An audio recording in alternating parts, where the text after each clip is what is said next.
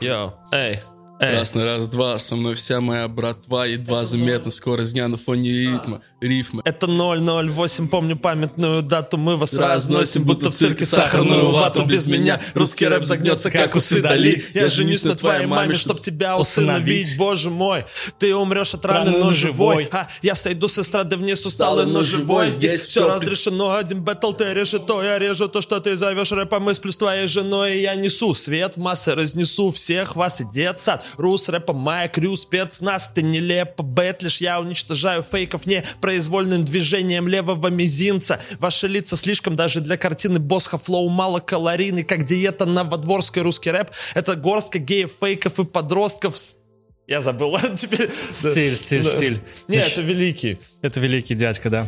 Рика здесь, и прежде чем мы перейдем к рекордному подкасту, который мы снимали, кстати, целых 6 часов, я хочу рассказать вам одну небольшую историю. Полную версию подкаста, кстати, уже видели те, кто поддерживает меня на Бусте. Для них будет еще и бонусный выпуск, а имена нашей кавалерии вы уже видели чуть ранее. Так вот, история. А, Несколько раз в жизни я пытался отказаться от мяса. Дело здесь в совокупности причин, но главное из них это то, что я банально брезгую его готовить, как бы странно это ни звучало. И пару лет назад я полностью отказался от него на несколько месяцев. Сделал это, конечно же, неправильно, потому что я резко бросил есть мясо. Результатом этого стала моя эвакуация на скорой. И э, тогда меня спасал Толя, потому что я приполз к нему ночью в комнату на коленях, мы жили просто вместе, и сказал, что умираю. Короче, недавно в магазине я видел котлеты из растительного мяса, которые подходят даже веганам, и решил попробовать. Мне понравилось, и прочекав инстаграм ребят, я увидел, что фирма открылась не так давно, по-моему, около полугода на тот момент, и я сам написал им, предложив порекламить их у себя в выпуске. Конечно, я не храню котлет у себя на балконе, но согласитесь, что классно выглядит. Не устану говорить, что рекламирую я лишь то, что мне нравится и чем я сам пользуюсь. Поэтому в данном случае это позиция вин-вин. Полезно, вкусно, спасайте животных. Плюс это очень просто готовить. Я искренне считаю, что приготовление пищи не должно быть слишком сложным. Меня всегда пугали веганские рецепты своей многогранностью приготовления. М, доступно пока не везде, я вот брал в самокате, но в описании будет ссылка на места, где можно купить эти котлеты. Плюс а, там же, скорее всего, будет скидончик. Оставляйте свои комментарии по поводу того, как вам вообще эта тема, если вы вдруг уже пробовали. Все, теперь к подкасту. И спасибо вам большое, если вы досмотрели эту интеграцию до конца. Про выпуск добавлю лишь то, что это была одна из самых приятных, интересных и комфортных бесед ever для меня. А, потому что ребята на любую тему насыпали столько крутой информации, что я в запой просто сидел, слушал и впитывал. Поэтому не удивляйтесь то, а, тому, что я сижу и молчу. Мне просто было в кайф слушать ребят. Да, и были даже моменты, в которых я прям призадумался и, может быть, даже пересмотрел некоторые свои взгляды на разные вопросы. А, поэтому, если вам тоже понравится этот видос, э, этот подкаст, то я буду очень рад. И буду также рад вашим лайкам, комментариям и подпискам, потому что это помогает продвигать ролик в рекомендациях на YouTube. Алиса, ты веришь в дружбу? Конечно, верю. А вы нет? Верю. Что такое дру... Вот и правильно делаете. Спасибо. Взяла с полки пирожок. Жить легко. Главное отличить тех, кто на сложных щах. Хотите, включу для вас легкую музыку? Старт. У меня есть охуенная история. э, Кстати, ты тогда был. Да, ну-ка рак- расскажи. Это когда я, когда я зашел в Оксишоп ночью, когда ты спал там. Было такое дело. Мы так и, в принципе, познакомились, только единственное, что, не знаю, можно ли назвать это знакомством. Но было Ну, такое. а суть в том, то, что меня туда привел парень, мы сидели у Саши Коня, и меня туда привел товарищ, э, а этот товарищ всю жизнь, э, это такой очень специфический чел, у него была кличка Цифра, потому что на форуме у него был никнейм 158302. Э, почему такой был ник? В архиве 15 психиатрической больницы. Его история болезни 183 страницы. Раз в два года он как по инструкции, Да. знаешь. И в том, то, что он, он был дикий фанат Оксимирона, он вел, он вел фо- сайт про Оксимирона запустил, он слушал только Оксимирона вообще, и он очень круто рифмовал, и на форуме он учил всех нас рифмовать. Это было много лет назад, мне там было лет 14 еще. И мы зашли, а я потерял шапку, и он как раз завел меня по дороге в Оксишоп, он хотел дать мне, он дал, дал- дал- он хотел дать мне шапку за ксюшопа, типа, я ему, я, я говорю, А я там спал. да, ты там спал. Я, я за эту шапку заплатил, типа, я говорю, типа, я так не могу, я заплатил за эту шапку. А потом через какое-то время мы, мы встретились с Мироном и Семнашки. Типа, и я, э, я решил немножко, типа, э, так, метамодернистски приукрасить. Я говорю, Мирон, знаешь, история пиздата, как я из шопа шапку спиздил. Я тебя заставил заплатить. Не-не-не, и он сидит, типа, я ему рассказываю, рассказываю, в какой-то момент, типа, то ли Ян, то ли кто-то его зовет туда в этот, на бэк, типа, он говорит, сейчас я вернусь. Уходит, и не возвращается. Я его больше не видел никогда в жизни. Бля, великий. Так тебя люблю, Федор. Я тебя тоже. Вот каждый раз тебя вижу. и думаю, Неужели в этот раз, когда я увижу этого человека, я буду меньше рад его видеть? И никогда такого не У происходит. нас есть с ним клятва на крови. Хим клятва. Не хим, а просто клятва на крови. Мне послушай, хим клятва. Типа, как, не знаю, там с мылом у Да. Талер Дордена. Не, вот да, как у Тайлера Дёрдена, когда он целовал руку, потом спал щелочь. Только это были губы и Да. друг друга. Не, мы просто поклялись на крови. Мы прямо резали руки. Серьезно? Да, мы прямо резали руки. Ржавым ножом. Ржавым ножом. Это было... Вы были пьяны, наверное. Ну да, Ну, да. конечно, конечно. Трезвыми такие вещи только в 16 лет, наверное, можно делать. Но, тем не менее, мы до сих пор ее блюдем, но потом на следующий день я такой... А мы-то не так давно были знакомы, я пишу, Андрей, слушай, такой деликатный вопрос. Ну, что такое? Я говорю, «А у тебя ВИЧа нет случая? Нет, Бля. нету. Я такой, ну, у меня тоже. А в чем клятва заключалась? В вечной дружбе? Ну, просто Братство, это в да. братстве. Братство. Это типа... Ну, и насколько я помню, в детстве какая-то была обычная штука, которая вас связывает. Типа там мы клянемся там в том-то и том-то. Да, но мы, тем не менее, детство детством, но мы, тем не менее, уже в Люди уже осознанные. более оторванном от детства в возрасте. Это было, мне было 22, если я не ошибаюсь, или 20, да, да, где-то так мне было. Мне 23, значит. А, так вы давно знакомы? Пос- Ну, Э, для меня давно. Четыре года почти. Да, можем сказать, как мы познакомились? Давай, потому что для меня вот сразу такая ремарка. Мы как бы с вами кучу раз пересекались, но это всегда были какие-то тусовки, там, не знаю, концерты и так далее. По сути, я с вами, можно сказать, сейчас знакомлюсь, по большому счету. Ну. Федя. Причем я помню, Андрей. причем я помню, что Няколай. такая, опять же, небольшая ремарка. Она звучит второй раз сегодня, э, второй раз в гейском стиле. Помимо того, что ты выглядишь охуенно. Ой, спасибо. Второе, это то, что я помню, когда был Fresh Blood второй, что я болел за тебя, потому что я не знал... Ну, важно сказать, болел не как за батл рэпера, потому что я вообще тогда не шарил, как и сейчас, в принципе. Скорее, как за харизматичный персонаж, за которым я следил. За меня, как я понимаю, на, на втором фрешбладе я был не самым популярным участником, но потом с возрастом я узнал, что за меня болели теперь два человека. Это Эрик Рика и парень инстасамки. И все. У России два союзника. Блин, я не в лучшей обойме, да? Я, не про то, что не та обойма болельщика за тебя, я про то, что второй пример, парень из Тасамки, немножко... Короче, как мы познакомились с Андреем? Он, по-моему, просто приехал в Питер, типа, и сидел всем нашим... А не просто приехал, у меня были первые концерты, это был 2016 год. Да. А мне, короче, все мои друзья жужжали в уши, говорили, пирокинезис, охуенно, мы слушаем пирокинезис, и я такой, не знаю, кто это, они такие, охуенная тема, охуенная. Я знал, что тогда, типа, они уже вот как бы сотрудничали с Федором Стеди, и я захожу в семнашку и вижу, что я знал примерно, как он выглядит, вижу, что Андрей Пирокинезис сидит за стойкой. Я подхожу к нему, сажусь рядом, такой, ты пирокинезис? Да, я говорю, водку будешь? Не-не-не, это было не- не- не- несколько не так. Э, У нас было две встречи, номинально мы знакомились два раза. То есть э, в первый раз это был в 16 году, и э, я сидел за барной стойкой с подругой тогда на тот момент. Он сидел с Никелом, помню такого персонажа, хороший парень. И мы долго сидели спинами друг к другу, наверное, час-два, и в какой-то момент Федор уже изрядно поднапившись, тыкает мне в плечо и говорит, ты пирокинез? Я говорю, да. Он такой, gunfighter, респект. И отворачивается.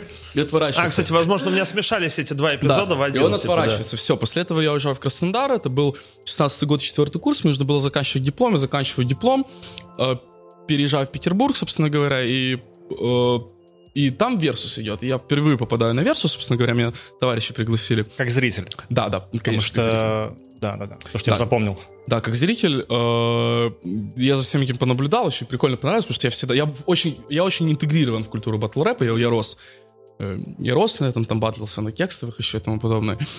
И мы выходим, там батлы закончились, я стою, мы общаемся с Михаилом Панщиным, э, SEO Rhymes э, Михаил Music. Паншин, респект. Михаил Панчин, респект. SEO Rhymes Music. SEO, мне очень нравится слово SEO. И в этот момент выходит пьяный Букер де Фред, опять же. Из 17.03 поворачивает на меня голову, вот так вот разводит руки и говорит, и просто начинает кричать. на Что-то. Водочку пьем, водочку льем, водочкой про только же. Я к нему подхожу, и буквально в этот момент, типа, мы жмем друг другу руки, и такое ощущение, что я знаю его тысячу лет. И мы просто идем и пьем водку. А, и, и тогда он в такси, еще смешная ситуация была, мы были очень пьяны, мы едем, и Федор меня так обнимает, говорит, Пира, ты хороший парень, но у меня к тебе один вопрос. Ты случаем не гей? Бля, Я почему? Я такой, нет, он говорит, тогда заебись. Начали сосаться просто. Не, просто потому что, короче, ну, во-первых, я был помоложе и поглупее, а во-вторых, типа, э, ну, я просто думаю, блин, ты встречаешь человека во второй раз в жизни, и, типа, вы настолько с ним сразу же, короче, Спиваетесь. и спиваетесь, да, и вам сразу же так весело время проводить, вы сразу же так интегрируетесь в какие-то истории друг друга и так далее, и я просто, э, ну, не то что забеспокоился, мне стало интересно, это вызвано чисто вот таким случайным просто синергией дружеских чувств, да, или, может, у человека есть ко мне взаимная симпатия. Я понял. Как, не, потом я узнал, что среди мужчин я еще менее популярный, чем среди женщин в плане как бы эротическом, поэтому я за такие вещи переживать перестал. Но тогда я был помоложе, я решил, ну, Скромничаешь, надо- скромничаешь. Нет, а у меня на тот момент была тяжелая история любви, так что лучшее, вре- лучшее мое время переезд в Петербург это... Есть, мне кажется, два типа людей, которые в принципе сами по себе такие, они со всеми, знаешь, типа бро, бро, бро, но по факту как будто бы за этим глубже ничего не стоит. А есть реально какие-то редкие случаи, когда ты, ну это soulmate называется в обиходе, что типа ты встречаешь человека, у тебя есть ощущение, что ты с ним знаком реально тысячу лет, и вот эти случаи, по-моему, они очень крутые. Вот ты с Андреем про то, что прям у вас была вот эта связь. Да, и годами, годами проверенные, я думаю, уже, Ну, что... да, да, да, учитывая, что прошло несколько лет уже. Слушай, нормально, ну нормально. так со всеми моими вот именно soulmate'ами, то есть с людьми, с которыми я как бы долго и близко дружу, то есть всегда типа из медийных чуваков это наш друг Александр Форсайт, это наш друг Григорий Мастридер, Фабума Гэнг. Большой салют моим друзьям. А это не он случайно режиссировал про рэп-баттлы? Да, да. том Эх, я с ним зак- закусывался в Твиттере, я помню, года три назад, по-моему. Вам нужно перезакуситься, Не, я- попробовать. Причем, я, э, э, это, по сути, он ведущий книжного чела канала. Да, да, а, блин, да. вот по видосам вроде нормальный чел. Да, просто, ну, видишь, во-первых, типа, мы все взрослеем, потому что я читал свой твиттер, который я вел там 3-4 года назад, и это прям такая порция кринжа очень хорошая. Я вообще думаю, о чем я тогда думал. Мне недавно человек отметил в инсте, на моем твите какой-то многолетней давности, про то, что... И там твит такого содержания. Раньше я думал, что твистер — это лучший способ, чтобы помацать девчонок. Оказалось, что бухло гораздо лучше. Я сижу и думаю, каким нужно быть незрелым, просто вот пацаненком, чтобы это сказать. Похоже на, похоже на твиттер Яникса образа- образца 2016 Ну, года. Яникс, он до сих пор мощный, честно. Не, ну, Яникс, Яникс отец. Да, вот. а, Но, короче, штука в том, что плюс, типа, видишь, Григорий это же человек, который пришел в медийную среду, и в рэп-среду он пришел из э, среды юридической, да, и там он, наоборот, как бы, там это нормальная тема, когда ты всем максимально агрессивно рассылаешь предложения, то есть, типа, не стесняешься и так далее, ищешь, как бы, любые подвязки и способы, типа... Нетворкинг. а, Да, нетворкинг. Вот, но Короче, э, отвечаю на вопрос. И вот с ними, э, с этими двумя моими товарищами, это был типа момент, ты просто видел человека, да? Но Саша, вот он мне в первый раз не понравился, во второй раз я в него абсолютно влюбился, и вот мы дружим до сих пор. И в целом со всеми моими людь- людьми, которых я могу именно друзьями назвать, мы типа буквально с первой встречи, вот ты встречаешься с человеком, и ты понимаешь, что типа Есть все, коннект. что будете вместе. Для меня это единственный способ вот типа понять, что человек точно тот самый, короче. Потому что если ты его видишь, и ты сразу такой, да, вот это тот парень. Ну, потому что это всегда привлекательно. Если человек сразу же идет на контакт, он не стесняется, он готов взаимодействовать, спорить, обсуждать, да, взаимоинтегрироваться. Если у него есть взаимный интерес, то как бы во мне это только распаляет желание общаться и желание участвовать в жизни человека. Поэтому мне кажется, что так и должно быть. Ты, в принципе, на самом деле описал довольно фундаментальные, я бы сказал, вещи. Фундаментальные в плане отношений к дружбе.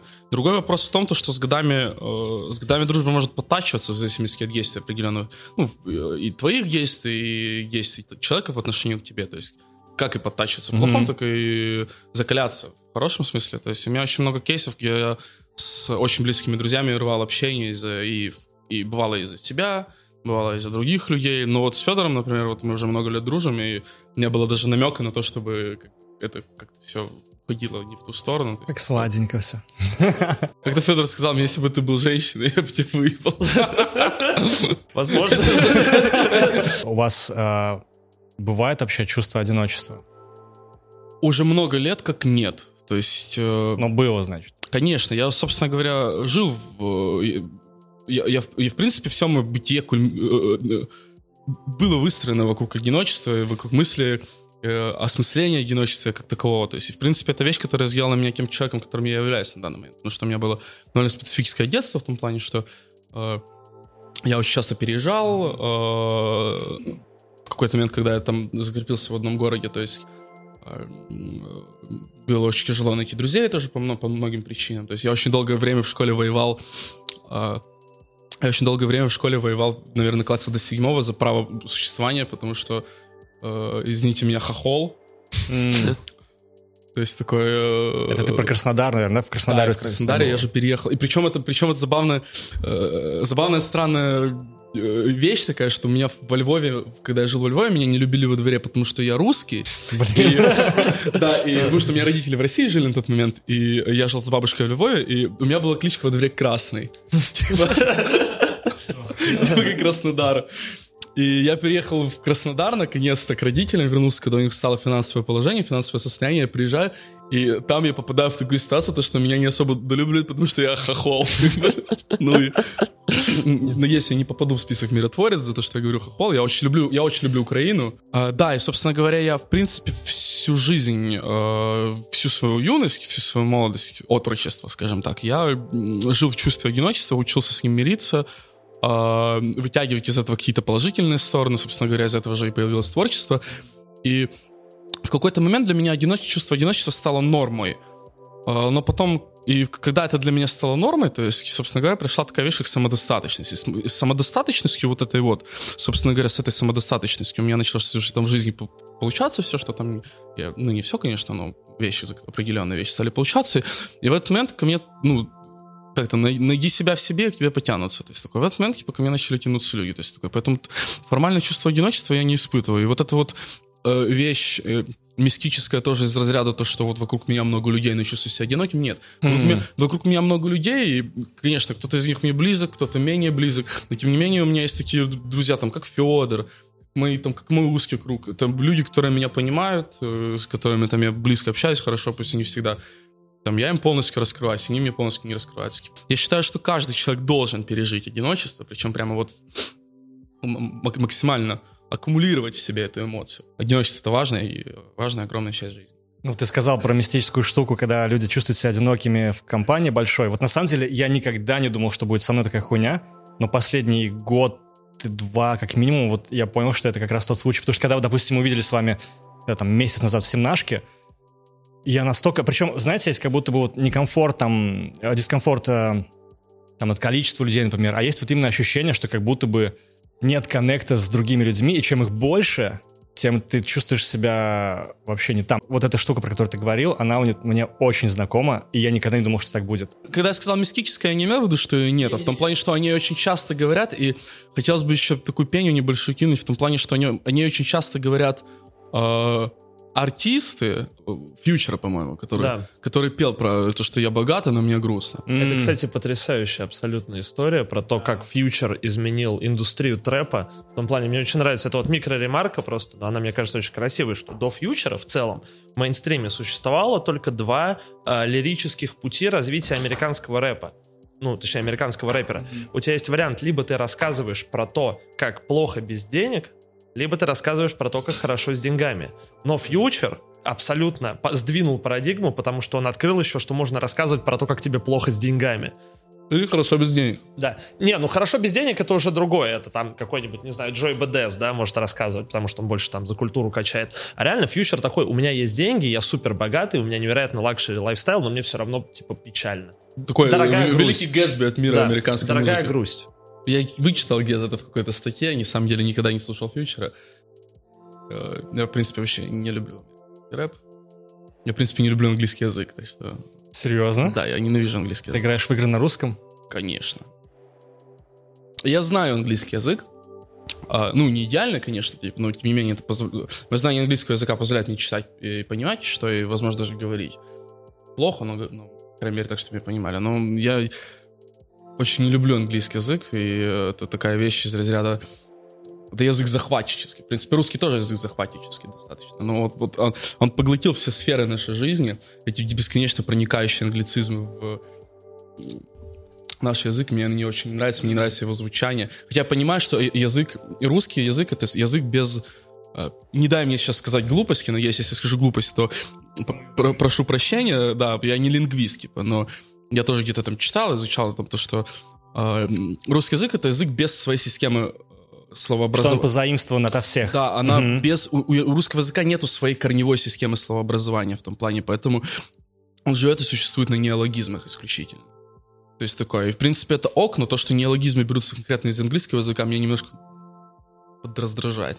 Есть много, множество, множество более красивых языков. Тем не менее, английский язык, при всей моей нелюбви к нему, это важный язык в том плане, что он наиболее простой. На нем, э, например, э, знаешь, некоторые, некоторые говорят, например, то, что Хайдегера лучше читать не, не, не в оригинале, а на английском, потому что в английском языке проще препарировать понятия, в том плане, что там э, больше спектр разложения э, э, семантических слоев. То есть ты можешь прямо очень точно, прямо ты очень можешь очень точно какие-то определенные вещи выклинивать из, тек, из текста, который ты читаешь. То есть такое. Поэтому английский язык наиболее подходит, подходит для научных каких-то вещей, то есть и опять же, он прост в обращении, поэтому это IT-язык, потому что он короткий. То ну, есть для коммуникации в целом. Получается. Да, то есть это коммуникативный да. язык, поэтому и из-за того, что он коммуникативный, поэтому он и мировой. Тем не менее, он меня раздражает, потому что я русский. Слушай, блин, а мне нравится идея, на самом деле, единого языка. Это вот Волопюк же, да, назывался язык, который... Волопюк. Да, эсперанто тоже. Эсперанто тоже был как Который пытались сделать единым, но мне сама идея просто нравится, потому что когда ты банально, ты, не знаю, садишься вон, играть какую-нибудь игру и Короче, я как раз-таки хейтер русских переозвучек. Точнее, на русском языке, когда переозвучиваю что-то, потому что язык оригинала, неважно, английский, там, итальянский или какой, я смотрел в оригинале, потому что, мне кажется, вот как раз в случаях там с играми, фильмами и так далее, очень важно слышать оригинальную задумку там режиссера, условно, актеров, потому что это были их голоса, их эмоции и так далее. Когда их переозвучивают по-своему, меня как-то вот эта мысль немножко расстраивает. Слушай, не просто э, озвучка оригинальная важна, а важен а, посыл автора. Важен озвуч, важен текст, да, важен именно текст оригинала, потому что, опять же, э, при переводе, при переводе очень часто теряется все, ну вот, угу. очень часто теряется вот я про все, это. Да. сказал. А вы знаете, кстати, штуку про межславянский язык? Меня вот это очень сильно впечатлило, что существует, я не знаю, насколько оформленном виде, но достаточно оформленном, чтобы о нем рассказывать, существует межславянский язык. То есть это язык, а который построен таким образом, что любой человек из там э, Восточной Европы, Ой, вот стран СНГ и так далее, да, которые вот языки которых относятся вот к этой общей группе, может его воспринимать, потому что слова построены таким образом, что, ну, у нас же много типа слов, которые заимствованы из ближайших нам языков и так далее. Условно, также мы можем там примерно понимать условно какой-то украинский или белорусский, точно так же там польский, сербский языки. В принципе, можно понять их значение просто интуитивно. И вот язык выстроен таким образом, что, ну, я прям на примере видел, что тебе дают предложение, и ты понимаешь, что это не русский язык, но ты полностью понимаешь их содержание. И вот мне бы хотелось интеграции чего-то вот такого, это же невероятно удобно. А вот мне наоборот кажется, что это очень плохо, потому что очень важно сохранять разность языков, потому что в э, языке,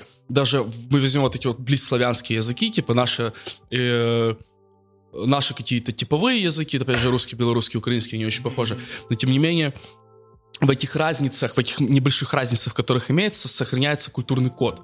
Собственно говоря, э, когда ты хочешь уничтожить какую-то э, культуру, нацию и тому подобное, прежде всего нужно уничтожить ее язык.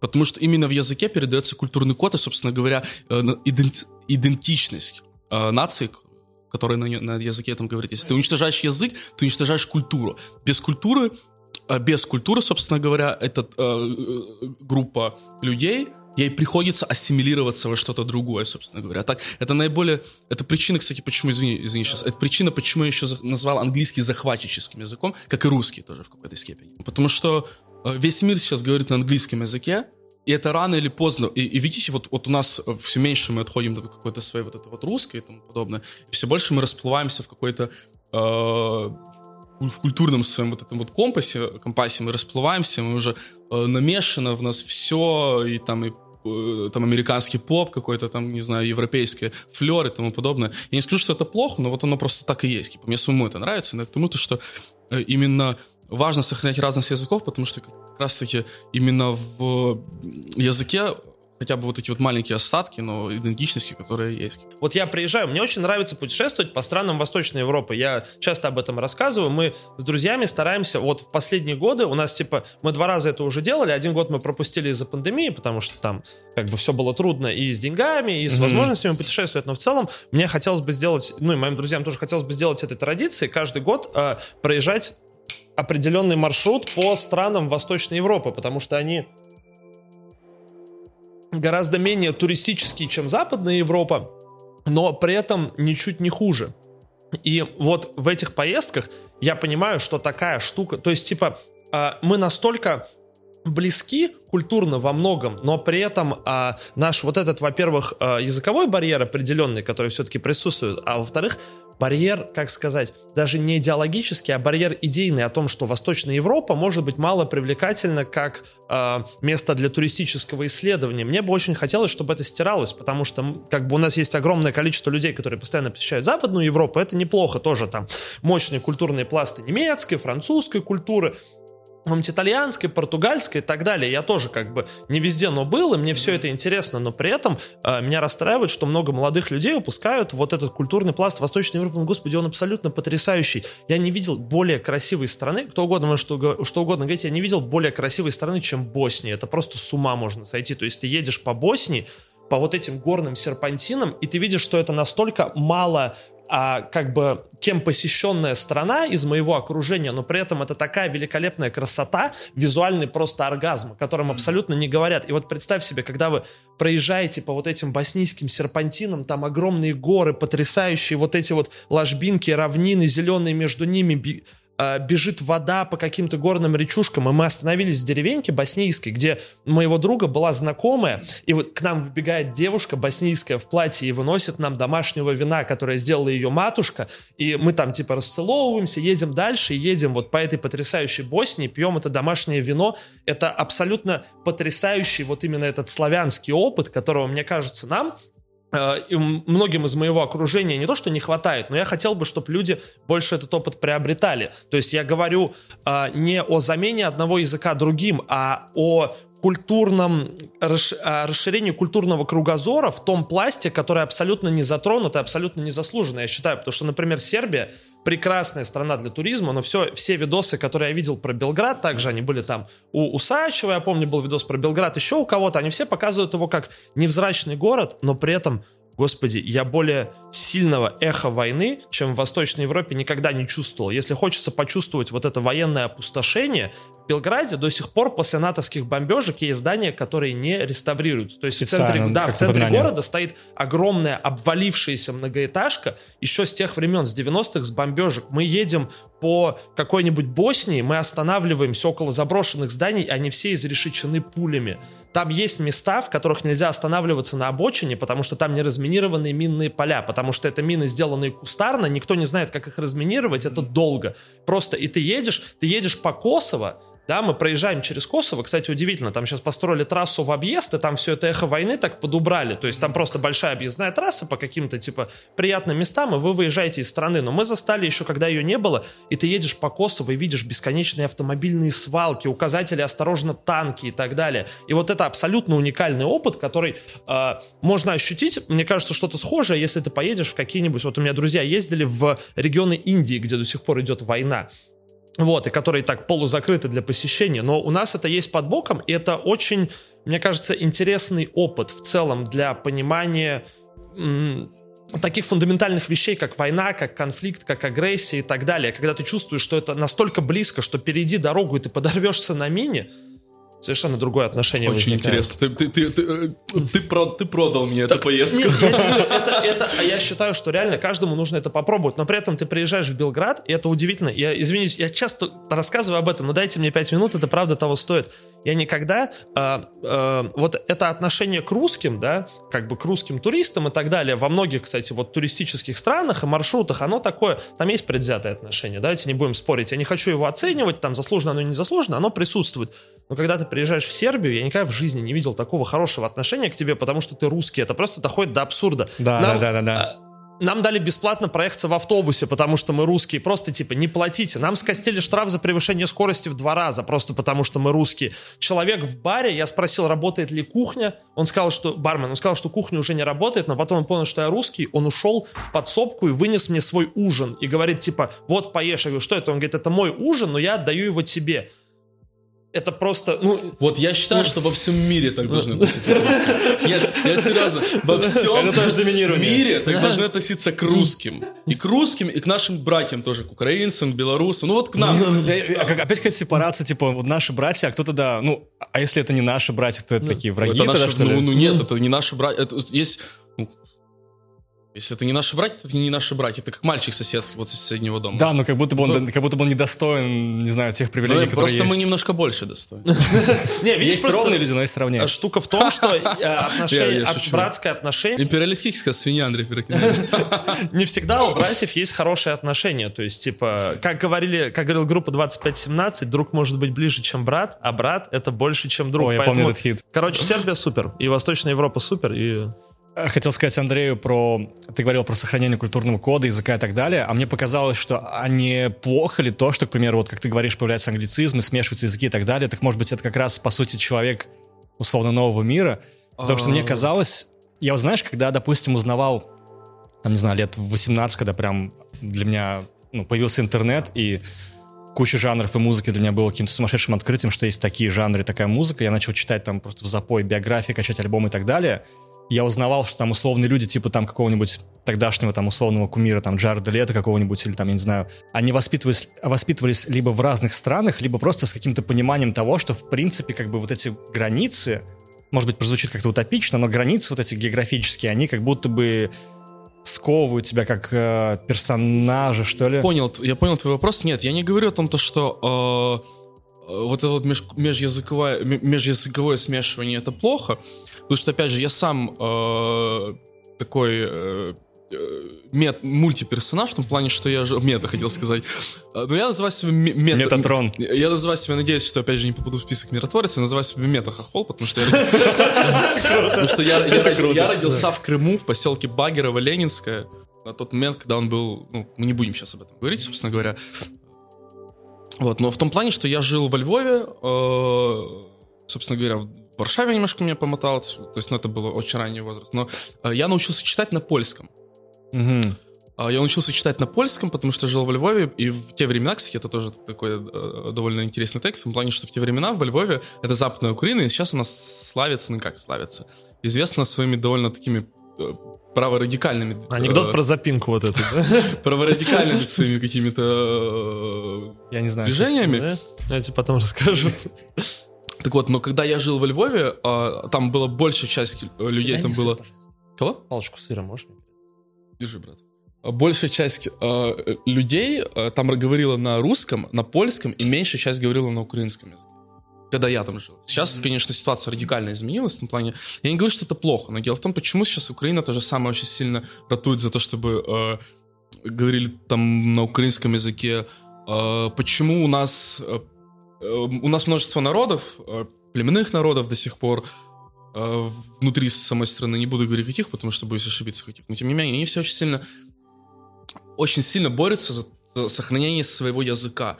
Но это не значит, что они не должны знать других языков. Потому что когда ты знаешь другой язык, ты э, принимаешь его культуру тоже и смешиваешь себе, развиваешься во все стороны. Mm-hmm. Но, но важно сохранение своего языка, и нужно не просто говорить всем на том же самом эсперанто, допустим, в Олимпике, если мы, а важно говорить, э, знать его, но помнить о своем языке. Это очень важно. Э, потому что когда ты забываешь свой язык, то у тебя стирается вот этот культурный код твой. Потому что, собственно говоря, вся культура, она в языке, весь быт в языке. Когда меня спрашивают, вот, как ты определяешь, вот кто русский, например? Для меня определение русского человека очень простое. Для меня русский человек это тот человек, который говорит на русском языке. И все. Неважно раса, там, нация его или тому подобное. Если он говорит на русском языке, значит он русский человек. Ну, ты имеешь в виду, что это его родной язык скорее? Ну, в смысле, а, что это главное. Да, если это его родной язык, mm-hmm. если это его родной язык, если он так сам считает. Потому что, опять же, для меня фактически номинально для меня родной польский, потому что я на нем научился говорить и писать э, и читать. Э, но с годами у меня абсолютно... Я забыл польский абсолютно. Практически. Если со мной будет говорить на польском, я буду понимать, но я не смогу сказать ничего в ответ, там буквально, может быть, пани день добрый, то есть такое... Э, я большим трудом буду читать на польском языке. Uh, украинский тоже у меня подзабылся очень сильно, потому что я приезжал, у нас был концерт в Киеве, я приезжал, и я пытался вспомнить uh, ранее родной язык, я пытался говорить с таксистом на украинском, и мне в какой-то момент мне стало очень стыдно, и я такой бросил эту затею. Uh, для меня родной язык на данный момент русский, потому что я говорю на русском, я его чувствую, максимально чувствую, это мой язык. Вот он мой родной, хотя э, начинал я не с этого языка. То есть, если человек считает сам, что его родной язык это русский, то я его считаю русским. Если он считает, что его язык украинский, то я его считаю украинцем. Можно даже, наверное, сказать проще, язык, на котором он думает, наверное. Да, да, можно. Ну, мне кажется, что язык, на котором он говорит, и язык, на котором думает, это очень такое очень смежно, очень близко. Хотя, хотя, извини меня, вот э, могут возникать вопросы по поводу англоговорящих стран, их много, Типа, и у них, конечно, есть свои разницы. Ну, а... они, кстати, очень характерные, на самом деле. Да, очень характерные, но тем не менее, это все равно английский язык. Ну, хотя, наверное, на этих разницах и строится их культурная идентичность. Э, просто штука в чем? Э, по поводу вот этого, типа, объединения, слияния культур и так далее, мне кажется, что это не столько путь к объединению человечества, просто мы со временем выбираем другие способы сепарации. Если мы там, например, будем фантазировать о том, что мы перейдем вот это вот например, формат общества, который э, так часто существует в каких-то киберпанк-произведениях, когда страны делятся, когда, точнее, ну, э, мир делится не по принципу стран, а по принципу влияния корпораций и так далее. И сейчас уже проникновение корпораций в нашу жизнь в целом настолько велико, что, возможно, это просто смена способа сепарации, и мы будем делить друг друга уже по совершенно другим принципам, по другим отношениям, потому что, э, несмотря на то, что как бы сливаются культуры и так далее, все равно вопросы как бы разности, они сейчас в мире стоят там разности гендерные, разности расовые и так далее. Они сейчас в мире стоят как нельзя остро, хотя, казалось бы, такое смешение культур, столько открыто возможностей для миграции, для путешествий и так далее. Но, тем не менее, э, вопросы разности все равно не стираются. Поэтому, возможно, мы просто идем к какому-то другому, э, к другому водоразделу, да, э, о которой кто-то запнется, кто-то останется на одном берегу, кто-то останется на другом. То есть, возможно, это просто признак того, что мир меняется, и как бы отходят, потому что изначально это как бы, как я понимаю, вот эти вопросы культурной, национальной, типа э, географической сепарации, они были обусловлены тем, что просто трудно было путешествовать. Да, да, да, и в целом, э, как бы мне кажется, возможно, что это просто смена времени. Хотя я могу ошибаться, я тоже в этом плане такой теоретик, знаешь, эмпирический довольно слабый. Я уверен, что найдутся люди, которые... Эмпирический. Да. Слово империя. На самом деле я слышал, э, я с подругой недавно об этом много, много спорил об этом и общался с подругой очень близкой. И у нас проскакивал такой э, тейк, опять о том, э, не буду, не буду говорить, какой я стороны в этом вопросе придерживаюсь, но о том, то, что э, вопрос, вопрос звучал, еще вопрос, вопрос-ответ, скажем так, звучал так, то, что э, русская нация на данный момент это нация без истории, в том плане, она с историей, безусловно, я сейчас пометку сделал, это такая, в том плане, что на данный момент у нас все настолько намешано культур, особенно в, в столицах и тому подобное, настолько намешано культур, языков и всего вот этого вот, то что uh, современный человек, чем более в современность, тем меньше он, uh, тем больше он ощущает разрыв с вот таким вот русским историческим. Не буду говорить, это плохо или хорошо, типа, но вот есть просто... И как я к этому отношусь, тоже не буду говорить, говорю просто, что есть вот такой вот это твоя позиция была? Нет, нет, это просто я говорю, что а, есть... разговор, вот, тема была. Что mm-hmm. есть вот, вот такое вот как... Э, действительно это так или нет? Опять же, мою позицию не буду озвучивать.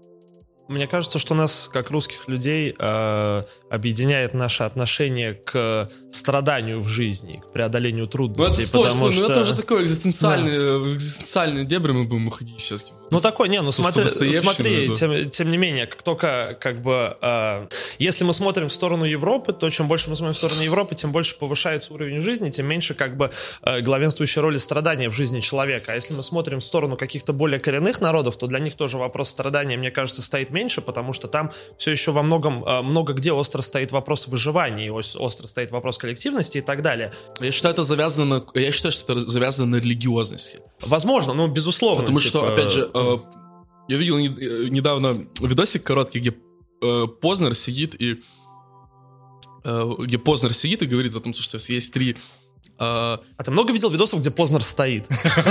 Я, кстати, не раз стоял, я не раз стоял, точно помню. Да, вот так вот. И он говорит, что есть вот три христианские ветви. Это католицизм, э, православие и протестанство. Он говорил, что лучше всего живут страны, где исповедуется протестанство – потом католицизм, и хуже всего живут с православием. Это страны. абсолютно оправданно. Это... Да, но и там тоже, там тоже разные отношения к... э, очень разные отношения, собственно говоря, э, в самой внутри, в самой религии, к, самой, к самим э, догматам по большей степени. И из этого тоже можно вычленить, если покопаться, что там разные отношения к страданию. Так смотри, в чем разность. Но тут еще разное отношение к благосостоянию, потому что если... оно же тоже вытекает из этого. Да, но в православии в целом как бы страдание, оно достаточно культивировано. В католицизме меньше, а в протестанстве наоборот. Мне кажется, там поворачивается вектор в том плане, что в протестанстве, если ты состоятельный человек, это значит ты богоугоден. Потому что если ты хорошо живешь, это значит, что как бы Бог тебе благоволит. Это значит, что как бы ты э, находишься в фаворе. А в православии наоборот культивируется аскеза, страдания, мытарство всяческие юродивые и так далее. И возможно это А было же две школы на самом деле в э, христианстве. Это еще, в принципе, Школа кошачья и медвежья. Нет, мы Это школа же- Грифонов. Первая. Я не помню, я не помню, честно говоря, как называется, не буду говорить сейчас, чтобы не ошибиться, но э, одна, и это было еще, это можно, в принципе, выносить вне разделения на конфессии, собственно говоря, вот эти вот, на, на три вот эти вот ветви. О том, то, что разделялась церковь в какой-то момент. Одна считала то, что церковь должна быть богатой, одна считала то, что церковь должна быть бедной. И при храме должно быть только вот алтарь, молитвенник, типа, и вот только то, что там должно. Ну, кстати, я вот, в принципе, этой идеи... А, Давайте провентилируем более важный вопрос, друзья, мне кажется, Провентилируем. который... а, Ведьмак 3 Дикая охота. О, бой. Лучшая игра десятилетия Нет. или нет? А, а какая? А как ты определяешь, по эмоциям или объективно по, там, не знаю, хорошая графика, сценарий и так далее? Слушай, ну я бы сказал, все-таки определяю, как бы, потому что мне кажется, игровой опыт, он достаточно сильно персональный, как бы, как и опыт музыки, как и опыт в кино. И мне, как бы, я в первую очередь определяю по эмоциям. И самые большие эмоциональные всплески, которые я помню вот за последние 10 лет, которые со мной происходили. Потому что за после- в последние десятилетия я играл гораздо меньше, чем вот с нулевых до десятых, потому что, ну, просто, типа, другие занятия появились, к сожалению, и так далее. Но, тем не менее, я могу сказать, что самые большие эмоциональные всплески у меня были, как ни странно, от трилогии Mass Effect.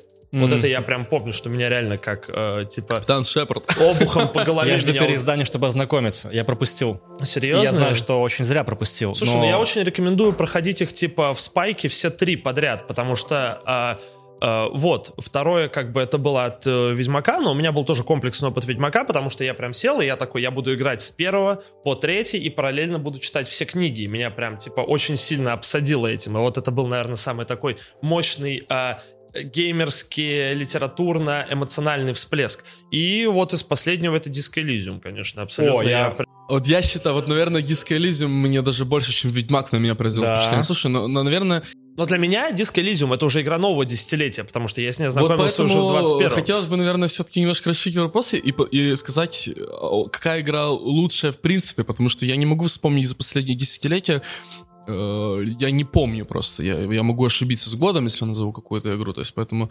мне сложно так в, десятиле- в, в десятилетнем периоде ориентироваться, вот, на самом деле. Но, есть, но я бы назвал, наверное, все-таки лучшей, вот я сейчас повторю, не Disco Elysium, а, наверное, Divinity 2.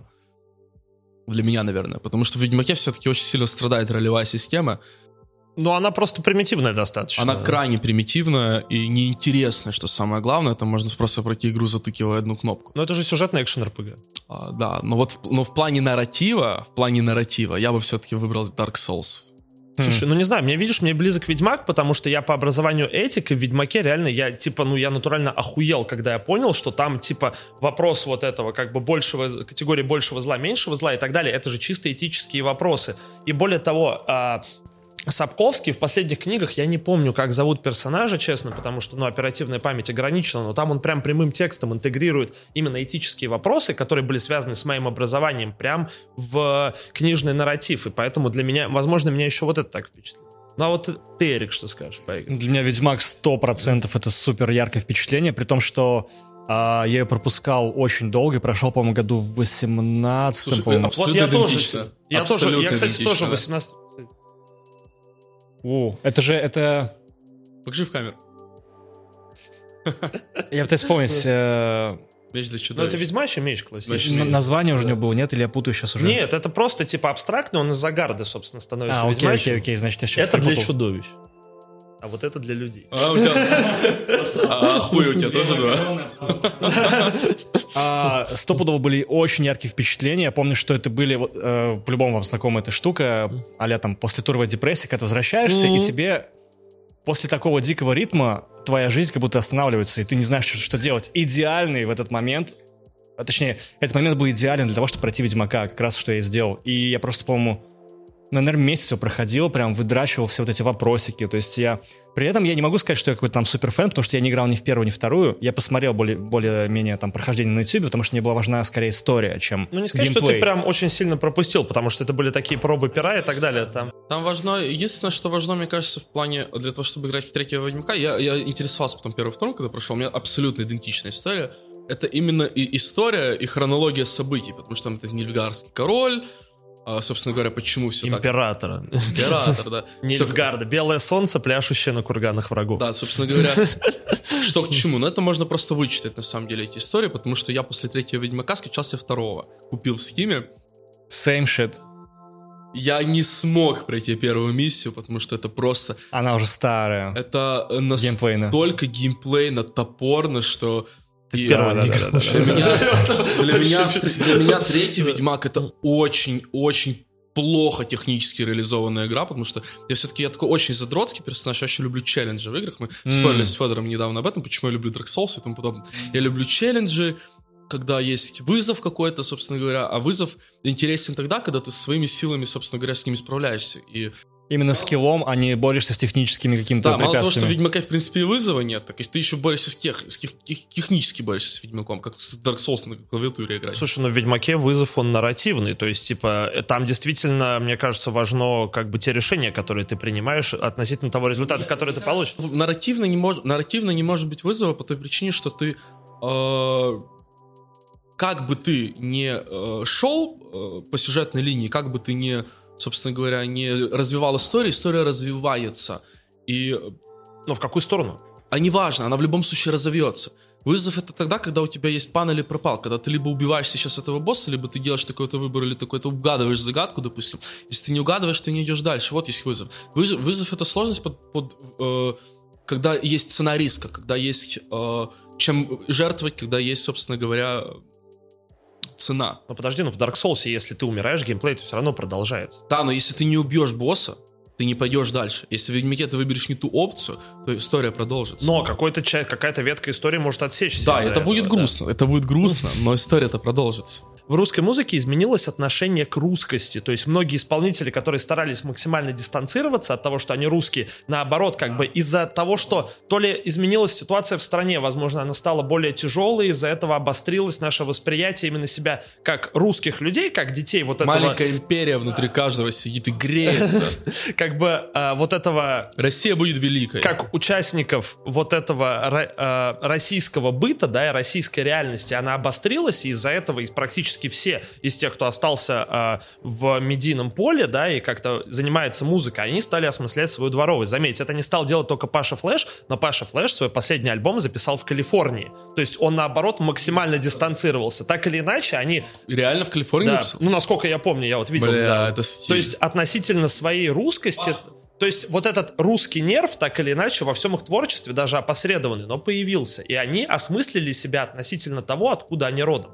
Вот это интересно, мне кажется. Вообще, да, вот я вообще просто на 100% согласен с мыслью, что в какой-то момент а, просто у меня достаточно много знакомых не из рэп-тусовки, но из какой-нибудь там условной рок-метал-тусовки, когда было популярным петь на английском, сейчас популярно петь на русском. И во многом, мне кажется, тут и русский рэп повлиял, и страна, а, ситуация в стране, и какая-то, мне кажется, закрытость страны, потому что если раньше при Медведеве там условно как-то мы воспринимали, ну, я не знаю, может быть, я воспринимал а, Россию как страну, которая потенциально метит э, в Европу, то сейчас как будто бы это даже кажется чем-то мистическим как раз, что Ну, согласен, мы настолько как-то сепарировались в Россию, как, как, с Китаем, Россию. как с Китаем произошло, они, они начали очень... Вот я, кстати, не знаю на самом деле, помните, вот была история, э, когда внезапно начали запрещать э, зарубежные фильмы в кинотеатрах и форсировать русские.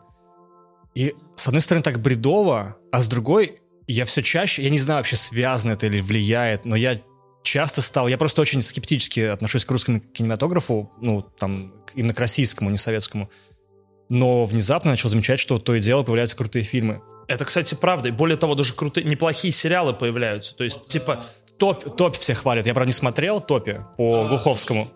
Я вот, кстати, тоже не смотрел, но я, тем не менее, могу сказать, из последнего я тоже начал больше смотреть Быков именно, типа, современного русского кино, опять же, Быков, да, там вот «Майор», «Дурак», там «Завод», еще что-нибудь и так далее. Типа, они, ну, их можно... э, Там, конечно, русскость, прям русскость. но, тем не менее, это круто, что она есть, и она не вызывает отвращения. То есть, потому что как раз-таки вот в ту э, эпоху, которую ты говоришь, тогда было в целом такое скептическое отношение ко всему русскому, а именно в плане культурному. А сейчас, типа, из сериалов, ну, я посмотрел «Метод», и я кайфанул, и я, А вот типа... такой вопрос, кстати, вот э, э, можно и кинематограф этот низкий, э, на мой взгляд, но больше хотелось бы все-таки этот к музыке относится. Вот, вот этот вот бесконечный разговор о процитируем Оксимирона, опять же, виски и русский хип-хоп на Запад. Вопрос, для чего, как вы думаете, люди хотели виски и хип-хоп на Запад, и нужно ли это было вообще?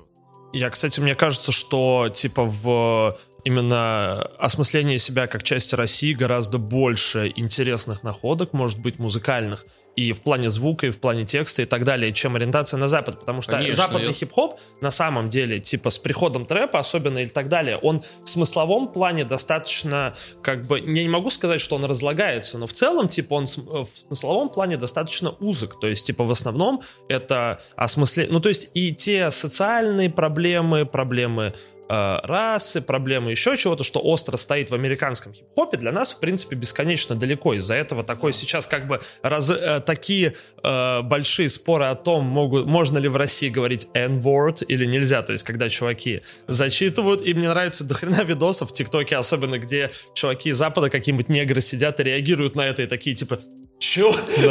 Вот, И так далее. Хотя э, мне очень нравится то, что сказал Леня Пашковский в своем видосе про гетто Нью-Йорка.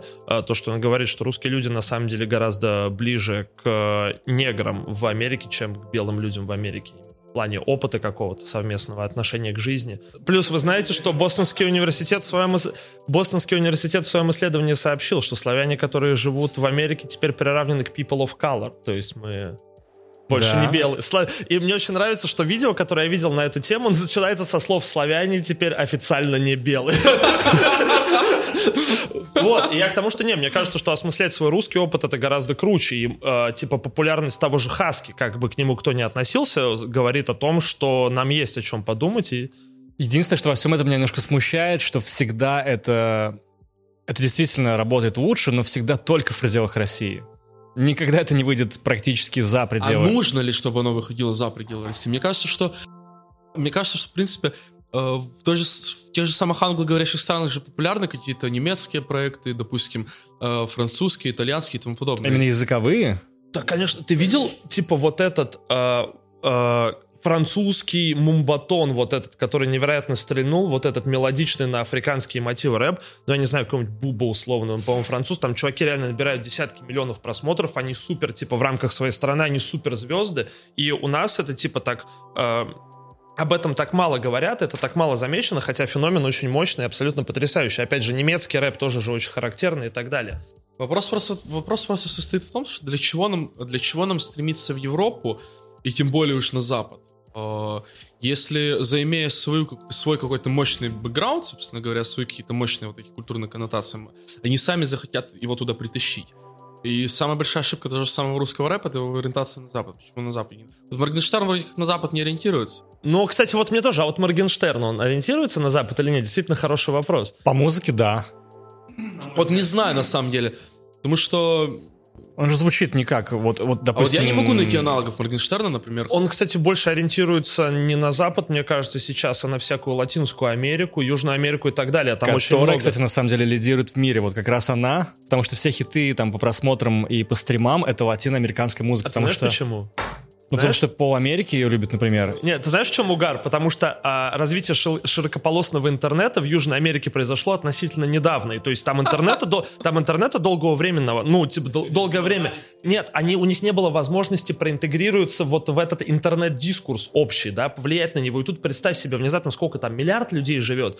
И тут внезапно подключают к интернету миллиард людей со своей культурой, со своим взглядом на музыку, и открывается, а для американского перенасыщенного музыкального рынка, где невероятная конкуренция, просто. У них открывается, опа, и целый новый сегмент. Это как ты в Assassin's Creed на вышку залез. Вот когда мне домой проведут оптоволоконный интернет, возможно, тоже стыдно, что у меня старый фонд, старый фонд, у меня, к сожалению, только витую пару можно провести, я сижу на витой паре, э, Вот, я к тому, что, типа, естественно, у того же Six Nine, когда у него, у него требуют, там, подпис, предлагают ему контракт, требуют от него один альбом на испанском и один альбом на английском, потому что это огромный рынок.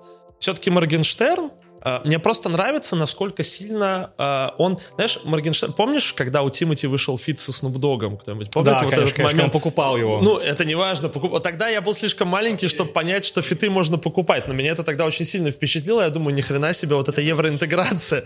А теперь вы видели, что буквально вчера я перед сном это увидел. Это охуительно, то, что Моргенштерн снял сторис, где он такой, Филипп Лейн, Филипп Ляйн, да, Филипп Лейн, отличный, как бы шьешь шмотки, братан, хочу быть твоей моделью. И, чувак, и Филипп Ляйн снимает сторис и говорит, Моргенштерн, я сейчас лечу в Москву на мероприятие, подтягивайся, сделаем что-то совместное. Это ж охрен... Ну, типа, Филипп Ляйн, это в мире моды, кто бы как к нему не относился, это большая величина. И он такой, чувак, просто он сразу же реагирует, чувак, давай подтягиваемся, сделай что... сделаем что-то совместное, это ж охуенно. Было бы на самом деле круто со стороны, потому что все-таки на данный момент мало кто может, кроме Моргенштерна, вот э, на таком на мировом уровне вести, вести диалог с, э, Little Big. с такими большими. Ну, Little Big. Я не думаю, что если бы Ильич записал историю Эй, Филипп Лянти, вот, и он бы приехал. Типа, нет, все-таки Ну, потому что Моргенштерн, Little Big это группа. Моргенштерн все-таки Моргенштерн все-таки сейчас на волне вот этого хайп, на волне hype train а. В первом вагоне hype train а, скажем так. Типа, да, и... Он ведет этот Да, и было бы круто, если бы, знаешь, типа, Моргенштерн приезжает к этому Филипп, Филипп Кляйну, типа, и говорит, типа, чел, ты будешь говорить со мной на русском языке? Ну вот, но тем не менее, не знаю, у меня нет э, такого вайба от Моргенштерна, что он какой-то чисто западный чел. который- Нет, мне тоже Да. абсолютно нет. На самом деле, я в какой-то степени, э, в как- э, я, я очень хорошо отношусь к Моргенштерну. Я тоже, я вообще, я в восторге Я в какой-то, э, какое-то время у меня бы- были эти стадии гнева, отрицания, торг принятия в отношении... Верните бюст Моргенштерна в «Мам, купи». Верните его, зачем? Мне казалось, это вообще спланированная акция, разве? Нет, нет, это не так. Мы очень хорошо общаемся с этими людьми, с этими людьми и можем так с И, первых- бю- и бюста нет. из первых, пор, мы из первых уст можем сказать, что это, это не спланированная акция, это реальный вор. Так вот, возвращаясь к Моргенштерну, типа вот у меня, наоборот, э, отношение к Моргенштерну, вот именно э, если как-то транспонировать его на мировую культуру, к какому-то русскому достоянию, в том плане, то, что, бля, у нас есть Моргенштерн. Типа, э, у нас есть Моргенштерн, а у вас Моргенштерна нет. Типа, А у них атомная бомба есть.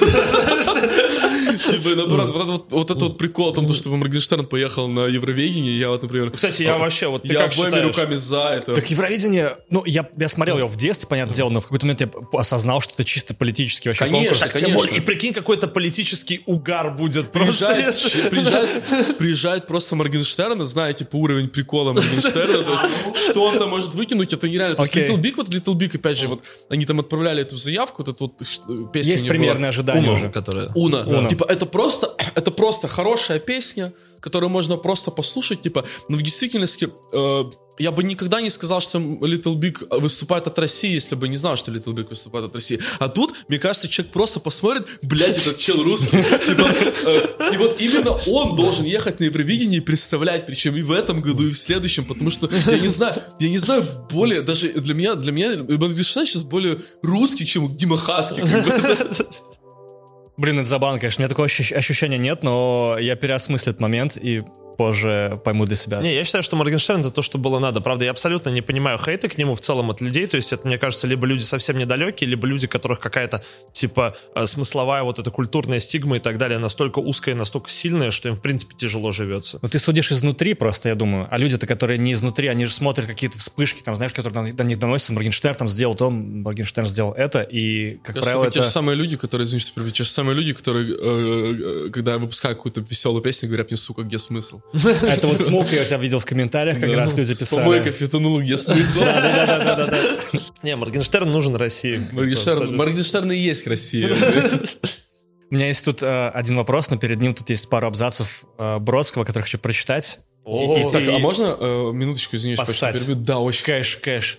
А можно мне антисептик? Да, Федор, Федор мне пытался продать Елизарова, У не меня просто довольно токсичный член, после того, как я его поддержал. Меня на Елизарова Ругается? подсадил Виктор СД. Он мне типа, он меня прям не то, что подсадил, он меня заебал Елизаровым, потому что, А можете мне продать? Я... чувак, Михаил Елизаров это лучшая русская авторская песня из, в исполнении человека, который еще жив. Вот именно когда человек под гитару просто поет, это лучшее абсолютно. Что-то бардовское, да, видимо, Паш? Ну, я бы не назвал ее бардовской. По льдине плывет Наш ледокол красин На льдине спаслись Пятьдесят пидорасин Голландская шхуна. Что там? У него, понимаешь, в чем проблема? У него нет ни одной песни, которую можно поставить родителям, но при этом это прям, ну, типа, это и весело, это и остроумно, это и приятно слушать, потому что у Михаила Елизарова достаточно мощный голос и, типа, законченная музыкалка по классу оперного вокала. У меня есть строки, которые, возможно, продадут Елизарова. Это Да там тысячи строк. Овивает скены плющи мгла, Ебанула и расплющила От бессмысленности сущего Ебанула и расплющила Ах, Игорек, Игорек, пойдем со мною на Рагнарёк. Мне больше нравится второй куплет. Как, Там, насчет- у, меня вообще, там у него куча прекрасных песен. Есть юмористические песни, как «Офисная», например. Песня «Сталинский костюм». У него потрясающая история. Сейчас, секунду. Потрясающая история этой песни. Человеку попросили, заказали песню, говорят, напишите нам песню, мы хотим сделать Сталина. панихиду по Сталину. Он говорит, у людей был некоторый фарс, они говорят, напишите нам песню для панихиды по Сталину. года, послевоенные? Нет, Он нет, сейчас, он сейчас. сейчас, он живой до сих пор. Ему типа полтинник там. И, короче, он написал песню «Сталинский костюм», вот эту. А он говорит, они ее услышали и больше ему не отвечали. А он там, видимо, про стебался. Нет, да, там песня про то, что он хотел бы сделать себе костюм из Сталина Ёпты. и летать в нем и обстреливать, короче, типа, охуенно. Я в какой-то момент прям очень плотно, у меня даже был момент э, забавный, я занимался, ну это было давно довольно, там, может, полгода назад что-то такое, типа, э, я э, занимался с женщиной сексом, в какой-то момент меня переебало, и я начал, и я начал напевать Елизарова. И она в какой-то момент с меня слезает и говорит, бля, я не буду с тобой ебаться, пока ты не перестанешь его петь. Не, слушай, а я люблю женщины, когда ты с похмелья лежишь, типа с утра уже, вот у вас была там веселая ночь, и ты с утра лежишь, и мне с похмелья очень помогает Елизаров, и поэтому я включаю его, просто кладу телефон себе на грудь, а там, ну вот, про Сталина, Ибанина и так далее. И я считаю, что в Елизарова, если ты любишь юмористическое что-то, надо заходить с песни «Отчим». Она вообще идеальная, типа, мне кажется, для вскрытия. У меня просто всегда всю жизнь был какой-то, я не знаю почему. Вот, возможно, у тебя была история, когда тебя в Украине принимали за русского и не любили, а в России за украинца. И... Да, да. У меня была обратная история. Я наполовину татарин, наполовину русский. И так как я учился и жил в Челнах, набережных Челнах, то там, когда меня, э, допустим, там, не знаю, был татарский язык, условно, он был обязательно у нас, э, или там просто был преподаватель татарин, они как бы, о, типа, ты наш, мы тебе оценочку повысим. Ну, как будто, кор- короче, знаешь, как будто вывозили, а мне это, наоборот, не нравилось. И наоборот, как будто бы я... э, как будто бы русский там преподаватель условно говорили, вот ты все-таки русский, мы тебя тоже повысим. Как бы я, понятное дело, выигрывал в этом, в, в обоих вариантах, но чувствовал себя э, не- Чужим, и неприятно. там, да, да, наверное, да, типа свой среди чужих, чужих, Мне чужой кажется, у тебя своих. внешность Жук очень муравей. характерная для обеих сторон, как бы. Внешность у меня вообще как будто я с гор пришел, но э, у меня, я помню сейчас, вспомнил момент, что у меня была в 14 лет истерика, видимо, вот какой-то переломный возраст, что две недели у меня была истерика по поводу того, что я хотел, чтобы меня крестили, чтобы, короче, никакой связи с татарской вообще частью меня не было. И я к тому это говорю, что во мне вот эти постоянно какая-то борьба, ненависть к себе там в плане там какого-то вот опять же, не знаю, культурного кода там как татарская кровь и русская. Короче, я очень избегал сильно вот эту русскую музыку, про которую вы сейчас мне говорите. И я только недавно начал как-то все это принимать, что это существует, и в этом есть своя изюминка, потому что, к примеру, а, в туре 16 по-моему, года у нас был, не знаю, там двухчасовой, наверное, спор с Мироном на тему гражданской обороны, где он, конечно же, говорил, что это круто, а я, конечно же, говорил, что это отстой полный, и это группа того времени, которая сейчас ничего бы не...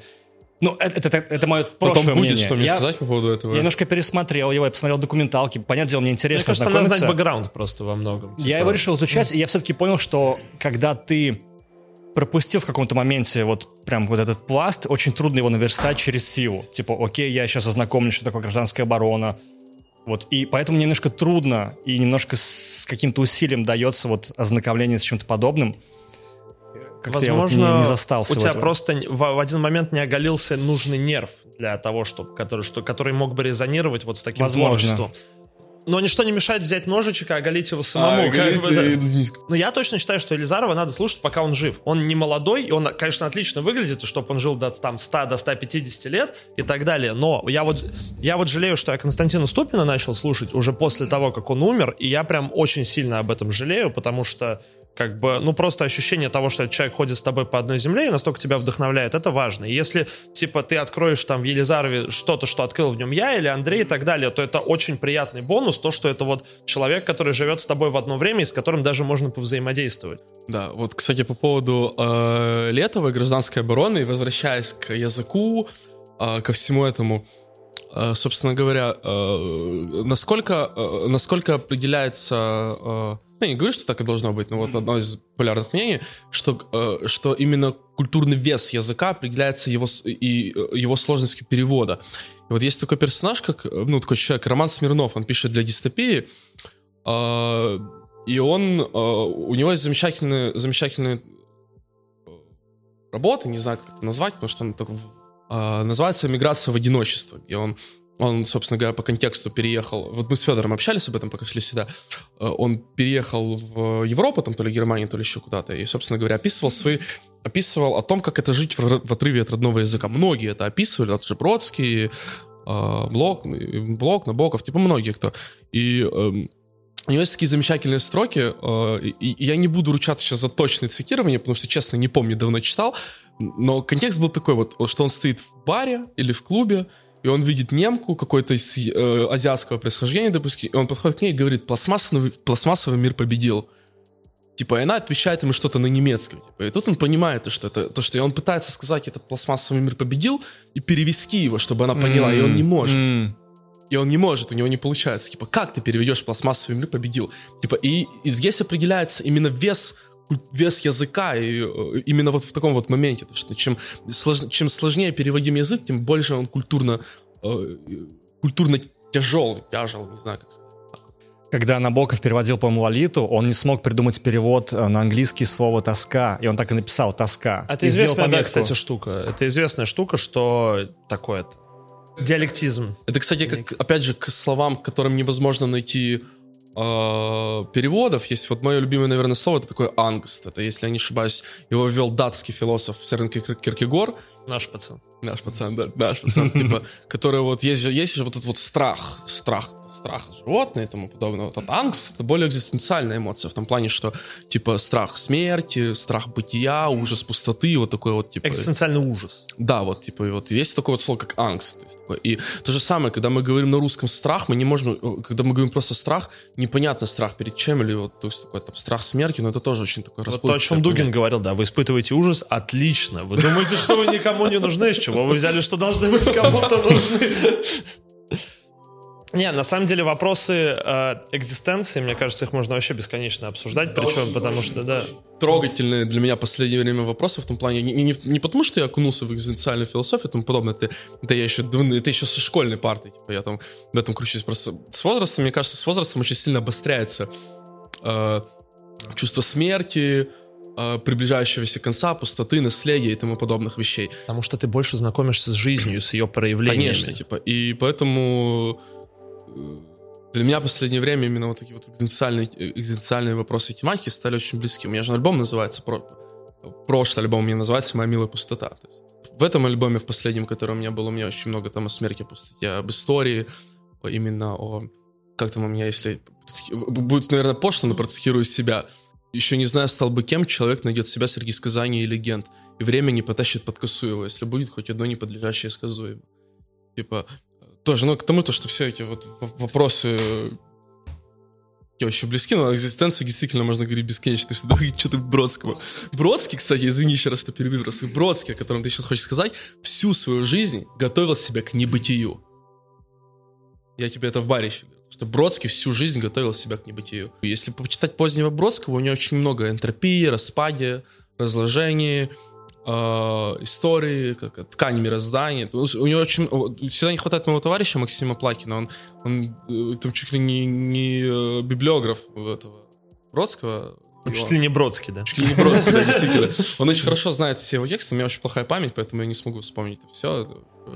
Но действительно у него очень много именно тейков, таких посвященных именно смерти и небытию. И это очень интересно его рассматривать как раз вот в экзистенциальном плане именно Бродского. Бродского я вообще больше рассматриваю не как поэта, хотя он невероятно хорошо писал, у него невероятный язык, он очень круто рифмовал, очень смешно. У меня был недавно спор с батл рэпером одним очень напившимся, не буду говорить с кем. Но он очень далеко дошел на фрешбладе. Типа, он очень пьяный говорил мне о том, что Бродский хуесос, поэты хуесос. Я так смотрел и на самом деле в какой-то степени даже узнавал себя, потому что, знаешь, в несозревшем возрасте я тоже так, знаешь, рэп и тому подобное, типа, поэты хуесос. Но с возрастом ты приходишь к этому. Просто у меня в плане экзистенциальных вопросов у меня очень э, сложно так, э, короче, воспринималась смерть вообще страх смерти. Для меня это такая была очень тяжелая тема, потому что э, у меня всю жизнь, у меня очень мало кто, вот до последнего года у меня очень мало кто из моего окружения погибал или умирал. И я, типа, все время готовился к этому как к чему-то, как вот, типа, к последнему опыту, который отделяет меня ребенка или меня подростка от меня взрослого. Mm. Это вот момент, типа, э, эмпирического осмысления смерти. Смерть и делает нас людьми. Единственное, что нас делает людьми, это осознание смерти. Я много читал, много это осмыслял, пытался принять это и через веру, через религию, пытался принять это через философию, пытал, но не мог принять это через... Что ты имеешь в виду, при- пытался принять через религию? Ну, я вообще как бы сейчас, ну, в молодости, то есть лет до 20, я был... э, дост- Сейчас я верующий человек, кстати. А, да? Вот, да. Ну, э, в определенном смысле, то есть как бы эти границы, они э, трансформируются, размываются, но в целом э, для меня просто сам факт, э, ну, для меня существование Бога — это факт. То есть, в принципе, это вещь, которой я не вижу, ну, я лично для себя не вижу смысла спорить, для меня это очевидно. Но там это отдельный диалог, и как бы не все с этим согласны могут быть, я это понимаю. Вот, э, и я много это, я был достаточно религиозным лет до 20, вот, потом, э, то есть я в церковь ходил, но это были типа исключительно персональный опыт, то есть я ни с кем особо этим не делился, я если молился, то молился в одиночестве, если осмыслял Бога, осмыслял Бога в одиночестве, если разговаривал с ним, то разговаривал в одиночестве, если сходил в церковь, тоже ходил туда один. И в обрядах, не в обрядовой части участвовал очень мало, то есть просто искал какого-то успокоения и так далее. Но вот это было, и потом религиозность это отошла, но как бы вера, а, она осталась. А тебя что-то тревожило тогда, что ты как-то пытался найти какую-то поддержку или... или- или- Какая была причина главная для тебя? Вот на- А, общее ощущение а, бессмысленности бытия. А это давало смысл? Ну, это не то, что давало смысл, но это, эм, как сказать, именно религиозность, не вера, а именно религиозность, то есть часть обрядовая и так далее, это как вот именно обряд, который давал какую-то отдушину, то есть это не духовное, это, ну, естественно, обряды это и духовное взаимодействие с Богом, но обряды это как будто практически физическое взаимодействие с Богом, то есть грань растирается, разделяется, ты понимаешь, что у тебя есть какой-то идол, да, вот какой-то фетиш, который физический, то есть типа бог, ну, очень сильно условно, но практически вот он и есть. Вот типа божественное место, вот божественные предметы, которые типа от него исходят и так далее.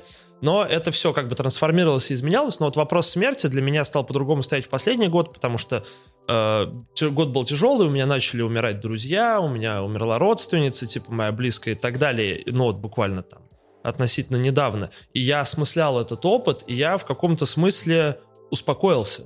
Потому что я такой, ну вот она смерть, вот она так выглядит, вот она смерть, которая буквально ходит рядом с тобой, и а, нет смысла настолько сильно ее бояться, насколько я боялся. То есть это как э, первый раз, не знаю, прыгнуть, это как я в детстве прыгнул с пароходного причала. Да, хотя боялся высоты, то есть ты просто прыгаешь, падаешь. Есть все-таки несколько э, разный опыт смерти. Это есть опыт близости смерти в том плане, когда у тебя умирают родные, вот то, о чем ты сказал, типа меня в какой-то степени преследует с детства. У меня умирал э, дедушка, бабушка, тоже родные, друзья у меня тоже э, бывало. Но, тем не менее, как, такому, как таковому явлению смерти я отношусь очень холодно. Но э, в какой-то момент э, именно ты начинаешь осмыслять персональную смерть. Это совсем другой опыт, и, в принципе, на мой взгляд, это опыт, который невозможно осмыслить вообще, собственно говоря, потому что там есть, как э, говорил кто это, не, не Экклезиаст, не помню, кто это говорил, да и неважно. Там, где есть смерть, нет жизни, а там, где нет жизни, есть смерть. Нет смерти, Я да. абсолютно это и хотел озвучить, в том плане, что смерть идет абсолютно параллельно человеческому Я бытию. могу ошибаться, что ты говорил Экклезиаст, чтобы меня потом дурным не назвали. Я эту цитату слышал немного в другом ключе о том, что э, в таком, возможно, более опопсенном, да, опопсов... Ну, вы поняли, да? Более попс э, в бытовом, но тем не менее, где есть ты, нет смерти, а где есть смерть, нет тебя. То есть, типа, вы не пересекаетесь с ней. Это как твой кореш, который ушел за секунду до того, как ты вошел. То есть, все. То есть, вы, вы находитесь параллельно, и вы присутствуете в жизни друг друга, потому что вы друзья, но вы не пересекаетесь личность. Тут то же самое, как только ты умираешь, то есть, типа, ты пропадаешь раньше, чем ты... Вот именно в тот момент, как только ты умираешь, тебя нет. И ты, у тебя нет возможности осмыслить этот опыт, у тебя даже нет возможности испугаться. Ты пугаешься потенции смерти, возможности, но... Вот к этому, на этом и завязан был у меня альбом, собственно говоря, «Моя пустота». У меня там есть такие фразы, то есть жизнь — это лишь явление, смерть — это лишь процесс. Собственно говоря, идея не новая, это, в принципе, все вытекающее из буддизма тоже. Там, то, что там говорится, то, что мы живем в бесконечном страдании, и счастье есть моменты, которые мы вырываем из этого бесконечного страдания. Тут то же самое. А, В принципе, если так даже с физической стороны посмотреть, то что такое жизнь? Жизнь, углеродная жизнь, это явление, которое произошло в бесконечно мертвой вселенной, где нету органической жизни, собственно говоря. Если органическая жизнь существует в каких-то вспышках, в мгновенных, я, там, в мгновенных, мгновенных реакциях, то мы, жи- мы, жизнь, это лишь явление. Поэтому само, сама по себе смерть существует лишь в одной форме в нашей жизни. Смерть существует в форме ожидания, как мне кажется, собственно говоря. И поэтому мыслить смерть, это значит ожидать эту смерть.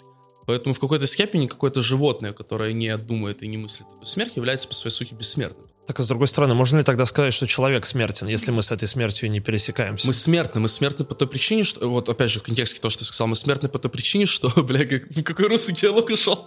Не диалог, Охуенно, а- охуенно. Я обалдею. Мы смертны, мы смертны в том э, смысле, что мы думаем и мыслим эту смерть, а значит, эта э, смерть существует. То есть, говоря, существует только то, что, опять же, вернемся к э, философии, к постструктурализму особенно.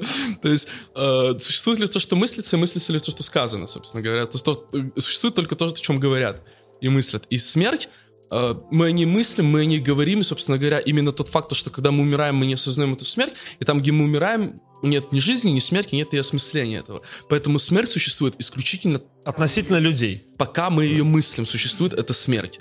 Так а что там Бродский?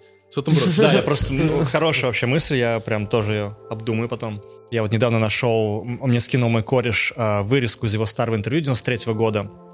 Короче, я просто прочитаю, вы поймете. Самое чудовищное последствие тоталитарной системы, которая у нас была, является полный цинизм или, если угодно, нигилизм общественного сознания. Разумеется, это и удовлетворительная вещь, приятно пошутить, поскалить зубы, но все это мне очень сильно не нравится. Набоков однажды сказал, что э, когда кто-то приехал из России и рассказывал ему русский анекдот, он смеялся. Да, замечательный анекдот, замечательные шутки, но все это мне напоминает шутки дворовых или рабов, которые издеваются над хозяином в то время, как сами заняты тем, что чистят, а, что не чистит его стойло. И это то положение, в котором мы оказались как нация, и я думаю, было бы разумно попытаться изменить общественный климат. На протяжении этого столетия русскому человеку выпало такое, чего ни одному народу, ну, может быть, разве что кроме китайцев, не выпадало. Мы увидели абсолютно голую, буквально голую основу жизни. Нас раздели и разули, и выставили на колоссальный экзистенциальный холод. И я думаю, что результатом этого не должна быть ирония. Результатом этого должно быть взаимное сострадание, и этого я не вижу. Не вижу этого ни в политической жизни, ни в культуре. Это тем горше, когда касается культуры, потому что, в общем-то, самый главный человек в обществе остроумный и извивающийся.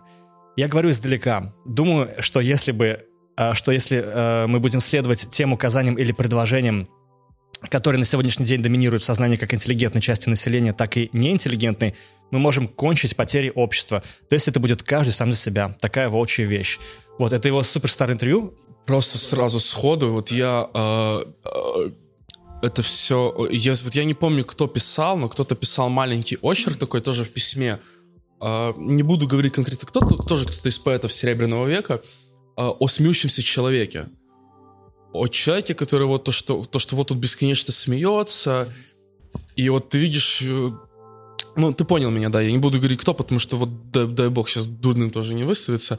Это, в принципе, вся вещь вот эта вот вытекающая к бесконечной иронии. Я, я короче, к чему это все? если перенести это немножко на вообще то, что сейчас происходит, на музыку, в какой-то момент, мне кажется, ну, вот лично меня тоже ирония заебала постоянная, потому что зайдешь, допустим, в Твиттер, условно, там, ну, в основном это Твиттер, и на любой какой-нибудь повод, который показывает, какой пиздец происходит в стране, все шутят. И я, на самом деле, так же делаю, потому что, на самом деле, это какая-то такая околонервная реакция, потому что ты иначе не можешь выразить свои чувства, вот эту всю боль и какой-то пиздец, какой-то ахуй, который происходит, ты, понятное дело, на эту тему пошутишь, типа, ёб твою мать, опять там что-то произошло. Но при этом вот мне понравилась мысль, на самом деле, что он еще в те времена говорил о том, что нам не хватает вот этого сплочения, потому что мы только и делаем, что шутим на тему того, что вокруг происходит, и в итоге мы просто оказываемся одни в какой-то момент, и все, как бы, вот, дошутились. Мне Вот. просто...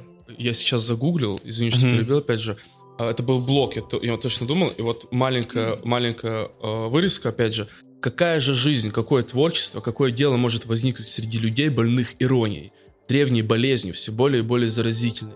Сам того не ведая, человек заражается ею. Это как укус упыря. Человек сам становится кровопийцей. У него пухнут и наливаются кровью губы, белеет лицо и отрастают клыки. Так проявляется болезнь ирония.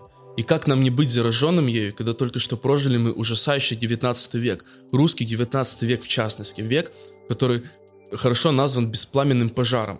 То есть это прямо болезнь, болезнь не, столько современная, потому что все, многие, а, многие я заметил, э, особенно если касается музыки, вот этот вот современный, э, тебе как участнику антихайпа лучше всего это знать, Меня о выгнали. том, то, что ирония, Серьезно?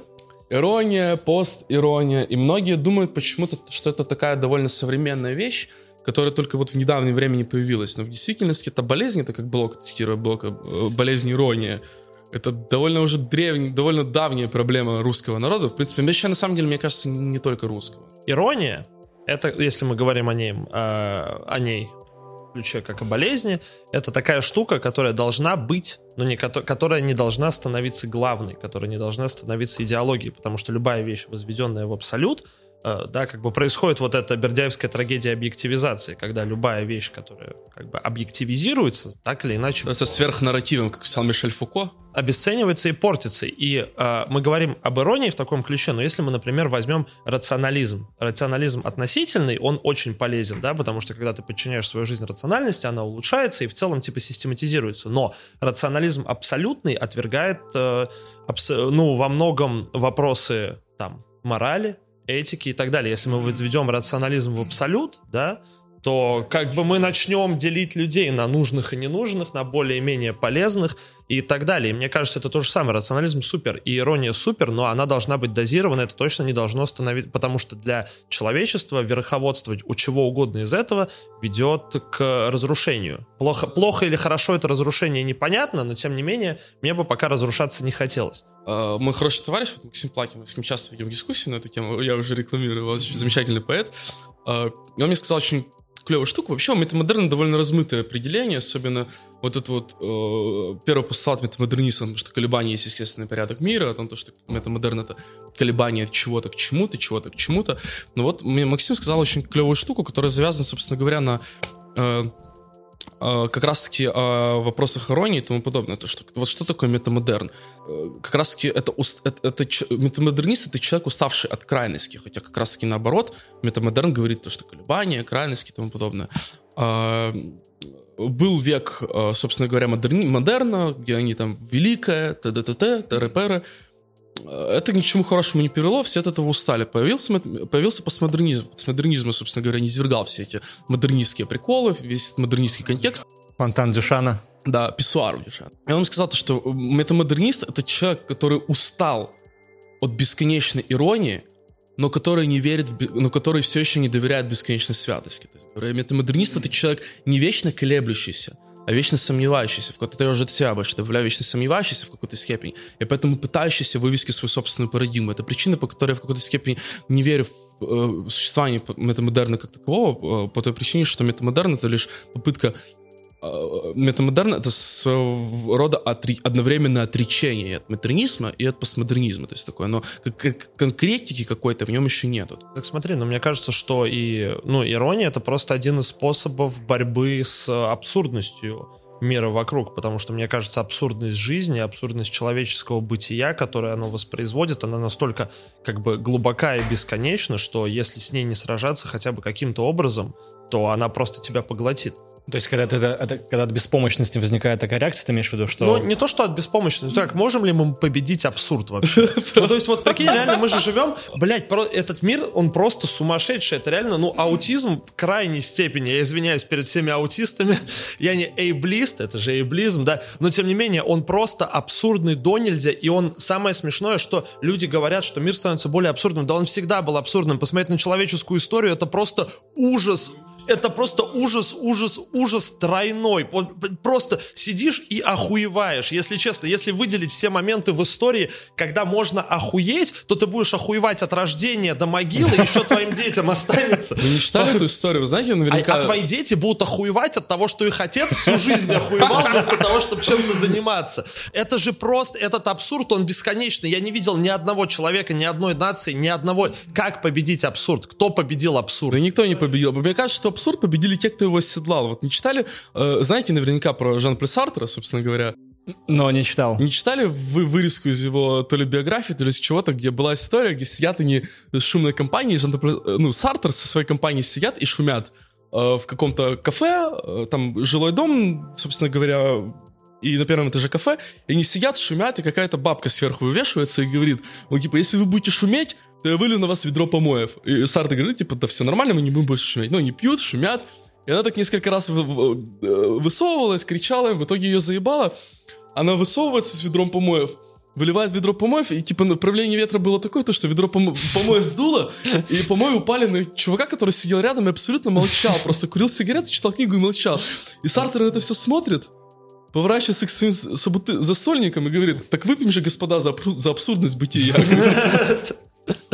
И просто я к тому, что ирония — это один из способов оседлать абсурд. Он просто может быть, типа, более набившим оскомину, потому что больше людей его используют, он достаточно доступный. Типа, иронизировать над абсурдом несложно.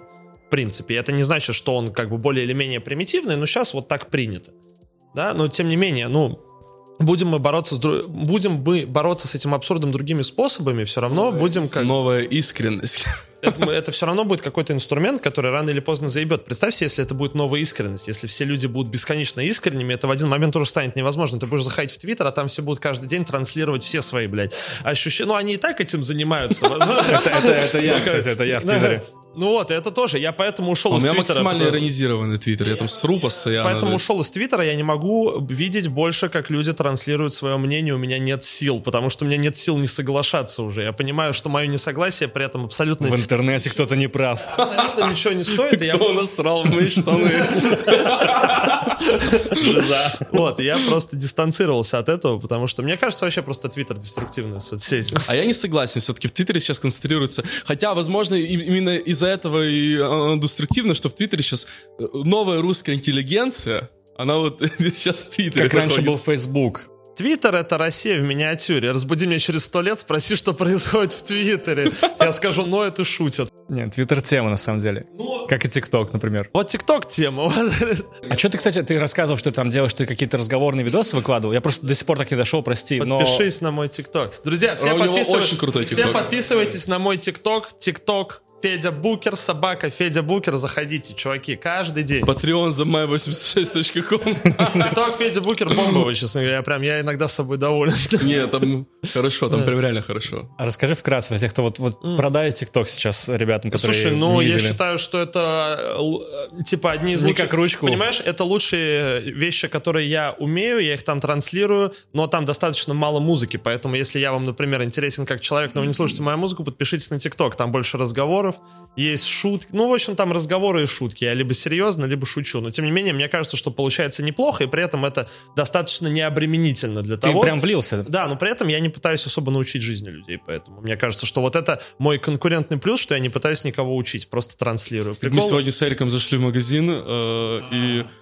Э, собирали там селедочку, вот это вот все пихали в пакет, и, и продавщица начала меня учить жизни в том плане, что нужно, чтобы все было вот Аккуратно, Аккуратно и тому подобное. Я так думаю, блядь. Так нет, понимаешь, что мне надо было сказать? Вот вы всю жизнь складываете все аккуратно, и вы продавщица. А я Блин, складываю как хочу, я покупатель. Извините. Продавщица нормальная профессия, Нет, на самом деле, все, как бы, все профессии нужны, все профессии важны. Если бы не было продавцов, то... То не было бы покупателей. Да. Были бы только воры. Но в целом, кстати, Disco Elysium 10 из 10. Учитывая, что я поиграл пару сессий, это, наверное, ну вот э, я поэтому отделял ее как бы в игру другого десятилетия, потому что ну я просто в восторге. Типа... Очень спасибо большое студии, которая перевела. Это помню... эстонцы, кстати, к удивлению моему. Я, я не помню, кто перевел. Вот в Твиттере Аль... Альфина, Альбина девочка. Э, Альфина, да. Э, и... Э, да, спасибо огромное, охуительно. Спасибо большое, что перевели, потому что перевели очень качественно, очень круто. Э, я на протяжении всего прохождения скидывал постоянно какие-то перлы. Я, кстати, в тоже. Твиттер, Ну, я реально, меня один раз я прослезился вообще абсолютно реально, потому что у меня э, персонаж с очень прокачанной эмпатией. И, короче... На моменте с женой, наверное. Нет, не, на моменте... с- ну, с женой тоже нет. Меня вот с этого разъебало очень сильно, но это ладно. Нет, ну там Жена есть момент, типа, то, что там есть возможность посмотреть в бинокль, который стоит на берегу, и ты смотришь на берег, и там стоит какое-то строение, Ой. и на нем э, одна маленькая березка раскачивается на ветру. Если у тебя прокачанная эмпатия, есть опция помахать березке, и ты машешь ей рукой, и там просто фраза «маленькая храбрая березка машет тебе в ответ». И у меня, вот у меня сейчас реально, у меня просто мурашки по коже, я прям такой... Разъебался. Ну, то есть меня прям, типа, меня самому, как Много очень таких эмпатичному человеку, прям. я прям такой... Круто, круто, круто. Там можно погладить ящик, то есть такое. И А можно... можно пнуть я? Нет, как- я, я однажды его пнула, я, я однажды его пнула, потом перезагрузился, потому что когда ты пинаешь ящик, то, то ящик тебе э, и второй раз пытаешься его, ты пинаешь ящик, потом пытаешься его второй раз погладить. И там ящик по- тебе не Да, доверяет. Да, да, там Не. висит ящик не А я не перезагрузился, потому что у меня далеко был сейф, и я такой, ну ладно, видимо, с ящиком я испортил отношения навсегда. Мне прям обидно стало. Я в таких играх сейвлюсь просто на каждом шаге. Делал 2 метра сейв, 2 метра сейв. Типа, прям... Я в детстве, ты сейчас сказал про ящик, я в детстве вспомнил, как я боялся обидеть любую вещь, то есть она для меня была одушевленной.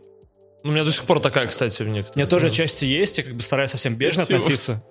Но как бы это реально крутое качество, мне кажется, у людей, которые вот испытывают... Это же, по сути, люди, которые не смогут... э, Я не уверен в этом, но мне кажется, они не смогут, не знаю, там, причинить вред другому человеку просто так. Да, Если они испытывают даже чувство к Не, вещам, я, я например. прощаюсь с вещами, которые я выкидываю. То есть, если я провожу уборку и нахожу какие-то вещи для меня памятные более или менее, но я понимаю, что их время пришло, я прям прощаюсь с ними. Я такой, типа, спасибо, ты сослужил, эти кроссовки мне сослужили хорошую Да, службу, да, но да, я да, больше да, не да. могу вас хранить, типа, ребят, извините. Надеюсь, что вы достанетесь какому-нибудь Стасу Аскету. А вы заметили, что вообще игры, они в целом вышли наконец-то... Ну, я просто более старый, чем вы. Я застал те времена... 31. Я застал те времена, когда игры считались э, чем-то, ну, наравне, не знаю, там, с наркоманией, алкоголизмом и так далее. Сейчас игры это наравне с музыкой и кинематографом. Так нет, тоже в моем детстве тоже так было. Я рано начал Да, в играть нашем детстве тоже да. такое было. А, да? Да. То есть вы застали? Это только недавно относительно Да. стало. Э, Но все равно я не мог нормально играть дома, потому что это дорого и тому подобное. И я всю, наверное, всю свою жизнь и молодость я провел в компьютерном клубе. Я вот, И- кстати, и, наверное, это очень важно. Ты ходил в кампы? Я там жил, блядь. огромная часть моей, э, моего взросления это, собственно говоря, компьютерный клуб, потому что найти себе, найти себе друзей-сверстников, то есть я в обычных условиях особо не мог, опять же, из конте- контекста м, того, что я переезжий, я еще такой, я еще был такой тучный, то есть, ну, да, Да? я был толстый в детстве, у меня, у меня гормональный сбой был, да. Тяжело представить сейчас почему-то. Смотрю, ну, потому что у меня генетика не толстая. То есть, на самом деле, я просто в какой-то, в какой-то момент, я, даже забавная история, с 8 на 9 класс мне заебали шутки про то, что я толстый, и я собрался с силой воли и пошел бегать. Э, Я пошел, и я просто все лето каждый день ходил, бегал по стадиону. Я помню, я начал с одного круга, заканчивал там двумя-тремя километрами. Я в 9 класс пришел, типа, я еще вытянулся. Пришел худой, высокий, стройный, типа, Все охуели. это ты, А ты типа. на гитаре умел играть? тогда? Нет, гитаре я уже 10 класс. А что по музыке, кстати, у вас? Что сейчас вообще делаете? А, я, я сдал альбом. Чувак, я сдал. Блядь, А, я типа... или... Не, все, мы его свели, все готово, обложка готова, все фиты, все на месте, все. То есть, типа, вот он выходит. Если сейчас ничего не обломается, то лид-сингл у нас выходит 19 марта.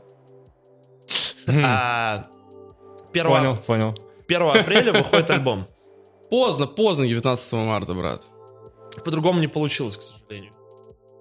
Будем петь его на концертах 5 марта и 13 в Питере. Не знаю, были ли подкаст к этому моменту. Потому что, короче, я прям, э, не знаю, типа я посидел, пока писал этот альбом, потому что он называется «Выбери жизнь», там 24 трека.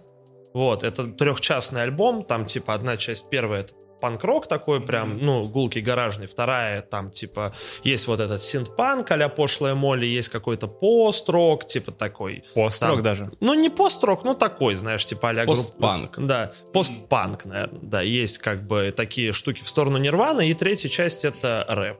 И, соответственно, первая часть про жажду жизни, вторая про любовь, третья про смерть, осмысление смерти. И там у меня последние два альбома выходили, типа один без фитов, другой только вот с Андреем у нас был фиток. Вот, а в этом, наконец-то, очень много народу. Там есть Леха Никонов, есть Дима Бамберг, Вася Звездкин из группы Шары, Димон Майти Ди, э, ваш покорный слуга Андрей Перекинезис, Серафим Мука, кто еще есть? Руслан Crazy Mega Hell, Слава КПСС, Александр Форсайт поучаствовал. В общем, все наши. И, насытил, насытил. Да, и я прям... У меня два года ушло на этот альбом, мы очень сильно ебались со звуком, мы прописали хорошо живые барики, типа, мы хорошо прописали живую гитару, там все в порядке с вокалом, но я вот, типа, вот этот момент сдачи, я просто к тому, что у меня реально нахуй нервный срыв случился. Ну, типа, я вот... Это последнее, это был просто пиздец, потому что мы сводили это все, то есть у нас были заготовлены, у нас был прописан вокал, Э, мы были прописаны барабаны, и мы сели дописывать гитары, и когда у нас уже все было прописано, но не приведено к общему знаменателю, мы свели 24 трека за... И свели, отмастерили 24 трека за неделю. Но я прям реально посидел, то есть, типа, когда, я, вот, когда мы его сдали, я сел и я до сих пор не могу выдохнуть, мне кажется. У меня остается вот этот клочок воздуха в груди. Ну, друзья, альбом «Выбери жизнь» — это мой лучший альбом, это мой магнум опус. Слушайте, репостите, мне это нужно как никогда. Никогда не говори что-то я хотел сказать, да, что это предполагает, что ты лучше уже ничего, лучше, лучше уже ничего не сделаешь, как будто бы, да, по твоим да, ощущениям.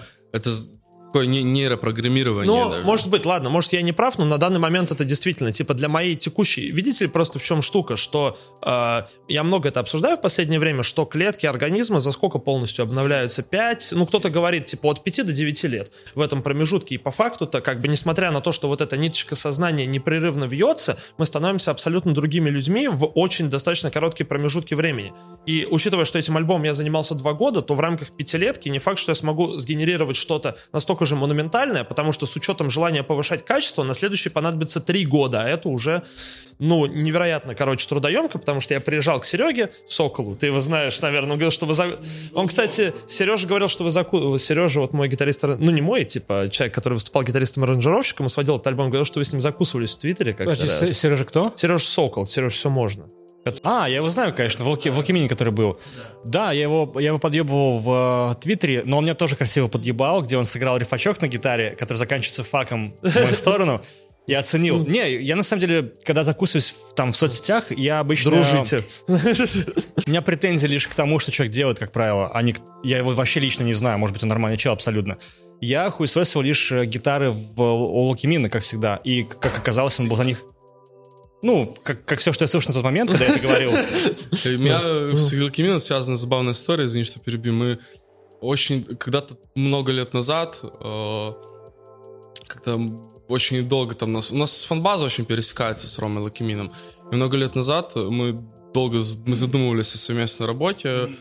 а потом как-то все на тормоза спустилось, потом у меня вышел там альбом или два уже, тем более у Лакимина там вышел тоже альбом, сейчас второй выходит. То есть такой, и буквально я пару дней назад сидел э, дома пьяный, я такой сижу такой, с, сижу с э, женщиной и думаю, бля, надо все-таки. Я улетаю, говорю, бля, Ром, когда мы с тобой фиточек наделаем, типа.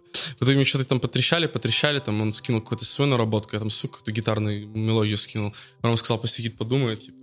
Это, возможно, такой инсайдик на будущее для людей, то, что, возможно, наконец-то этот э, долгострой выйдет. Надеюсь, что он, надеюсь, что он выйдет. Я очень, очень, очень хотел бы. Я очень уважаю Рому Лукимина как музыканта. Мне очень импонирует Лукимин. И Просто у нас-то сложные отношения с я Романом знаю, Лакимином. Я знаю, у многих моих друзей специфическое отношение к Лакимину. Я помню, типа, что в подкасте с Эриком он на меня прыгал такой, типа, что, мол, Букер решил, что он панк. Да, братан. Я передаю старичку большой привет. Блин, прикинь, я не помню, в моем подкасте он говорил так который назывался «Лакимин. Я устал страдать». Все, все, все, все, все. О том, как крестный казнь разбавлен от проказа, величайшая история, когда-либо рассказана. Как писал один... Э, э, не, не знаю, что это дословно точно цитата, но, это, но я из уст Артема Саграда ее помню. Э, был такой рэпер и поэт. В детстве его слушал. «Соль земли» группа называлась. Вот, и поэтому я устал страдать, и вот такие темы мне очень сильно... Да, в принципе, вообще мотивы, возвращаясь к вопросу о религии, о Боге, вот ты говорил, ты говорил о том, что Бог есть, но как я понял, то, что ты ни, никакой религиозной конфессии ты себя не относишь. Ну, такая, типа, я отношу э, себя культурно к православной религиозности, потому что для меня это именно важный культурный это момент для осмысления. Ну, безусловно, это, безусловно, христианство. То есть это, безусловно, осмысление христианства, причем, скорее всего, православного. Но в целом сейчас, наверное, мои взгляды можно назвать больше агностичес...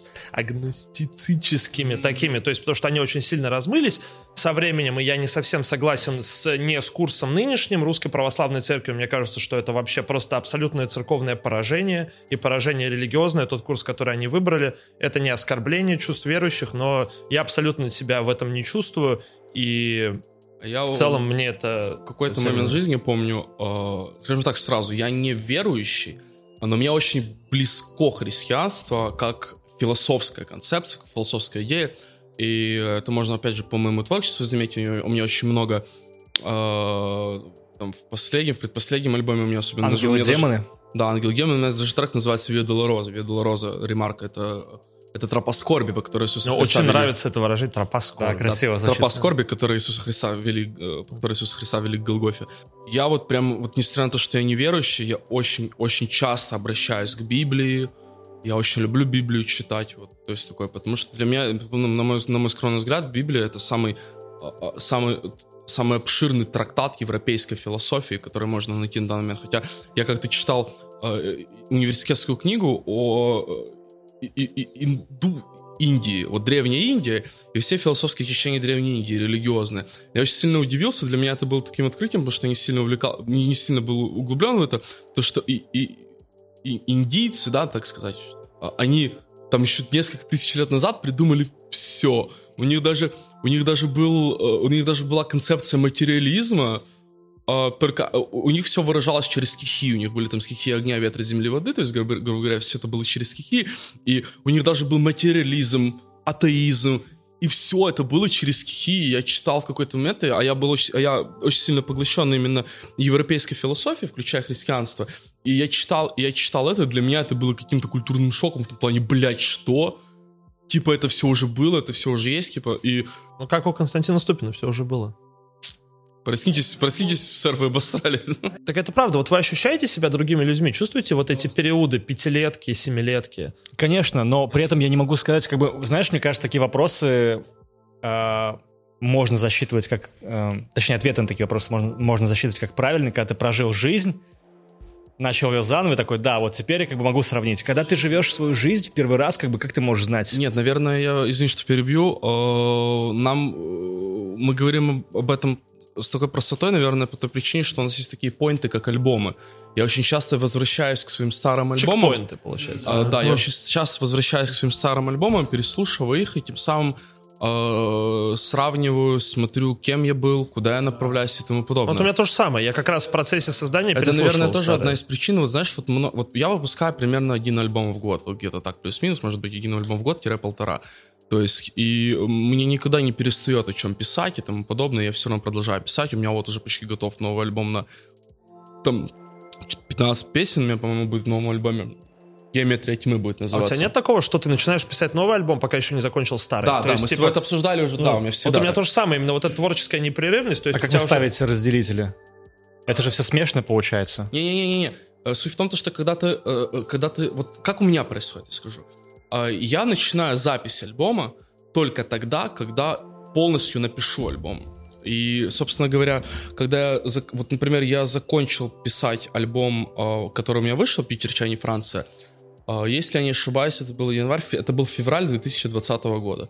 То есть такое, и это был февраль 2020 года, с, этим, с этого момента я записывал, мы два раза пересводили альбом, и вышел у меня только в декабре.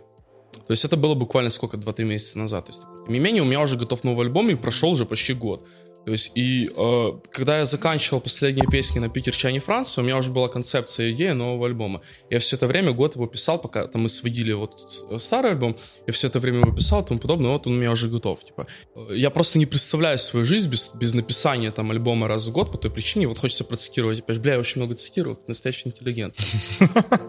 Вот у Бероуза есть диптих, скажем так, литературный диптих, называется э, пидор, пыр. Очень хочется пошутить. Пидор и джанки. И вот в пидоре, в предисловии, он пишет... э, Пидор и нигер. Можно это порезать, пожалуйста? Я просто, я, я просто э, при, при всей, э, при всей политкорректности мне не хочется коверкать все-таки историю, потому что действительно э, называется, э, называется эта работа Пидор, и он очень долго во- воевал с издателем, ему предлагали назвать Педик, Смягчить. э, да, смягчить, но он Бероз... петух, да, голубой. настаивал, конкретно, чтобы, чтобы назвали Пидор. Потому что он говорил, что в Пидоре есть вот что-то вот такое вот, именно выделяющееся. Так вот, и у, у него там в предисловии было о том, то, что, э, что вот он, и он говорил, то, что долгое время он думал, что пишет для того, чтобы заглушить боль от утраты жены. Он уже застрелил свою жену случайно, как вы знаете, очень... Ну, как случайно. Ну как, да.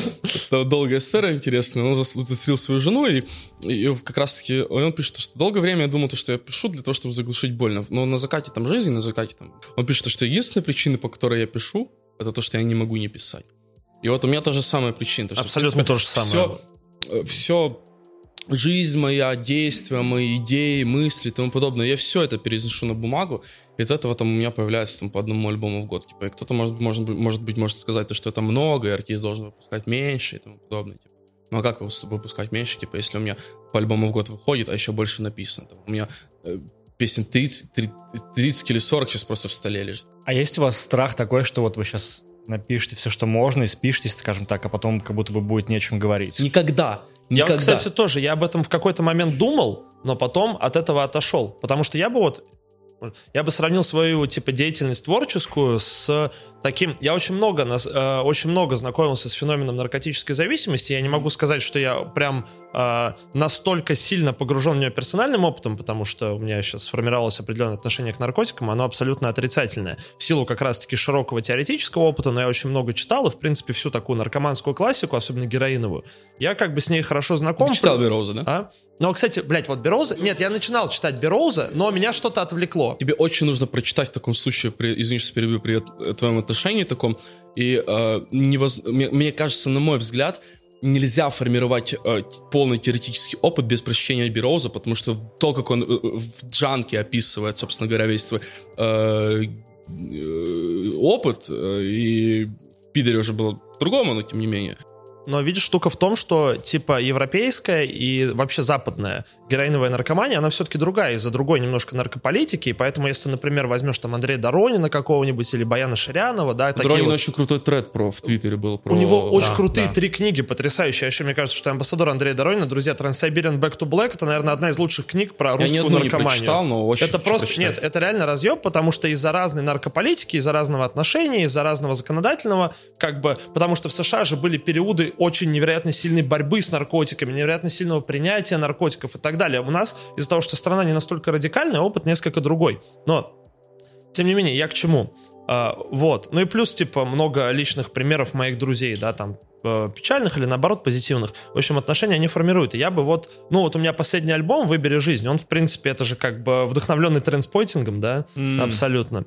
Вот. И Удивительно, что я посмотрел, э, я посмотрел Trainspotting в первый раз, потом посмотрел его во второй раз, начал писать, ну, формировать концепцию альбома, э, внедряя в него как бы вот эти грани, а потом, накануне того, как нам надо было фоткать обложку, я сидел, и у меня не было идеи абсолютно. Я думал, может, вообще ничего не делать. И я сел в ночь перед этим, пересмотрел э, Trainspotting в третий раз, и ко мне пришла еще идея обложки, причем, типа, сразу двух на сингл и на альбом. Я начал писать судорожно своему, типа, вот фотографу-дизайнеру Артему Звоскому. Артем, большое спасибо тебе за визуал. Потрясающий абсолютно. А ты не смотрел вторую часть? Визуальный человек.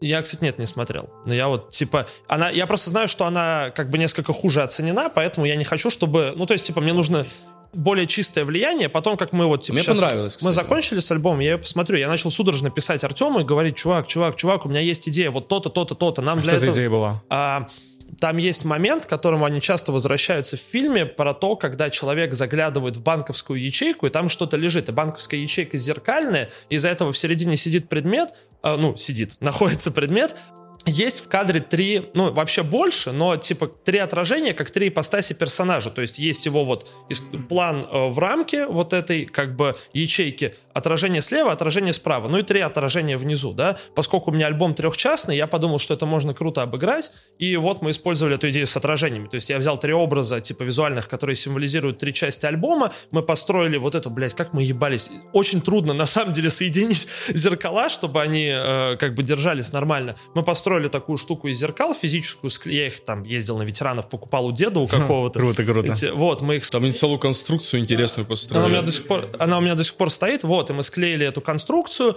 и я в рамках нее фоткался, и потом мы брали вот эти фотографии с отражением, но я тебе покажу потом. А, вот, и я, короче, к тому, что я бы сравнил свой, а, свою работу с творчеством а, сродни вот э, наркотической зависимости, особенно вот то, что я читаю, например, в дневниках э, и отзывах людей, которые зависимы, например, от эйфоретиков, что сейчас такой достаточно популярный вид зависимости, и люди говорят, что типа я вот сижу, и я сам не понимаю, как это происходит, то есть я сидел-сидел, и вдруг хуякс, и я уже там закладку выкапываю в парке, и вот хуякс, и я уже там на третьих сутках сижу. И вот у меня то же самое, я сижу, я даже не хочу писать, но ты заходишь, типа такой, блин, прикольная фраза, запишу ее, потом Да. такой, к этой фразе отлично подходит другая фраза, или ты смотришь фильм, слышишь саундтрек такой, блядь, вот это бы засэмплить, и вот, и ты уже сидишь, и у тебя уже, блядь, 10 треков написано. Я вот так, я вчера сидел один ночью и такой, слушаю инструментал, у меня дома микрофон, я записываю демку, потом такой, а запишу вторую. Я записал 4 демки просто, типа, потому что ты сидишь такой, еще, еще, еще. И ты, и вдруг ты э, просыпаешься, и ты уже настолько выжат, что я такой, надо идти спать, я больше нихуя не могу. Типа, Я в какой-то момент даже э, поймал себя на такой мысли, и э, ну, я не смог долго, долгое время продержаться, сейчас скажу в чем. Это было буквально пару месяцев назад, я взял себе за правило не писать как минимум э, э, там полгода. Я думал даже вот по, по э, мотивам еже- группы ежемесячной, где они писали 500 е- дней без Мгм. ежа, я думал тоже сделать, запустить такой прикол, выкинуть в группу типа, типа 200 дней без пира. И что-то такое, ну... Но в итоге я посидел месяц-полтора, и я не смог, я вообще не смог. Мне- У меня, у меня идеи в голове, и мне нужно это все А ты хотел как-то накопить, чтобы, да, видимо, чтобы да, у да, тебя было хотел, единоразово. я хотел на- накопить в том плане, что все-таки творчество, творчество это прежде всего транспонирование своей мысли на бумагу, и э, это очень сильно зависит от тебя. Для того, чтобы не повторяться, для того, чтобы там не ну, всякие такие вещи, типа, Мгм, нужно делать паузу, но, но все равно у меня там какие-то идеи, мысли, я их все переношу, и э, даже если это какое-то повторение, то это, скорее всего, развитие чего-то. То есть я, в конце концов, я отказался от этой вещи, в конце концов, любой... Ой, Лев Толстой писал, э, говорил, Лев Толстой писал, что писать нужно каждый день, потому что, в конце концов, письмо — это ремесло. Для того, чтобы развиваться в нем, нужно постоянно иметь практику. Слушай, ну ты продержался достойно, потому что я сломался через две недели. Я тоже пытался не писать. Мы как раз когда с друзьями уезжали в Европу, мы Я, уезжаем. я лукавлю, потому что я так вроде и не писал, но все равно я, э, я, я- но все равно там я еду в такси на вокал, например, и что-то такое я там смотрю. Опять же, мой любимый прикол это про э, мой любимый водный канал, э, мой, мой путь, собственно говоря, Любимый на- на самом деле или в кавычках? М? Любимый на самом действительно деле? любимый. Сейчас объясню почему. Я там жил, вообще не нравится. Объясню почему. Типа мой путь Энергетика на- плохо. Мой путь, на, мой, мой путь на занятие пролегает э, через обводной канал или обводный, важно. То, чего, кстати, не было в этом году из-за резкого перепада температуры, очень сильно расстроился. Обычно, когда э, происходит этот переход с зимы на лето, и, э, из-за смены температуры, из-за течения, там же ламинарное течение в воде, это слоистое течение, там что-то холо- холоднее, теплее.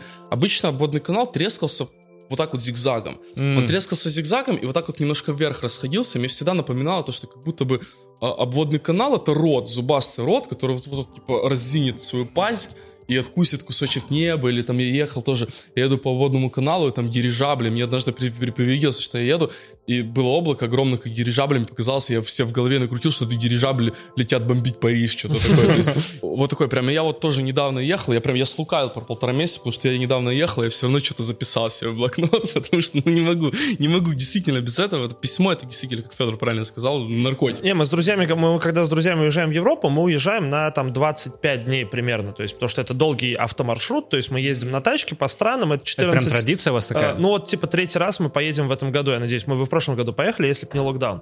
Вот, и мы ездим, типа, там это 24-25 дней, примерно так. Ну, то есть, Звучит офигенно Да, вообще. и мы, типа, ездим на тачке, это там, ну, много тысяч километров, я не могу сказать сейчас сколько точно, но мы еще останавливаемся на несколько дней. Плюс во второй раз мы с, э, с Сашей улетали в Калининград на несколько дней, потом возвращались. У нас два... Мы ехали на автодоме с чуваками вчетвером.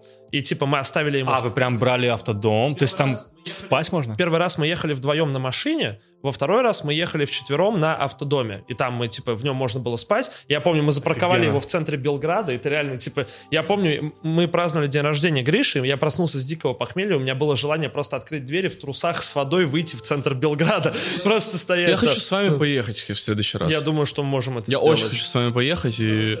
Потому что это ты так, ты, ты, э, все эти приключения, я честно скажу, я вот помимо, опять же, той же самой Варшавы, Украины и Беларуси, я ни разу не уезжал за пределы вот этого, да, то есть я не был, Слушай, тебе, сто, тебе стопудово надо это да, сделать. я не был, У тебя столько впечатлений впереди. я вот я хотел в этом году поехать э, куда-нибудь, но опять же локдаун и тому подобное, переносы концертов. Я думал, что у меня будет свободная весна, потому что концерты осенью. К сожалению, переносы, переносы и... Короче, и мы уезжаем на 25 дней, я такой, я 25 дней не буду писать, я ломался через две недели реально. То есть я сидел и такой, да ну, типа, столько идей роятся, и ты чувствуешь, что преступление их упустить. То есть ты просто, ты такой, неужели я могу позволить таким хорошим идеям? Они не всегда хорошие в итоге, но на моменте они тебе кажутся прекрасными. Я не могу вот им как голубям позволить улететь. Просто, типа, я не могу... И... Я не могу их отпустить. И ре- реально ты все равно начинаешь писать. Если не песни, то стихи. Если не... Ну, то есть нет вариантов. А я вот прозу больше пишу. Если я не пишу песни... А я видел, ты, кстати, книгу делаешь. А, да, я не просто делал книгу, не знаю, видел ты или нет, но у меня очень много рассказов. Видел, видел, видел. У меня очень много рассказов. Э, но у меня есть прямо э, две, две ветви моего творчества. Три ветви моего творчества. Первое — это просто песни, где там я там, э, от себя пишу, возможно, какие-то концепции то есть свои. Второе — это Final Fantasy — сорвало название, да, я знаю. Но называется это по названию главного героя. Главный герой — это корабль. Собственно говоря. И там у меня тоже своя такая фантастическая, э, фэнтезийная вселенная. То есть такое. И там оно все связано с сюжетами и тому подобное. Третье, и, и третье ответвление — это... Валорант. Так вот, это циклы. Это абсолютно не связанные между собой истории, которые вот песня, к ней история. Обычно это... А, вот это я как раз видел. Да, вот так вот. И если я не пишу песни конкретно, я никогда, я не пишу стихи вообще никогда. Я, потому что если что-то рифмованное пишу, то это уходит в песни. Mm. Поэтому моя сублимация не песенная, она уходит в прозу. Так вот. И я пишу, я когда-нибудь я бы очень хотел выпустить книгу, но Федор меня с этим опередит, я так понимаю, да? Да, у меня должна выйти книга, она все корячится, корячится, корячится, то есть она уже готова. Это книга стихов, но это сборник, по большому счету, стихов. Он называется «Морда». Вот, и он получился гораздо жирнее, чем я ожидал, то есть там прям до хрена страниц, что-то нормально должна быть книжка, и все, то есть он уже лежит в издательстве, и там просто были, опять же, проволочки из-за локдауна и так далее, и в принципе, вот я говорю, мы все готовимся, готовимся, готовимся, сейчас, видимо, уже после альбома, но я надеюсь, что, типа, к лету он точно должен выйти, он уже готов. Завидую тебе, потому что я, я, я пишу свой Сильмариллион, пока я его не напишу, мне ничего не выйдет. Нет, для меня это такая, типа, это проба пера, это первый раз, когда я вообще столкнулся с процессом, типа, издания чего-то, оформления и так далее, это для меня новый опыт, но я в один момент просто начал писать стихи, мне всегда стеснялся писать стихи, потому что, ну, типа, это мой долгий разговор про сакрализацию, стигматизацию поэзии, Поэзия, которая да. выходит из школьной программы, которая абсолютно, блядь, деструктивная для новых авторов. Ну, у нас, кстати, мы с Перекинезисом много спорили на эту тему. И... О поэзии. Да. Вот, но и в один момент я начал писать стихи просто потому, что решил попробовать, типа, потому что я начал, я в детстве писал, mm-hmm. потом решил попробовать еще раз, и я, типа, когда напивался, начинал их читать друзьям своим, в том числе Андрею, и я в один момент получил, типа, я очень хороший... Как корка хлеба, я до сих пор помню, мое любимое, мое любимое стихотворение у Федора начинается с черство, как корка, корка хлеба. До сих пор его помню, много лет его назад мне читал, и я периодически пьяный прошу его прочитать мне его еще раз. Федор безумно талантливый поэт, прямо безумно талантлив. Мне очень нравится его поэзия. Это прям вот, вот здесь вот называется. И в ней, в ней прямо отражается то, о чем Федор говорил в начале подкаста, его эмпатичность. В том плане то, что его эмпатичность позволяет ему подбирать иногда такие фразы и слова, которые вот прямо вот отдаются здесь вот.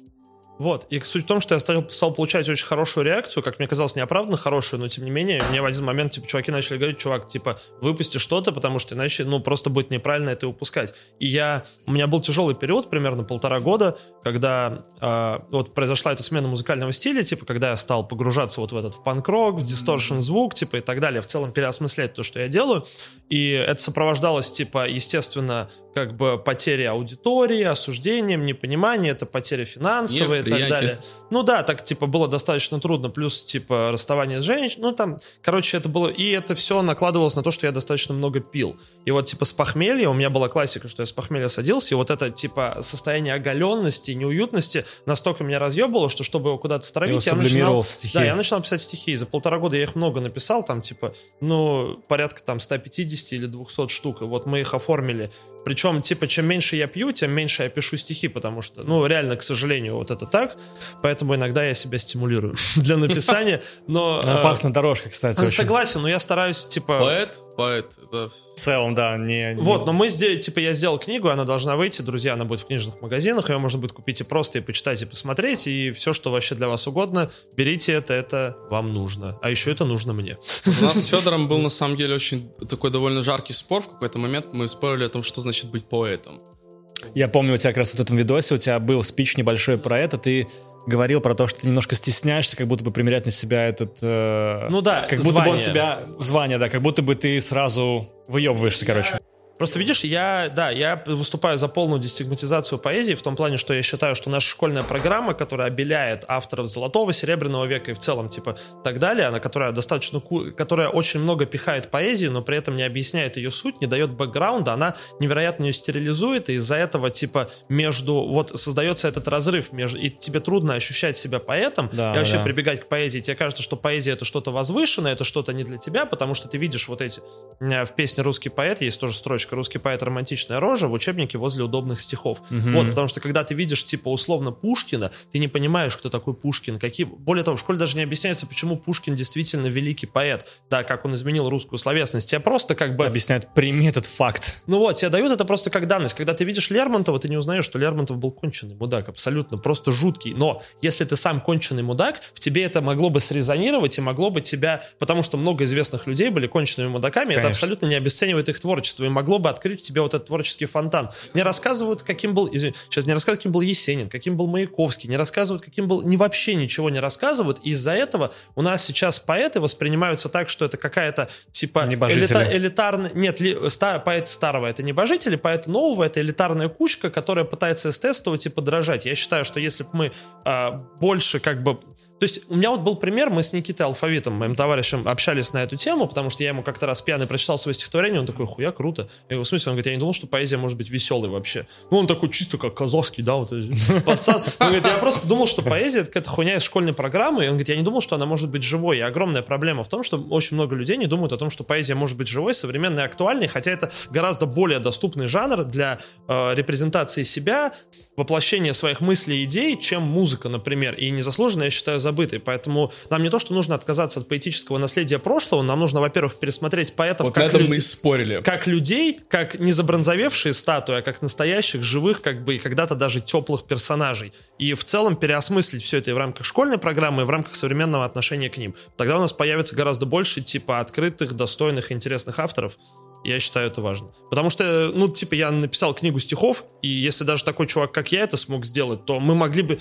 Русская поэзия могла бы так расцвести, Вот он лукавит, вот он лукавит. Знаешь, почему он лукавит? Потому что мой тейк как раз-таки был о другом, о том, то, что э, что быть поэтом просто, ну вот, э, опять же, Максима Плакина, потому что мы, э, по большей степени мы генерировали это все вместе, а Максим Плакин. Э, о том, что прежде всего быть поэтом значит, значит, э, значит держать историю этой поэзии самой, потому что просто писать стихи, просто писать рифмованные слова может каждый. То есть, и, а поэт — это категория. И, собственно говоря, правильно ли называть поэтом человека, который просто красиво пишет. И Федор в этом плане лукавит, когда говорит, то, что только человек, как я. Дело в том, дело в том, то, что у Федора большой литературный бэкграунд. Большой литературный бэкграунд. И когда Федор пишет стихи, то он осознанно или неосознанно, он использует наследие, которое, собственно говоря, он вычитал где-то, вы- и, и, ну, которым он обладает. И так или иначе, потому что он же знает про то, почему Пушкин, э, э, почему Пушкин э, великий поэт, потому что он изменил русскую словесность, потому что он изменил язык, и почему мы в школе этого не понимаем, потому что мы уже мы рождены в Говорим на нем уже. мы и- рождены в языке Пушкина, собственно говоря. Да, и Федор все это знает, он, он прекрасно это понимает. И когда Федор пишет стихи, он как раз-таки пишет их. Хочет он того или нет, но он осознанно или нет, он является э, э, своеобразным продолжателем истории этой самой поэзии. Дело в том, вот в чем прикол, типа, и как раз и, и как раз поэзия, на мой взгляд, на мой взгляд, это не просто писать рифмованные стихи от души, это когда ты, помимо того, что просто пишешь, ты в этих строках еще держишь наслед- наследие. Ты держишь это наследие, ты двигаешь его вперед, но ты его не упускаешь. И здесь Федор лукавит, опять же, на мой взгляд. Типа, э, поэтому я не считаю себя, поэт- поэтому во мне поэзии меньше, чем в Федоре, потому что э, я довольно редко обращаюсь к поэзии, хотя в последнем моем творчестве много обращаюсь, там, к Бродскому обращаюсь и тому подобное, но тем не менее намного меньше обращаюсь к поэзии, чем Федор, когда пишет. И конкретно обращаться к поэзии не значит напрямую, цитировать или тому подобное, а хотя бы использовать э, э, языковые формы, языковые какие-то э, приемы, которые Но используют. в целом, есть, понимаешь, есть же четкая проблема, что н- типа а, для людей, которые не погружены вот в эту современную поэтическую культуру, современный поэтический контекст, когда было последний раз упоминание поэта было в школе, а потом а, в треке Оксимирона так сказал мне поэт Леха Никонов. И вот типа для них закрепилось, что Леха Никонов Хотя Леха Никонов прекрасный поэт, и спасибо большое, что поучаствовал в моем новом альбоме, для меня это огромная честь. Вот, есть еще там Максим Тесли, например, люди с ним знакомы, в том числе там через группу Щенки. Щен- Щенки или еще что-то. Вот, а у меня на альбоме еще должен был быть Феликс Бондарев, но, к сожалению, он не смог, о чем я дико сожалею, но все равно Феликса нежно люблю. Вот, э, я к тому, что нам нужно... Я просто считаю, что история должна продолжаться, но вектор должен измениться, и отношение должно измениться, тогда это родит много Но история новых... должна продолжаться, и, и писать, и э, говорить о поэзии отреченно от поэзии нельзя. Когда ты, э, опять же, в твоем случае ты лукавишь. Ну, Например, парень, который пишет стихи, просто рифмует на бумагу, абсолютно не э, интегрируясь в этот контекст поэзии, не зная ничего, не читая, то, как правило, что он напишет? Он напишет, пардон меня, хуйню. И мы будем читать это рэп. и понимать, и мы будем читать это и понимать, что это хуйня. Но даже если он не осознает себя как, как поэт, не позиционирует себя как поэт, или отрицает эту самую наследственность, как, как Федор, опять же, лукавит, тем не менее, огромная начитанность, имеющийся бэкграунд, заставляет его язык двигаться именно в том плане э, наследственности. И ты будешь двигать его вперед и развивать, потому что ты знаешь прошлое, ты знаешь своих предшественников, будешь развивать будущее. Человек без прошлого не способен мыслить будущее. Вот, в чем, вот к чему. Вот поэзия, поэзия, поэтому я говорю, что поэзия это прежде всего не рифмованные слова, а поэзия это прежде всего о наследии. Так понимаешь, тут проблема в том, что мы не знаем своего прошлого. Мы, я говорю, нам не, там не рассказывают, нам не рассказывают, мы вымарываем свое прошлое в угоду цензуры школьной программы. Нам не рассказывают, кем эти люди были на самом деле, а это очень важно. Но ты же не э, из школьной программы обо всем это знаешь. Ну, тем не менее, я захотел об этом узнать. вот, а как поэтому бы, ты ну, поэт. Поэтому ты поэт. Может быть, вопрос в желании, но желание должно из чего-то родиться. Если бы тебе в школе не Это уже препод- проблема системы образования, то, что хуево об этом Ну, стал рассказывал. бы ты физиком, если бы тебе в школе не преподавали физику. Блять, да, мне хуево преподавали физику. Точнее, не просто хуево преподавали, а я хуево эту физику знал. Знаешь как, знаешь, как у меня было? За два месяца, за три месяца до ЕГЭ я готовился к обществу, и за три месяца до ЕГЭ я посмотрел фильм про черные дыры какой-то с Стивен Хокингом или неважно с кем. Меня переебало, я прихожу к отцу и говорю, я хочу сдавать физику. Я прихожу к преподше в школе и говорю, я буду сдавать физику. Я был двоечником, просто пиздец. Она, мне она встает и мне говорит, ты не будешь сдавать физику, я не допущу тебя. И в течение трех месяцев я готовился. э, В итоге я начал на уроках получать пятерки, типа она в меня поверила, то есть такое, я сдал эту физику, поступил на физико-технический, и закончил, то есть такое. Но Ну, это реально задрот. типа. Ты, ты любишь вызовы, да. да, но я, зах- но я э, стал физиком не потому, что мне ее э, преподавали в школе, а потому что в какой-то момент где-то в интернете, в компьютере, в телевизоре я увидел что-то, что меня сподвигло. Тут то же самое, типа, ты можешь, тебе могут преподавать. И поэзия меня в школе абсолютно не интересовала тоже. Меня не интересовала абсолютно ни поэзия, ни Пушкин, ни Блоки, ни никто. Типа, но потом в какой-то момент я, э, будучи э, молодым человеком, у меня есть э, родительская библиотека, она небольшая, где абсолютно случайно мне было нечего делать, у меня компьютер был занят братом, и я из домашней библиотеки наугад вытащил книгу, и там был Байрон.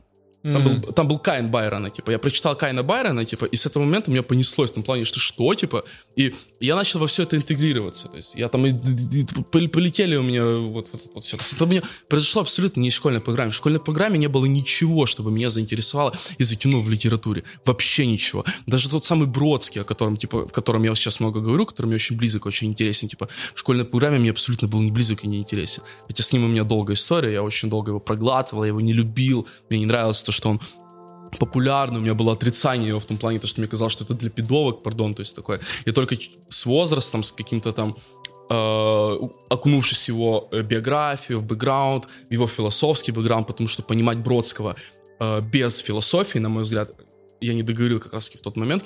Бродский, для меня Бродский это больше не столько поэт, хотя он прекрасный поэт, он прекрасно пишет, сколько философ, потому что он, э, он, он, он очень- у него очень часто были философские теки, э, конкретно э, французы у него были, у него было очень немцев много, опять же, то есть такое. И он не просто переговаривал это, а он, как же я говорил, то, что он всю жизнь готовил себя к небытию, он в какой-то момент пытался это, он, он говорил от себя, он пытался с этим спорить, он, возможно, как-то это осмыслял, мыслил, опять же, ок- окунаясь на, ну, транспонируя это все на его русскость, а его русскость, его русскость в изоляции от языка, потому что переехал в какой-то момент, у него была изоляция от языка. Это тем более все придавало какую-то ценность, какой-то особенный флер его э, работам.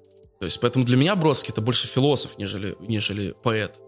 Вообще, вот вы говорили про поэзию, и мне вспомнился видос, раз уж вы тут передаете всем респект, и передаю респект Скиллзу. Есть такой чел, с которым Отличный познакомился. канал, кстати, мне очень нравится. У него есть типа. охуительный видос, который а, называется «Искусство пахуизма». Да, очень И хороший. Это мысль, которая на самом Еще канал Skills. Это мысль, которая на самом деле мне а, мой товарищ хороший, когда мне было лет 19, а, пытался донести, который потом уехал в Америку, тем не менее я очень хорошо запомнил, который мысль его была простая, она есть в этом видосе, очень хорошо разжевана, что как бы во-первых, где начинается творчество, непонятно, потому что, например, ты говоришь про поэта, бэкграунд прошлого, наследие.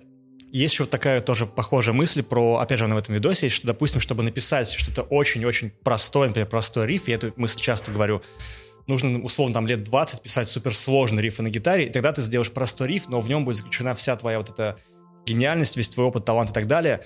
И ты его сделаешь, может быть, и простым, но чтобы его сделать, нужно, блядь, невъебически крутым опытом Видение, обладать. конечно, Да. видение, да. Потому что простой риф от э, гениального гитариста и простой риф от чувака, который только что взял гитару, отличаться будет, ну, вообще всем, хотя оба они простые, по, допустим, технически, например. И мне кажется, здесь это тоже очень схоже с э, тем, когда, допустим, там, не знаю, пишешь стих.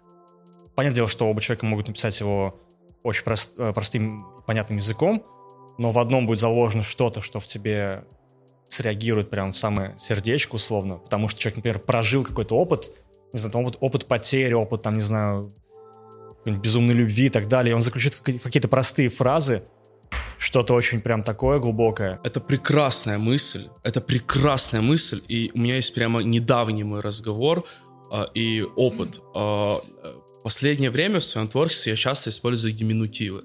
Гиминутивы — это уменьшительно ласкательно. Так вот, и э, я раньше люб... я, я любитель сложных рифм, того подобного, и опять же я держал разговор с одним батл-рэпером. Мы там общались за рифмы и тому подобное, и у нас зашел разговор за сложность и за тому подобное. И, и я ему говорю то, что вот я ему показываю какую-то строку и говорю, вот это пиздатая строка, хотя там какой-то квадрат, там какая-то квадратная рифма, абсолютно простая, может быть тоже, у меня просто такие, но на уменьшительно-ласкательных. Какая-то простая строка, абсолютно простая рифма, но это ну, я ему показывал не свое творчество, я ему показывал, там, кстати, я ему Оксимирона вроде показывал, и показывал э, Бродского, то есть пример привел. Он говорил, нет, это все говно, типа. И, и он не понимает этого. А я понимаю, например. И в какой-то момент я тоже задумался, почему это происходит. Типа, я, я там порядка старше, чем он, и хоть мне там 25 все, но тем не менее. И в какой-то момент типа, я пришел к осознанию вот такому, довольно, возможно, банально, но тут, э, опять же, играет роль вот чувство языка. То есть, чем дольше я варился в языке, Да, да, э, да. чем дольше я варился в языке, тем больше я не упрощал свой язык, я усложнял свой язык, я усложнял рифмы и тому подобное. Но дело в том, что я научился видеть простое и крутое, потому что есть простое и хуевое, есть простое и, ху- и- и- простое и крутое. И это, опять же, не только к музыке, это и к языку, то есть я вот к этому, то, что это, это абсолютно крутая, очень, очень правильная мысль, на мой взгляд. Если в музыке это там 20 лет писать музыку, то в языке это 20 лет писать текст. А у меня, кстати, я бы вот с этой мыслью мог поспорить, но опять же так, типа, скорее поспорить, дополнить. Но вот смотри, типа, при этом у нас есть такой феномен, как феномен панк-рока, например, когда люди, которые не умели играть и не умели писать, не пытались учиться не играть, не писать, но при этом могли... Это я! Это я! Но при этом, типа, мне, но при этом могли сразу же, восп- то есть, типа, их э, идеи абсолютно сырые, да, их ходы какие-то абсолютно сырые, именно подкупали вот этой невероятной, именно непристреленностью и энергетикой, Они потому что, они. вот опять же, типа, э, что мне дало погружение в панк-рок, потому что, когда я стал менять вектор звука, да, я не стал бояться того, что я не умею петь. Типа, я пошел учиться сразу же, но я сразу же начал петь так, как умею. Типа, я не стал бояться того, что я не умею играть на гитаре. Я выучил несколько аккордов и сразу начал писать песни. Типа, я не начал бояться того, что я в целом, типа, в гитарной музыке и вообще в музыке, то есть, типа, я больше так, типа, со словами работать и так далее. В музыке, типа, я и сейчас достаточно профан, но тогда был вообще пиздец. То есть, мне не, был- не было понятно, что такое тональность, что такое гармония и так далее. Это меня абсолютно не пугало. Я, типа, видел возможность, я начал этому учиться, но я сразу же начал, типа, работать в этом, чтобы не упустить вот этот момент, когда у тебя может родиться что-то, потому что ты абсолютно не в контексте. И, типа, я не знаю, мы включаем какую-нибудь группу Agent Orange, там, ебать, ну там три аккорда, ну пиздец, пацаны, вы что, серьезно, что ли? И они причем сыграны так, что все, блядь, звенит, пердит, ужасно, но это работает, это дает именно ту энергетику. И, например, вот тот же Agent Orange, если мы возьмем их альбом Living in Darkness, то их переиздание там э, на, 10, на 10 лет, на 20 лет альбома, на 30 лет альбому ремастернутые, они становятся хуже, на мой взгляд. Типа они звучат более, э, соответственно, современным стандартам, но они реально Как Егора хуже. Летова перемастерить, знаешь? Ну да, и вот типа та же гражданская оборона, Егор Летов, который, не знаю, типа у не, там много есть вопросов. В песне насрать, типа человек, который писался в динамический микрофон, в песне «Насрать на мое лицо» слышно, как у него, блядь, медиатор об струны хуярится. Там не столько гитару слышно, сколько слышно вот этот скрип металлический. И тем не менее он задает такую энергетику, что от нее не хочется отказываться, не хочется ее переосмыслять, хотя люди ничего не умеют. Я где-то читал статью, где э, э, что Егор Летов был довольно прокачан в музыкальном плане, и э, то, что все его приемы, вот эти вот э, такие, скажем так, дауншифтинговые приемы, это все осознанно было. Не знаю, насколько это правда, но мне, но, но мне верится в это, потому что, на мой взгляд, только человек, который шарит в этом, может сделать настолько вот А тебе не кажется, что он просто, у него еще и не было возможности делать по-другому, потому что время И было он тяжелое, время было типа тяжелое конечно. для звукозаписи и так далее, типа, и поэтому он такой, если у меня нет возможности делать по-другому, то я полюблю возможность сделать так, как я могу, и возведу ее в абсолют. у Моргенштерна нет текстоцентричной музыки, но я, например, наоборот, рассматриваю Моргенштерна как текстоцентричную музыку, потому что как раз-таки Моргенштерн — это явление, которое нельзя рассматривать в отрыве, и нельзя говорить, что это просто тупо развлекательно. Что это некоторое отражение Это зеркало, поколения? конечно, это зеркало. Это, э, в принципе, искусство, как что, философия, она что делает? Она осмысляет и создает концепты. А, Там история, например, она документирует, а искусство, оно отражает. Не бывает искусства без контекста э, общества. И как раз не, было бы Моргенштерна, если бы не было общества, котор- которому был бы потребен Моргенштерн, собственно говоря. Поэтому, Да, тут согласен. И поэтому э, для того, чтобы осмыслять это творчество тоже, э, нам следует именно осмыслять тоже тек- текстовую, и текстовую, не музыкальную, а текстовую составляющую Моргенштерна. Потому что музыкальная Моргенштерн звучит прикольно, но так много кто звучит. Типа, это просто музыка. В конце концов, музыка — это... Шопенгауэр говорил, что музыка величайшая из искусств, потому что она играет на, на, на эмоциях и тому подобное. Но, но эмоции эмоциями, мы головой осмысляем время и поколение, в котором мы живем. И для этого нам все-таки следует больше обратиться к тексту. Как раз через тексты Моргенштерна как раз мы можем больше увидеть отражение этой культуры, в которой мы живем. Я немножко жалею, что я уже не, мне уже не 18, потому что мне кажется, вот сейчас быть 18-летним вообще супер прикольно, потому что мир и индустрия медийная гораздо более открыты для молодых людей, чем, например, О, да. то время, когда мне было 18. И мне кажется, что это... Ну, то есть жестоко говорить о том, что это круто, потому что видно, что многие, типа, чуваки не справляются с этим, у них там, типа, депрессия, наркотические зависимости, какое-то там странное поведение и так далее. Но целом, в плане возможностей, мне кажется, что то, что индустрия помолодела, и, кстати, вот в том числе то, о чем мы говорили ранее, несколько часов назад, вот, Что, мы уже несколько часов сидим? да. Четыре часа, пацаны. Блин, очень круто просто. Мне прям, если говоря, мне не Охуенно. хочется прекращать. Я, я час, блядь, э, сжимаю свои яйца, чтобы не обоссаться. Просто. Так давайте, я тоже пописал. Давайте паузу сделаем. Сейчас вот давайте Федор дослушаем. Во-первых, я просто сижу, поглядываю на Эрика и думаю, не кончаются ли диски. Если диски не кончаются, прекрасно, чтобы это Я был... новый вставлю просто. прекрасно, чтобы это был пятичасовой подкаст. Не, мне, мне просто безумно нравится. Я сижу, я прямо искр- я искренне кайфую Да. от разговора, который у нас происходит. Мне- я, я бы еще 5 часов сейчас продолжил. Вообще рекорд уже как бы... А, рекорд уже не Мурашева 5 часов, но вот мы приближаемся. Короче, э, суть Мы в том- побьем. Да. Женя, прости. Короче, суть в том, что вот то, о чем мы говорили за... ранее, про то, что благодаря Фараону, Флэшу, Лизеру, Фейсу и так далее, именно они, мне кажется, дали толчок для того, что индустрия помолодела, потому что в одно... э, в, одно, в один момент, когда был популярен Оксимирон, мне кажется, была это немного, э, не хочется сказать в оскорбительном ключе, но геронтоориентация, типа, аудитории. То есть, потому что Оксимирон, когда, типа, там, 25, 26 было, лет 27, типа, и Слушай, мне было 14, я был фанатом Оксимирона. ну, мне тоже, типа, а кто, а кто не был фанатом Оксимирона, давайте Я, скажем. я правильно. до сих пор очень люблю Оксимирона, на самом деле. Возможно, иногда пьяный я хочу ему написать, бля, Мирон, гофи. Типа, но я понимаю, то, что ну маловероятно такое возможно. Не, я огромный любитель раннего Оксимирона, честно могу Я сказать. и сейчас, я, типа, на да. самом деле, я, я очень не понимаю э, хейт на творчество Мирона последнее, и я, наоборот, я считаю, что, опять же, тот же самый Горгород, это один из ключевых, одна из ключевых пластинок, в принципе, вообще в культуре русскоязычной музыки, и она многим осталась непонятной по причине контекста персонажа. Это как я однажды, э, к примеру, о чем я говорю, я однажды слушал, я улетал, я был в туре, и я слушал Скриптонита альбом э, э, замечательный Уроборос двойной. Я в какой-то момент начал понимать, типа, бля, я же понимаю, о чем он говорит. И я, я слушаю потом Оксимирона, и с годами как будто бы отдалился он уже, да, видимо, от тебя? Нет, не то чтобы он, он от меня не отдалился, наоборот, а как будто бы у меня стало ощущение, то, что э, я же я уже вырастаю, и как артист тоже я расту, я становлюсь более там популярным, для меня, например, там э, больше я пишу, и как-то эти артистские какие-то вещи начинают больше меня трогать. В какой-то момент типа, для меня, ну, возможно, это пошло прозвучит, но в какой-то момент жизни, там, в какое-то время назад, для меня, э, я сел и, и, и задумался над таким довольно тривиальным вопросом, но, тем не менее, цитирую Оксимирона, скажи мне, ответь на такой вопрос. Может ли творец жить башни из слоновой кости, типа, тоже.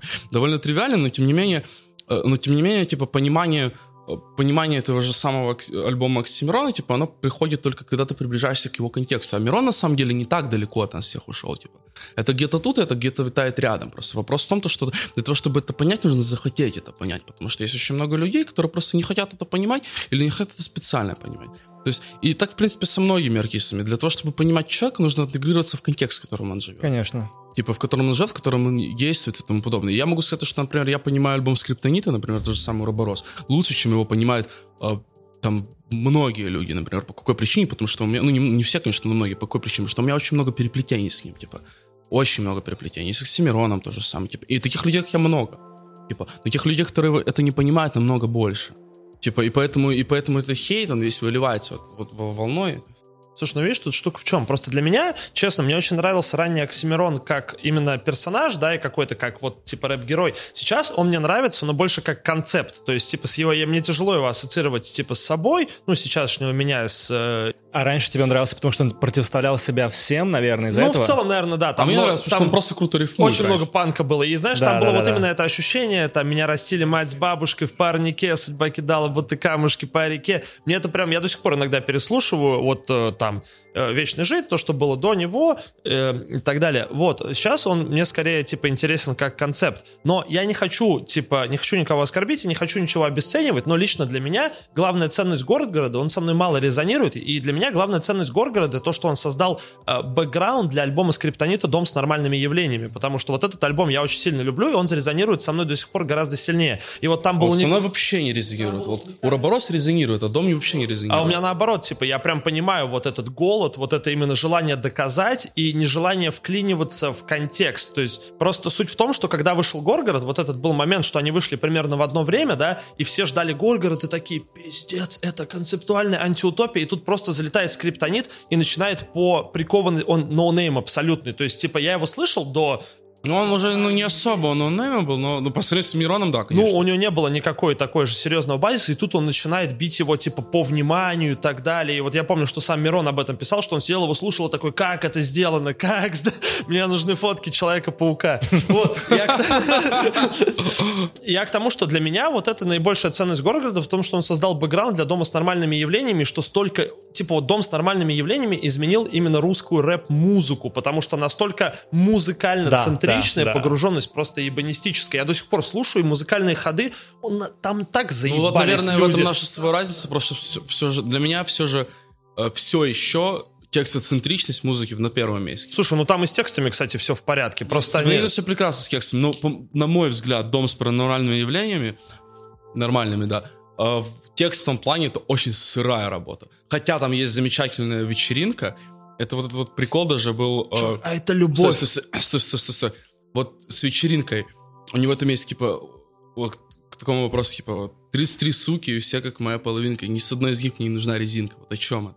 Ну, про то, что, типа, я представляю себе вечеринку, как вот это вот чистилище. А, вы не знаете, вам будет интересно. Погоди, возможно, типа, но я опять же теоризирую с своей стороны, что это чистилище, куда попадают люди после смерти, вот человек подводит итог своей жизни, и там все его друзья. Вот у меня, вот знаешь, это же классическая концепция рая, желание попасть в место, где все люди, с которыми ты когда-то был знаком, собрались, и у вас есть бесконечное количество времени, чтобы провести его вместе. А теперь смотри, ведь это моя вечеринка, здесь собрали все, кого я любил. 33 суки, и ни с одной из них мне не нужна резинка. 33 буквы в алфавите. Ни с одной из них мне не нужна резинка. То типа на близком коннекте с... Э, Конечно. И 33. Как буквы в алфавите, ни с одной из них мне не нужна резинка, как схерка. Типа. Это круто. У скриптонита есть очень крутые текстовые решения, но мне, на больше, но мне куда больше нравится его текстовые решения у Робороси, опять же. Для автора, я не скажу артиста, на мой взгляд, типа, для настоящего автора не должно быть проблемы голода Зависть лучшее, творчество, лучшее топливо для творчества. А вот у тебя есть топливо для творчества, кстати? Вот? И в целом, вот, типа, Эрик, у тебя тоже есть какой-то вот, типа, лейтмотив? Ну, если так, типа, психологически себя оголять, есть какой-то лейтмотив, почему э, вы вообще этим занимаетесь? Почему я пишу? Ну, нет, не потому что не могу не писать, но есть вот что-то, что тебя инициировало к этому. Я думаю, Андрей сейчас, вот когда ты сказал про зависть, я сразу связал это с как раз с твоим вот, э, с твоей любовью к челленджу. Это же очень схожая Да, история. конечно, Это же как конечно. кого-то выебать. И в детстве, когда я начинал э, Ну, писать... сейчас ему несложно кого-то выебать. Когда я начинал писать свои первые треки, я выходил из батл рэпа. Я помню времена, когда меня очень сильно раздражала популярность того же фараона, например. Это спустя года я могу осознать, то, что фараон действительно важная часть культуры, несмотря на его кринжовый твиттер. типа. Оу. Да, ну перестань, типа, Да, давай опустим этот момент его твиттера, ну так вот, типа. Мне очень нравится, кто-то переосмыслял его твиттер, то ли под картинки это подбирал, то ли еще что-то. Я не помню. А, нет, был чувак в ТикТоке, который озвучивал твиты фараона, вот это вообще разъеб был, знаешь? Фараон сам озвучил свои твиты в, ну, в последнем альбоме, по сути. И мне кажется, как раз вот э, сейчас у него отличный момент, отличная возможность сломать этот образ, который у него вокруг него уже Как выстроился. Слава КПСС сделал, вот, вот почему у Слава, э, Слава КПСС з- по поводу слома образа. Его альбом последний, э, «Чудовище погубившее мир», замечательный альбом, очень крутой. Э, и мне, мне он очень сильно понравился в том плане, мы спорили с Дани... э, Был, была конфа в Клабхаусе, там был Дани Порнорэп, Замай. Был очень интересный диалог, и... Ну, не, не диалог, просто очень интересный разговор в том плане. И Дани Порнорэп очень сильно не понимал, в чем, типа, прикол Слава КПСС, и э, очень сильно, э, ну, ратовал за, именно за Хаски в отношении. И за май, за май с Дани Порнорэп конкретно спорили. Ты видел, что за май был стрим потом на эту тему, нет? Да, да, да.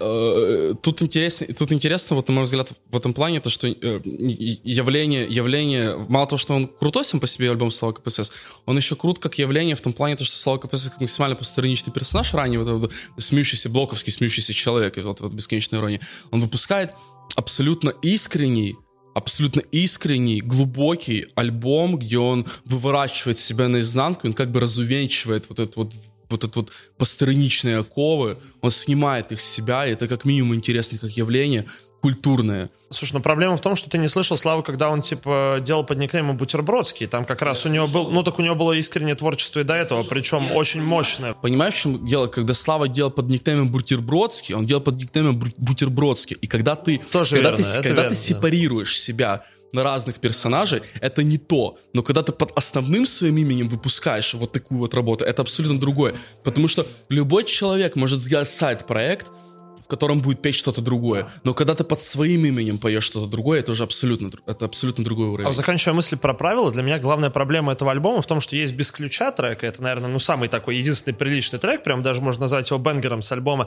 и там человек нарифмовал, на- ну, типа, дорифмовал фразу «Мне еще надо работать, е-е-е». Ну, то есть, типа, дорифмовал на е-е-е, причем такое довольно вялое. Вот это, наверное, главная проблема альбома, что, типа, мало, очень мало идей. А, Есть одна тема. Мне просто вспомнился наш разговор, который был два часа назад про поколение, поколение Z и так далее. Тренды вот этого нового поколения — это как раз трансгендеры, феминизм и так далее. Вот мне интересно, что вы по этому поводу думаете. У меня тут есть большой вопрос к этому, потому что э, с точки зрения, ну то есть, э, может быть, я слишком типа так популист, ну не популистский, а как бы слишком не глубоко погружен, недостаточно включен э, в вопрос, хотя он как бы Кстати, есть.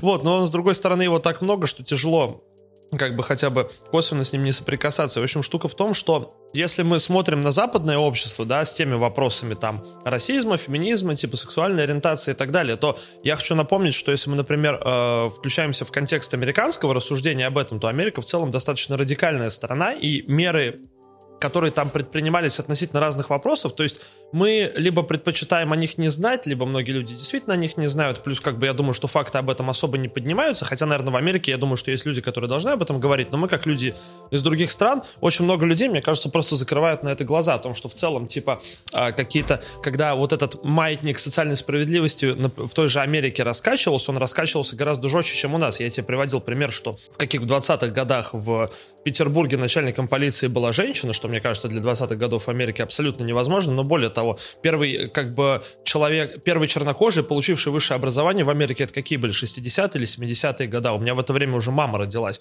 То есть это было абсолютно, типа, обозримое будущее, тогда в стране были настолько жесткие рамки, что человек не мог получить образование по признаку цвета кожи. И точно так же в вопросах, я думаю, отношений к женщинам, отношений к геям, также отношений к наркотикам и так далее. Там периодически предпринимались настолько радикальные шаги, что я бы назвал их живодерскими абсолютно. И типа мы, ориентируясь на дискурс, который проходит в стране, где все настолько более сильно радикально, стараемся подстраивать свой... Э, свое бытие. Да, свой бытие, свой дискурс и свой контекст под него, хотя для нас это абсолютно нерелевантно. И если э, мы больше времени будем уделять... Безусловно, у нас типа такая достаточно скверная ситуация с э, геями, например, потому что... Э, есть вопросы, но в целом я ничего не имею против как бы абсолютно э, людей другой ориентации, потому что я понимаю, что от того, что буду я иметь против что-то или нет, их не станет больше или меньше, как бы просто их жизнь либо усложнится, либо облегчится. Я не готов усложнять жизнь людям, которых я даже не знаю, или знаю о них только один какой-то факт. Но если говорить, например, о феминизме э, или о расизме, у нас, безусловно, типа и гендерные вопросы, и вопросы расы и нации в стране присутствуют и подчас стоят достаточно остро, но тем не менее дискурс в целом другой. И очень много людей, которые пытаются об этом рассуждать, а, либо не погружены в контекст вообще, либо погружены в него только с одной стороны. И у, не, не у всех, скажем так, а, теоретиков феминизма есть много эмпирического опыта различного. Он часто достаточно однозначен, из-за этого у них проскакивают какие-то когнитивные ошибки и искажения. То есть, например, я вчера видел а, тейк о том, что... Это исследование BBC, по-моему, причем о том, что заголовком «Пандемия коронавируса может может, под, может поставить под удар 25 лет борьбы за равенство полов. Что это перебьет волну. Не, ну там приводится, типа, пример того, что вот, э, короче, объем, не, мне очень нравится формулировка неоплачиваемой работы по дому, э, на каждый один час неоплачиваемой работы по дому для мужчин приходится три часа неоплачиваемой работы по дому для женщин. В общем, люди так старались с этим, типа, э, сражаться и менять эту устоявшуюся парадигму, но из-за пандемии коронавируса всех заперли опять по домам, и статистика стала ухудшаться. Я, конечно, удивляюсь, откуда у людей время на такое количество неоплачиваемой работы по дому, они на что они живут тогда. Но в целом у меня есть очень... Э, очень много вопросов, например, к современному феминизму. Я вообще сторонник эгалитаризма. Я считаю, что типа мы, э, мы просто должны принять равенство как данность. Это, наверное, немножко неправильно будет сказано, ну, немножко это можно принять там за какую-то глупость и так далее, но для меня абсолютно очевидно, что мы просто можем принять то, что мужчины и женщины равны, и все. Типа то есть со своими особенностями, хотя при этом абсолютно э, нет смысла отрицать какие-то некоторые особенности бытия, особенности физиологические, особенности сознания, психики и так далее, которые у того иного пола присутствуют, их тоже нужно учитывать. Мое понятие эгалитаризма включает равную как э, борьбу за адекватные какие-то и уместные равенств, равные права для женщин, также борьбу за адекватные, равные, уместные права для мужчин, потому что я абсолютно, ну, мне кажется, глупым говорить, глупо сравнивать да, у кого там больше или меньше прав. Но глупо говорить то, что права мужчин в России не притесняются тоже и не находятся под ударом. Ну, правда. Но у многих людей нет реального желания поменять ситуацию. Им очень нужно просто как-то себя... Быть причисленным кому-то. Да, и осознавать относительно чего-то, поэтому они включаются в эти движения, включаются в повестку, причем абсолютно однобокую. И вместо того, чтобы пытаться ее анализировать, пытаются ее воспроизводить. То есть не являются... А, совместными полноправными участниками движения, потому что многие вещи они не могут там понять или осмыслить или э, правильно сделать о них выводы, а просто являются рупорами. То есть они э, заявления чужие воспроизводят, не пытаясь их осмыслять. И из-за этого создается огромный, огромный информационный шум и появляется вот эта вот агрессивная настроенность в обществе по отношению к представителям того иного там течения и так далее. А, вспомнил сейчас случай, который был со мной два года назад случился. А, здесь в Питере я виделся с девушкой, с которой не виделся 10 лет, со времен набережных Челнов, где я жил тогда. И итог этой истории в том, что это, эта девушка — это некогда мой знакомый парень, который э, оказался трансгендером, сделал операцию. И на самом деле очень драматичная история, потому что э, от него отказалась семья по религиозным причинам, и он их около там как раз 8 лет, наверное, не видел, то есть они для них его в принципе не существует. Плюс теперь это она уже, по сути, правильно говорить, она, и она живет в Таиланде, работает в эскорте, и вокруг эскорта все, что связано. То есть это кокаин, какие-то все эти криминальные истории и так далее. То есть у нас, мне кажется, люди такое пока не понимают. И, и то, вы знаете, когда вот мы, опять же, беремся судить о каких-то таких моментах, мы же находимся в Питере там или в Москве, и вот попробуй куда-нибудь выехать в регион какой-нибудь, в Саратов и обсудить... Ну, я, безусловно, с тобой, типа, согласен. Это, это же прям машина времени. Ты уезжаешь э, дальше столицы и уезжаешь в прошлое немножко. И там с людьми, мне кажется, вообще очень рано пока эти темы поднимать. Тут очень большой вопрос, э, очень тема, которая мне очень не нравится, это тема о привилегиях и о привилегированности. То есть о том, что как бы тебе, то есть и все говорят, что там более привилегированный человек это не отрицательная коннотация, как бы ты просто такой, просто прими это. И вот это мне абсолютно не нравится. Налог для богатых? А? Ну, ну, то есть, если ты успешный, ты должен платить больше? Ну, нет, в том плане, что вот мне говорят, типа, ты говоришь с точки зрения человека привилегированного, потому что ты, например, белый, и все мое детство абсолютно, и вся моя жизнь во многом говорит о том, что эти привилегии мне ни разу не выстреливали. Просто потому, что, наверное, нет черных, чтобы на фоне них ты был белым. Возможно, но тем не менее я не... Ну, то есть, как бы, опять же, это такой... Безусловно, типа, есть исключения. Безусловно, я понимаю, что людям, которые мигрируют в Россию с другой стороны, им живется тяжелее. Хотя не всегда, кстати, что тоже. Просто в целом мне не нравится... Я даже... Вот я прямо скажу, мне не нравится радикальность в вопросах. Э, вот... Э, вот в этих вопросах повестки, потому что очень много людей, во-первых, пытаются мне объяснить, как жить, причем ультимативно, намекая мне на то, что я в силу того, что а, а, я такой, какой я есть, то есть, типа, у меня опять же есть, стро... у меня есть песня «Моя привилегия» просто, там, mm-hmm. на альбоме, там есть строчка «Мой первородный грех — это мой пол и оттенок кожи», то есть, типа, от... из-за тех вещей, которых я не выбирал, я не могу понять чего-то, единственное, что мне остается, это согласиться и принять это, и начать мыслить в том ключе, который эти люди предлагают, хотя я как бы достаточно, ну, я не могу сказать, что я очень много пожил, но я кое-что в жизни видел, был в разных ситуациях, и я считаю, что выводы, которые я сделал, взгляды, которые у меня есть, они абсолютно обоснованы для меня, хотя во многом они в будущем могут меняться, типа, и претерпевать изменения, я имею на них право, несмотря на то, типа, кем я родился, какой у меня цвет кожи, какой у меня пол, в каких условиях я жил и так далее. Мне очень не нравится радикальность, когда люди не как бы, когда люди, ну, это очевидно, когда люди смотрят однобоко и не хотят замечать проблемы, которые они создают. А, вообще, мне не нравится идея, что а, есть какое-то такое состояние мира, где всем будет хорошо. То есть есть какой-то идеальный мир, и вот мы к нему придем, достаточно просто сделать вот это, вот это и вот это. Я не помню ни одного примера в истории человечества, когда было вот это воплощение идеального мира, когда всем было хорошо. Я не, не, не припомню ни одного примера абсолютной социальной справедливости или еще чего-то, где одна какая-то сторона получает привилегии, другой стороны в любом случае это не додают. И как бы в любом случае просто маятник раскачивается, и он никогда, типа, поскольку он постоянно находится в движении, он просто занимает либо одну сторону, либо другую. Он проходит через середину, но он рано, поздно,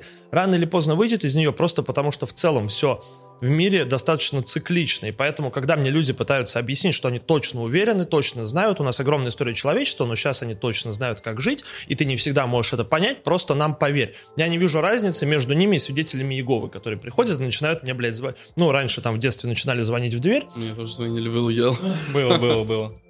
Вот, поэтому, типа, я стараюсь выступать за адекватность и умеренность. Я могу принять любые адекватные аргументы любой стороны, если они обоснованы, и если, как бы, они подтверждены моим каким-то эмпирическим опытом не то, что я не особо понял, а в целом очень мало кто за человеческую историю понял более-менее, как жить. Не то, что понял абсолютно и как бы суть этой жизни познал, потому что пойми ты суть этой жизни и познай ее полностью, ты бы мог ответить на ряд вечных вопросов, которые мучают человечество уже очень давно. Поэтому никто, блядь, за историю не разобрался, как жить, но при этом есть люди, которые пытаются мне доказать обратное. Хотя я не видел ни одного примера, честно. А, вчера видел пост вот у своего товарища, очень хорошего психолога, который, кстати, тоже был на подкасте, Женя Веритов. У него есть классный пост, он так и назвал, что, типа, меня, скорее всего, сейчас начнут там съедать, и это, скорее всего, непопулярное мнение. Но вот ты сказал про как раз вот этот утопичный идеальный мир, когда у всех все хорошо. Во-первых, так не бывает, понятное дело. Во-вторых, а, он хороший вопрос задал, над которым я тоже подумал. Почему как бы, мир и общество должно прогибаться под а, нужды обиженных, наверное, грубо звучит, ну, обиженных людей. Да, потому что, понятное дело, никто не хочет там зла тем, каким-то, допустим, угнетенным женщинам. Условно, если девушка падает в обморок на улице, если с ней заговорил мужчина, то как бы не нужно пытаться всех мужчин обвинять в том, что они домогаются, потому что он с тобой просто заговорил, во-первых. Во-вторых, все-таки это твоя проблема, которую ты должен или должна решить. И даже если ты всех мужчин заставишь, как-то, не знаю, дистанцироваться на 3 метра от любой другой женщины, то это не справит лично твою проблему, потому что ты все еще будешь падать в обморок от любого мужчины, который с тобой заговорит. Поэтому, как и мужчины, которые, к примеру, а, если им там отказала на свидании какая-нибудь девушка, обвиняют всех женщин, что они там суки, шалавы и так далее, при этом как бы, ну, проблема-то, по сути, у него, а не всего мира. Не нужно как бы пытаться продавливать там в соцсетях условно. Демонизация образа своеобразного собирательного образа. Конечно, и поэтому, типа, э, я вообще не понимаю, то есть, типа, многие э, грехи, в которых, например, обвиняют мужчин, да, что, типа, мужчины такие, мужчины такие, я в целом не понимаю, как адекватный человек может такие взгляды разделять. Женщина должна сидеть дома, женщина не должна общаться с другими мужчинами, там, или еще, ну, вот, типа, блядь, да кто так считает, нахуй, ну, кто, ну, ты, типа, если есть такие, если, если есть такой человек, он тебе это озвучивает, ты такой, блядь, братан, ну, Окей. Я ни разу, ну, типа, я ни разу не видел большой общности мужчин, да, которые бы, ну, то есть... Инцелы. В нашей стране я ни разу не видел большой общности мужчин, с которыми вот я бы взаимодействовал, и которые полностью бы абсолютно уверенно разделяли такие позиции. Мне кажется, что это в целом, типа, достаточно, ну, опять же, рациональных мужчин, потому что бывает, что это обусловлено какими-то особенностями религии или особенностями происхождения, традициями или так далее. Но при э, любом рациональном осмыслении этого я не очень понимаю, как это можно разделять. Хотя допускаю, типа, допускаю такую возможность, потому что в целом глупо это радикализировать. Все-таки здесь вот опять вставлю вот эту поправку, что мы живем в Питере и как бы немножко по-другому картину видим, потому что я вспоминаю, к примеру, вот э, Челны, где я жил до 23 лет, и там на самом деле э, я был чуть ли не единственный, кто, к примеру, я сейчас не выебываюсь этим, просто мне было удивительно, что, к примеру, в в дворовом обществе условно там считается чем-то постыдным заниматься оральным сексом с девушкой условно. Ну, как один из примеров. Вспомнил историю из детства, когда я иду в школу, это был класс 8-9. Я иду в школу, и два моих одноклассника, один от другого убегает. Тот, который догоняет, кричит ему, а ты пиздуля зал. Ну вот ты говоришь, я считаю тоже это абсолютно неправильно. Ты говоришь, надо сделать скидку на то, что мы живем в Питере. Нет, мы не виноваты не, не, в том, делаю, что... Я, не, я делаю. вот не виноват в том, что я здесь родился. У меня не было выбора. Я не виноват в том, что я здесь живу. Как бы. Это абсолютно не то, что я... За что я должен испытывать вину и почему я как бы... Ну, то есть я могу делать на это поправку сам осознанно, но никто не должен тебе ни в коем случае навязывать. Опять же, я не, не знаю, я ни разу не читал в литературе какой-нибудь или где-то в интернете не видел, чтобы американец говорил, типа, своему товарищу американцам, «Эй, нига, ты лизу пизду лежишь?» типа. Слушай, ну я много видел, типа, у мексиканских бандитов э, татуировки, например, Pussy Eater прям над губой, знаешь, типа, и так далее. Что, как бы там отношение к этому немножко другое. И я в целом, типа, мне, вот честно, я понимаю, откуда у этого растут ноги, но опять же, я в, мне в целом, э, я с очень большим интересом и, могу сказать, даже с определенным уважением отношусь к русской тюремной культуре, потому что она очень интересная. Она очень интересная, она очень э, так... Э, по-особенному культурно обусловлена, это действительно пласт для изучения. Но, во-первых, со временем она обесценивается, это раз. А во-вторых, очень непонятно, кто пытается применять понятие тюремной культуры, который выведен и существует для замкнутого общества которое, ну, находится под определенным давлением в определенной стесненной среде. Зачем, блядь, пытаться применить их на реальную жизнь? Тебе, ну, то есть, понимаешь, спрашивая человека за татуировки, тебе любой человек, который, ну, понима- погружен в понятие, скажет, что за вольные про такие спроса нет. Неважно, что, типа, в целом, когда ты попадаешь в тюрьму, да, когда ты находишься в тюрьме, и это абсолютно отдельный мир для этого, как бы для этого какие-то правила, рамки и так далее, какие бы они странные и так далее не были, они и были нужны в целом, и более того, они были сформированы и сформулированы. Зачем пытаться применить это на жизнь, которая абсолютно к ней э, никакого отношения... Ну, то есть они похоже только тем, что ты и там, и там нахо- можешь, ты и там, и там можешь оказаться, и можешь перейти из одного состояния в другое, из другого обратно в первое. От тюрьмы до сумы не зарекайся, как говорится. Но при этом мне это вообще абсолютно непонятно. И даже если говорить, ну вот, например, про то, что ты пизду лизал, да, и про то, что э, там люди боятся того, что а, то есть человек мускулинный боится быть в таком приниженном, да, в положении сабмиссива относительно женщины. Но прости, пожалуйста, когда, типа, ты занимаешься оральным сексом с женщиной, во многом ты главный, типа, и во многом в целом ты гораздо больше решаешь и гораздо более, типа, имеешь контроль над процессом, чем она. Почему это положение какое-то зависимое или унизительное, мне вообще абсолютно непонятно. Как раз таки, по-моему, просто почему? Потому что ты как бы доставляешь ей удовольствие, и ты как инструмент в данном случае. Но я вообще полностью согласен со всем, но все еще держу мысль, что, к примеру, когда ты говоришь про тюремные протоки, которые на воле не действуют, это же э, как раз-таки мнение, скажем так, адекватного человека, но оно не работает, к сожалению, когда ты встречаешь реального зэка, и он с тобой не согласится. В таких замкнутых кругах выживает тот, кто умеет ставить себя. Соответственно, поставить себя — это умение говорить. И поэтому, и поэтому ответ из разряда «за вольные протоки спроса нет» — это из разряда то, как ты сумеешь поставить себя и свою позицию. Как сумеешь пояснить. Скажем так, да. Э, за вольные протоки спроса есть у лоха. Я просто очень сильно, вот опять же, в последнем альбоме у меня, типа, э, во-первых, там есть Александр Форсайт, который на части про смерть читает э, главу из Экклезиаста, которая для меня, типа, ну, очень важная в плане понимания мира, про то, что все суета и томление духа. Да, суета, сует, все суета. Род приходит, род уходит, а земля остается. Вот, и к тому, что тут Приумножающий кто, кто, кто приумножает познание, скорбь. приумножает скорбь. Вот, и там, и, и я потом в треке со Славой КПСС тоже практически дословно Экклезиаст цитирую, и в целом все проверить, ну, то есть, как бы опыт, опять же, который описан там, это персональный опыт. И вот действительно это трудное занятие, которое дал Бог сынам человеческим, чтобы они в нем упражнялись. Испытать все мудростью, безумием и так далее. Мощно. Вы сидите в ТикТоке? Ой, в Тиндере? Нет, я ни, я ни разу в жизни не сидел в Тиндере. У меня была однажды мысль там зарегистрироваться, посмотреть, что это такое, но я не дошел до этого. Но как-то... Что тебя сдержало? Э, наверное, это не, мне не подходит такой вид знакомства. Мне больше нравится знакомиться в том плане, вот, например, я там сижу в баре, например, такое. Я там в баре познакомился, пообщался, то есть потом там еще раз, потом встретился, еще раз, потом встретился. То есть такие Тяжело же время найти, на самом деле. Ну, то есть, я не знаю, Почему, как бы... по выходным? Да, во-первых, выходные, они же для этого и созданы, Конечно. как бы. Ну окей, это если ты ходишь в бары, к примеру, а когда у тебя нет такой возможности, или там нет желания. Тиндер создан для чего? Для знакомства ради секса, но тем не менее это многие... не факт. Да, но многие находят там любовь. То есть такое, а я, как, как Шекспир писал, любовь как тень бежит от тех, кто гонится за ней, а тем, кто от нее бросается на шею. А я ни любовь, ни секс не ищу. Что ты ищешь? Близкого человека с ничего в этом-то дело. Опять же, процитирую Шекспира, любовь как тем бежит от тех, кто гонится за ней. Да, но при этом при знакомстве у тебя же есть какая-то цель? А, Общение? Да, обычно при знакомстве... Нет, смотря с кем, типа, если бывает такое, конечно, я вижу там красивую женщину, и мне интересно там провести с ней вечер, ночь, возможно, это, то есть такое. И если она оказывается приятным собеседником, то это может прийти дружбу или что-то еще другое, то есть такое. Но зачастую, когда я знакомлюсь, э, это комплексное желание есть, когда я знакомлюсь, это комплексное желание, и знакомлюсь, если честно, достаточно редко. А, наверное, ну, на данный момент, наверное, это в детстве часто знакомился, в детстве не было Твиндера, Тиндера. Я в какой-то степени чувствую себя уставшим в отношении новых знакомств, вот.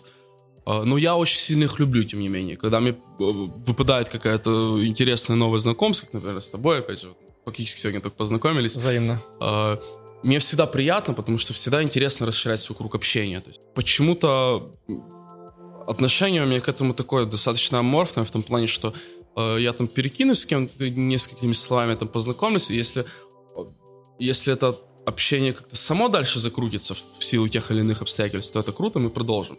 Но так, чтобы искать эти знакомства самому, типа, у меня такого нет. В последнее время у меня ну, нет. Поэтому и, тин, поэтому и Тиндером я не пользуюсь, потому что... Нет нужды. Нет нужды. Тем более в последнее время уже точно нет нужды. Просто я Тиндером пользовался в разные периоды своей жизни, и я честно могу сказать, там очень отвратительная конверсия знакомств, потому что очень... Я очень много видел странных женщин, я очень много видел женщин, которые как бы... Вот у меня больше... Э, единственный интерес, который у меня остался в Тиндере, потому что, ну, там очень было э, мало знакомств, которые переходили как бы в какие-то встречи в жизни. Еще было меньше из этих встреч э, тех, которые в итоге как бы сложились во что-то долгосрочное, неважно что был там секс или дружба или отношения и так далее, их практически нет. Поэтому а, мне единственное, возможно, был привлекателен Тиндер в контексте социальной игры, то есть посмотреть, скольким, как бы многие же используют его так, просто для повышения самооценки, посмотреть, скольким людям ты понравился и так далее. И плюс мне иногда было интересно посмотреть а, на просто людей вокруг, потому что часто вот ты думаешь, вот ты заводишь человек, да, ну, в моем случае девушки, заводят анкету в Тиндере, да, и вот своей анкетой они пытаются заинтересовать определенных людей. Я часто смотрел на девушек и ломал голову, кого ты пытаешься этим заинтересовать. Иногда мне кажется, что, типа, люди, наоборот, специально стремятся оттолкнуть от себя как можно больше людей, причем часто человек более радикальный в интернете в целом в жизни оказывается совершенно не таким. И плюс у меня было связано несколько, несколько ну, довольно забавных ситуаций с Тиндером. Одна мне нравится больше всего, когда у нас был матч с девушкой, mm-hmm. и она пишет, а зачем ты используешь... Ну, плюс, видишь, тяжело использовать Тиндер, если ты более-менее медийный, потому что многие люди как бы... Надо у Джуба спросить, как это использовать. Вот Джуб, кстати, использует активно Тиндер, э, мне интересен его опыт. Потому что мне как-то раз, я говорю, у меня выпал матч с девушкой, она пишет, зачем ты используешь чужие фотографии? Я говорю, в смысле? Она написала, Федя бы не стал сидеть в таком приложении. Я у сижу меня, такой... кстати, тоже была, кто-то завел мой фейк.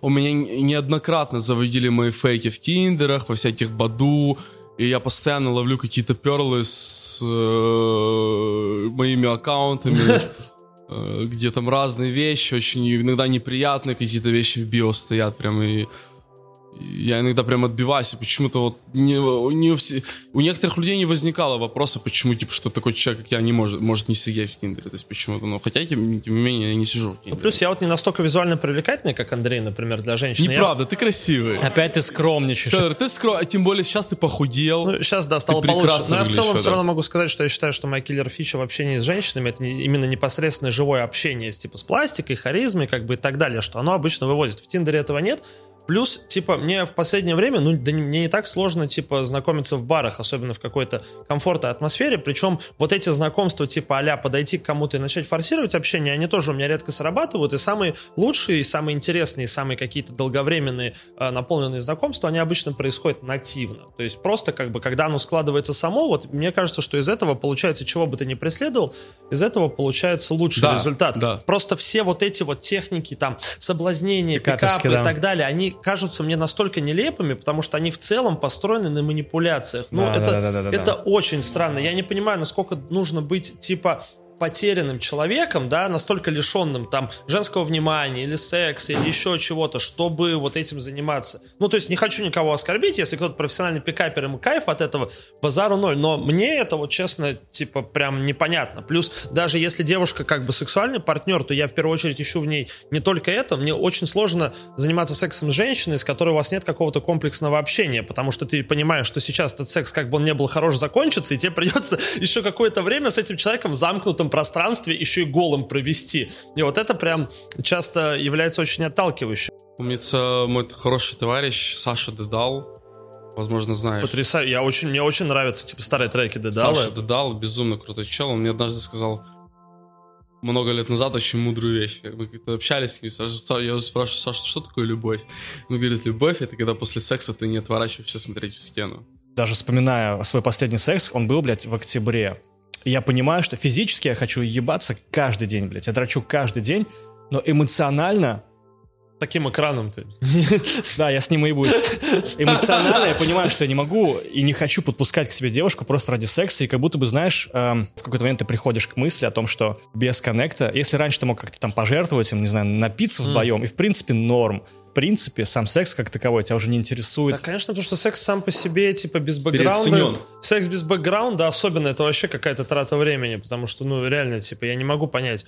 Э, то есть, типа, я... Вот, опять же, такой же у меня вопрос э, к людям, которые занимаются сексом с э, девушками по вызову, с девушками легкого поведения, с ночными бабочками, как угодно не называй. Я понимаю, если ты получаешь удовольствие, у тебя конкретно есть фетиш на то, чтобы заниматься с девушкой сексом за деньги. Это понятно. Или потому что ты хочешь получить какой-то сложный спектр услуг. Да, сложный спектр сексуальных взаимодействий. Есть категория людей, которые не могут получить секс, кроме как за деньги. Это очень маленькая категория. тем не менее, она существует. Мне трудно представить такого человека, на самом деле. Супер занятой, например, какой-нибудь чел. Да, вот, возможно. Слушай, ну, э, нет, если только ты прям... Ну, понимаешь, я могу понять э, такие э, тейки от такого человека, как Сергей Мавроди, например, вот он об этом рассказывал, и то он, типа, не искал конкретно секса за деньги, он говорил, что просто в один момент я понял, что, типа, он говорит, я предлагаю женщине, что я говорю, вот, я хотел бы от вас того-то, того-то, того-то, и за это я вот могу предложить то-то, то-то, то-то. Если вы согласны, то супер.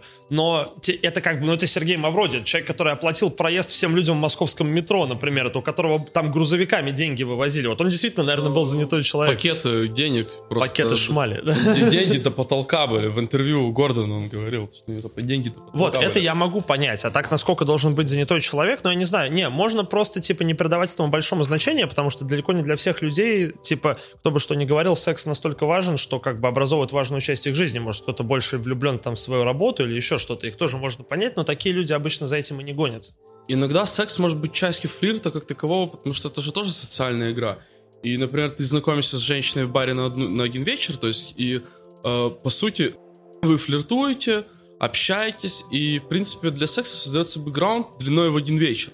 То есть такое, потом вы разбегаетесь, то есть в этом тоже есть какой-то... Это то... все еще коннект какой-то, то есть да. он у вас возникает вот такой, и вы такие, блин, а что будет дальше? Слушай, но у меня вот такого, кстати, нет, потому что я не могу, и у меня, если мне нравится женщина настолько, что я хотел бы заняться с ней сексом, у меня не бывает такого, что я не хотел бы потом это повторить. Конечно, так никто не говорит, что это не повторяется, зачастую это повторяется. И, то есть как бы если, только если женщина жесткая там не предрасположена к тому, чтобы еще раз со мной видеться, и там просто хочется посмотреть, какие у меня трусы или еще что-то из такой логики, то в любом другом случае, в любом это типа повторяется, и у этого появляется какой-то бэкграунд так или иначе. Да, я, я так однажды влюбился, кстати. Так часто бывает. Я придерживаюсь как раз такой мини-теории, что на самом деле вот с ебли секса начинаются как раз самые крутые отношения. При этом я не могу сказать, что у меня прям дофига в этом опыта именно в отношениях. Но да. а, сейчас объясню. Эм, это очень большой пост, который как бы когда ты писал, просто комплектую в пару предложений, что на самом деле, когда ты сразу вот эти все барьеры, рамки снимаешь, ты сразу друг друга узнаешь на максимальное количество процентов. И если после этого вам все еще с друг с другом заебись, вы продолжаете общаться. Почему нет? А если нет, то не общайтесь. Я к тому, что мне всегда было непонятно вот эта, знаете, модель советского основного мышления, когда, типа, там, секс после свадьбы и так далее. Так может быть у вас секс будет хуёвый и может быть вообще это там... вообще пиздец. Как говорит мой друг, нужен тест-драйв. Типа, как бы это не было, это не вещизм какой-то, это просто такая... Да, да, да.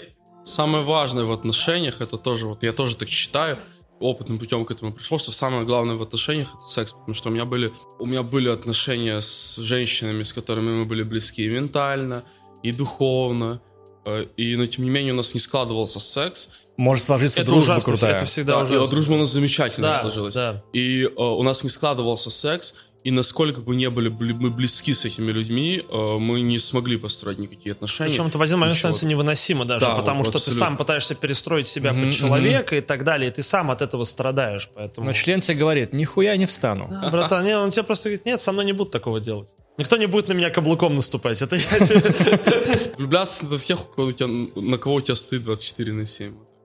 Это же, это, кстати, в Зохане было. Смотрели с Адамом Сэндлером фильм? Да, да. Я смотрел очень давно. Типа. Там он э, трахал полфильма бабок, а потом у него перестал вставать член, и он не понимал, в чем дело, и понял, что у него член встает только на девушку, с которой он работает. Он такой, мой трахин-пахин встает на...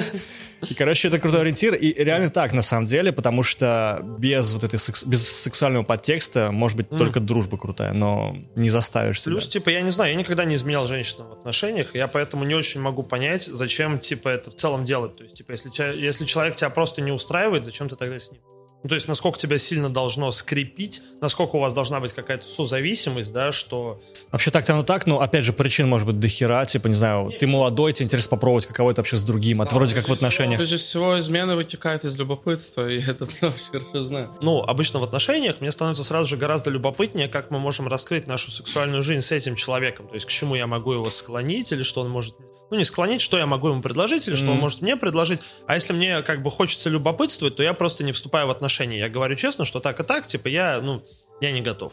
Любовь это вещь безусловная в том плане, что раньше мне, мне очень сильно раньше мешало строить какие-то отношения, это не тоже, даже не строить отношения, а даже просто влюбляться. И как раз таки причина того, то, что я рассматривал, э, если я рассматривал отношения в какую-то долгоиграющую игру, а если нет, то нахуй это надо, типа, лучше блядствовать этом плане. Но в какой-то момент я перестал это делать и подумал, что любовь вещь, любовь это вещь безусловная, и если не сложится, то и не сложится. И думать я об этом не буду. Поэтому буду просто плыть по течению. И поэтому и в какой-то степени это открывает какой-то определенный спектр эмоций тоже, которых бы не было, если бы я постоянно задумывался о том, то, что это, типа, будет она матерью моих детей или не будет. Будет или не будет, да плевать, потом посмотрим. Нет, я к тому, что а зачем оформлять тогда это в отношения? Просто, типа, почему между вами не может а быть... Потому что, стой, а потому что, возможно, ты любишь на данный момент эту женщину, типа, тебе приятно с ней находиться на данный момент, но знаешь ты или нет, знаешь ты или нет э, о том, как у вас в дальнейшем сложится Не знаю.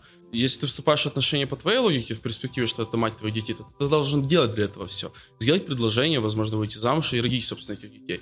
А я не хочу, например, этого делать. Но, тем не менее, я не хочу терять эмоциональную составляющую, которую я могу получить от этих отношений. Прежде всего, вот эта вот весенняя любовь первородная, как говорится. То есть, поэтому... По-моему, ты описываешь романы. Прощай да. вино в начале мая, а в октябре прощай любовь. Конечно, но, но это, но великие союзы, они вытекают из романов.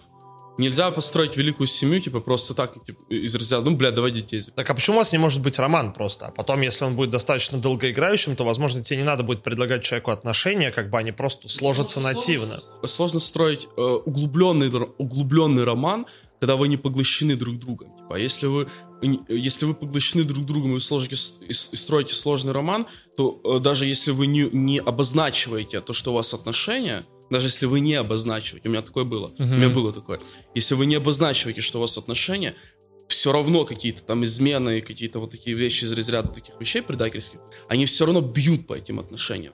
Поэтому даже если вы не сказали, что вы в отношениях, приходится играть по этим правилам. Вот я к этому клоню. Поэтому этот роман, потому роман, то, что ты назвал сейчас романом, это фактически есть отношения без определения. Не, я просто считаю так, что типа, если ты э, хочешь сам иметь возможность заниматься с э, другими женщинами сексом, то ты должен позволить женщине, которая рядом с тобой, даже если у вас роман то же самое, типа... Я позволял, и вроде, и вроде мне позволяли, но это, понимаешь, это все равно копится в обиду. Это копилось в обиду у моей партнерши. Типа, э, в какой-то момент... А зачем это озвучивать? Просто зачем это обсуждать или озвучивать, если кого-то из вас это травмирует? Просто у меня в таком случае есть единственный принцип... Чтобы не, не травмировало в этом суть, потому что хуже всего, когда ты не озвучиваешь. Типа, лучше пусть, э, лучше пусть мой партнер по роману, скажем так, изменит и скажет, чем изменит и промолчит. Потому что в таком случае, если он изменит и промолчит, типа, потом, а рано или поздно любая, любая ложь рано или поздно вскрывается. Когда эта ложь скрывается, то это намного более травмирующий эффект. Суть в том, что у меня на этот случай есть просто принцип, что типа ты не будешь заниматься сексом с людьми, которых я знаю, я не буду заниматься сексом с людьми, которых знаешь ты. А это не всегда работает. Ну, хз, поэтому типа я, наверное, настолько сильно не прикипаю к женщинам просто в таких ситуациях. Я как бы, если я понимаю, что это не отношения, то я всегда морально готов ее отпустить, даже если мне будет грустно и там это как бы меня расстроит, я понимаю, я что вообще это... всегда морально готов я всех понимаю, отпустить. Что это все временно, а как бы если ты находишься с человеком в отношениях, то это надолго, и твое моральное прикипание будет гораздо сильнее. Поэтому как бы я просто стараюсь не относиться к этому слишком серьезно, если для меня это не серьезно, извините за тавтологию. Вообще позиция о непринадлежности никого, никому, она, мне кажется, наиболее все-таки... Ну, не, не знаю, здесь есть правильное или нет понятие, но мне, по крайней мере, ближе такая, потому что я в какой-то момент тоже понял, что я, наверное, что бы там ни наклевывалось, всегда буду держать в голове. Возможно, какая-то точка там обезопашивания себя, что ли, не знаю, что ты держишь в голове мысль о том, что этот человек в любой момент может исчезнуть, там, вот. умереть, это, уйти. Это то, о чем я говорил. И когда ты держишь, когда ты держишь эту мысль а я не знаю, только хорошо или это плохо. Вот, Возможно, вот. ты этим немножко рушишь как раз восприятие. Вот. И у меня тоже такой бэкпоинт есть всегда. Но дело в том, что вот последнее время я стараюсь этот бэкпоинт гасить в том плане, что а когда ты держишь это в голове, то ты ограничиваешь себя от определенного эмоционального спектра, который ты можешь получить от этих отношений, потому что задумывая и продумывая наперед в романе, типа, каким бы там он долгим не был или тому подобное, но, грубо говоря, как мы сказали, роман. Скажем так, давайте э, сразу определим э, семантику некоторых слов, типа роман это вот отношения, а что-то серьезное, вот, например, женитьба, как ты сказал. Ну да. И если даже это отношения, ну, без каких-то там вот более, более крепленных якорей в том плане детей или тому подобное, то это роман. И вот если ты в романе держишь этот бэкпоинт в голове, и ты постоянно думаешь, а что если, а что если, то ты, то ты всегда будешь, у тебя всегда будет тогда нога сзади. В том плане ты не сможешь никогда получать полный спектр эмоций, которые ты бы мог бы получить от этого. А дело в том, а как, если, если в любом случае это возможно вероятности закончится, так зачем тогда об этом думать? Просто пускай по течению, получай от этого полное удовольствие. Или полную боль, типа. Ну... Я сейчас скажу, может быть, странную вещь но я не такой большой фанат положительных эмоций, на самом деле. Ну, честно, типа, я не настолько... Никто из нас не фанат положительных Нет, эмоций? я просто к тому, что ты говоришь, получать полный спектр эмоций. Но ради таких допущений мне не нужен этот полный спектр Федор, эмоций. Федор, Федор, но полный типа... спектр эмоций не значит положительных эмоций. Ты держишь в голове из разряда, ну, если она какой-то хуйнина делает, или если там она, например, поебется там с моими друзьями, то есть такое, типа, с кем-то, или ебалась там с кем-то из моих друзей, то я ее легко отпущу, и ты держишь это в голове. Я просто сам такое знаю. И это не дает тебе получать не, не только положительные, но и, но и негативные эмоции, потому что ты всегда держишь, на, держишь нож в этой веревке, которую можешь перерезать. Вот я про это говорил, говоря, да. падающий мозг. А когда ты отпускаешь это, то ты получаешь и положительные, и негативные эмоции, когда они вытекают, и ты получаешь спектр. Я говорю о том, что я фанат умеренности. Мне нравится, типа, когда... Собственно, поэтому у меня, например, э, не сложились отношения с наркотиками. В большинстве своем я не люблю, когда мне слишком хорошо. Когда мне слишком хорошо, я чувствую, что это хорошо, абсолютно инородное, и, типа, мне становится хуже в, в отрицательном ключе. То есть я чувствую, что я не хочу получать такой э, большой спектр эмоций, он мне некомфортен. Мне нравится, когда типа мой эмоциональный диапазон ограничен мной же самим. Я понимаю, что меня не может настолько сильно качнуть, э, да, в какую-то отрицательную сторону, потому что у меня были достаточно сильные отрицательные переживания, прям такие, которые типа, когда тебя сильно посещает тревожность, суицидальные мысли, да, и они прям явные, они постоянно у тебя в голове крутятся, и я понимаю, что я не хочу, чтобы меня, типа, я не хочу отводить маятник в одну сторону, чтобы его качнуло потом рано или поздно в другую, где я могу, где я могу с этим не справиться. Мне комфортно, чтобы мой эмоциональный диапазон был ограничен. Тогда я его полностью контролирую, и я знаю, что я не, э, как бы меня не уведет в крайности, из которых я могу не найти выход.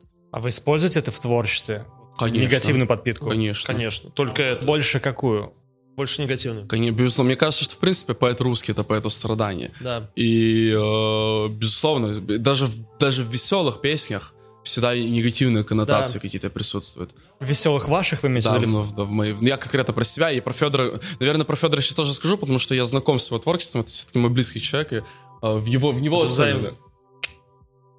Я к тому, что... Нет, я поэтому... Я использую метод Олега ЛСП, я так его называю, потому что Олег ЛСП в любую, даже в самую, короче, жизнерадостную песню умудряется включать какой-то трагический момент. У Олега ЛСП все так или иначе и в плане альбомов, и в плане песен все всегда заканчивается плохо.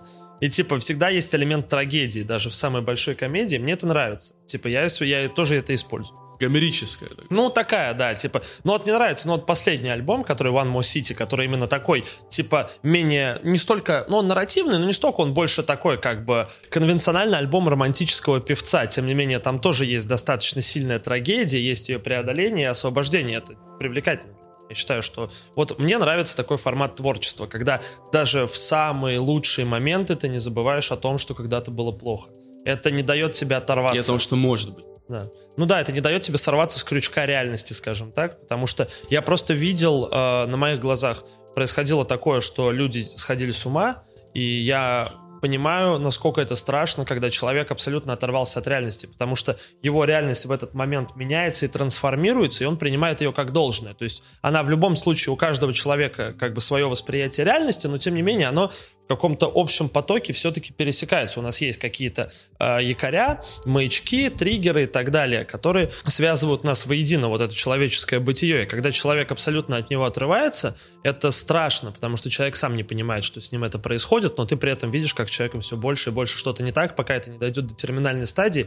А терминальная стадия это либо он нанесет вред другим, либо захочет убить себя, либо убьет себя. Но при этом всем, а, как вы относитесь к такой штуке, чтобы специально вызывать какие-то негативные ситуации или истории, чтобы потом этим вдохновиться для...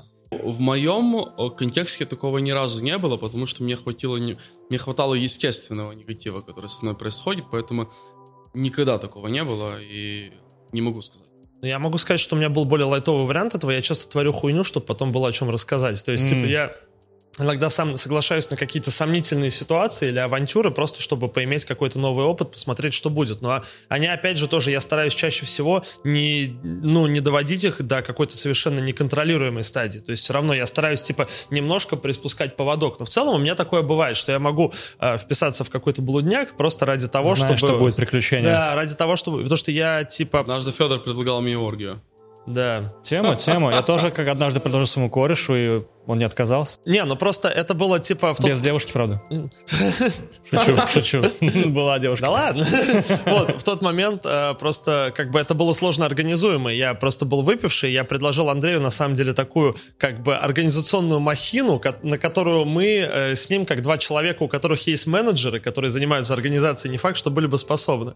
Вот если бы со мной был бы мой менеджер Артем Варап, я думаю, что он смог бы это организовать, не принимая в этом участие при этом, потому что у него есть замечательная женщина, с которой они долго вместе, но я думаю, что он смог бы это промодерировать. Как-то Артем Варап пытался а, склонить женщину к симпатии в мою сторону. То есть, типа, э, ну, это выглядело так. Мы сидели перед 17.03, я познакомился с женщиной, мы с ней так очень, типа, раскованно танцевали на танцполе, проводили время, но я просто нажрался раньше времени, вот, очень сильно. И в итоге, типа, я сидел, я сел, и я сидел, и абсолютно уже не мог ничего сказать, мне было очень плохо, я сижу просто вот так вот, рядом со мной сидит эта женщина, и рядом садится Артем Вараб, и такой, ну, он видел, что у нас между нами была какая-то симпатия, но ее надо упрочить. И он говорит, ну, ты посмотри, какой красивый парень. Он же популярный. И, да, и начал всячески меня рекламировать, короче. Вся, ну, у него не получилось, к сожалению, но спасибо за попытку, это было очень ценно. Я, Федор не первый раз попадает в такую ситуацию. Пом, помнится, как я угрожал женщине прострелить колено из револьвера, если она не займется с ним сексом. Так называется причинять добро. Но он не, он, он не, этот револьвер не был настоящий. Да, это, ну как, он был настоящий, но у него запаянное дуло было. Да. Это был подарок от Александра Форсайта да. тебе, если я не ошибаюсь. И, но женщина об этом не знала, я, мы были очень пьяны, я угрожал прострелить колено, если она не займется сексом с Федором. Ну, она, понятно, понимала, в чем прикол, типа, и... Э, и занялась, собственно.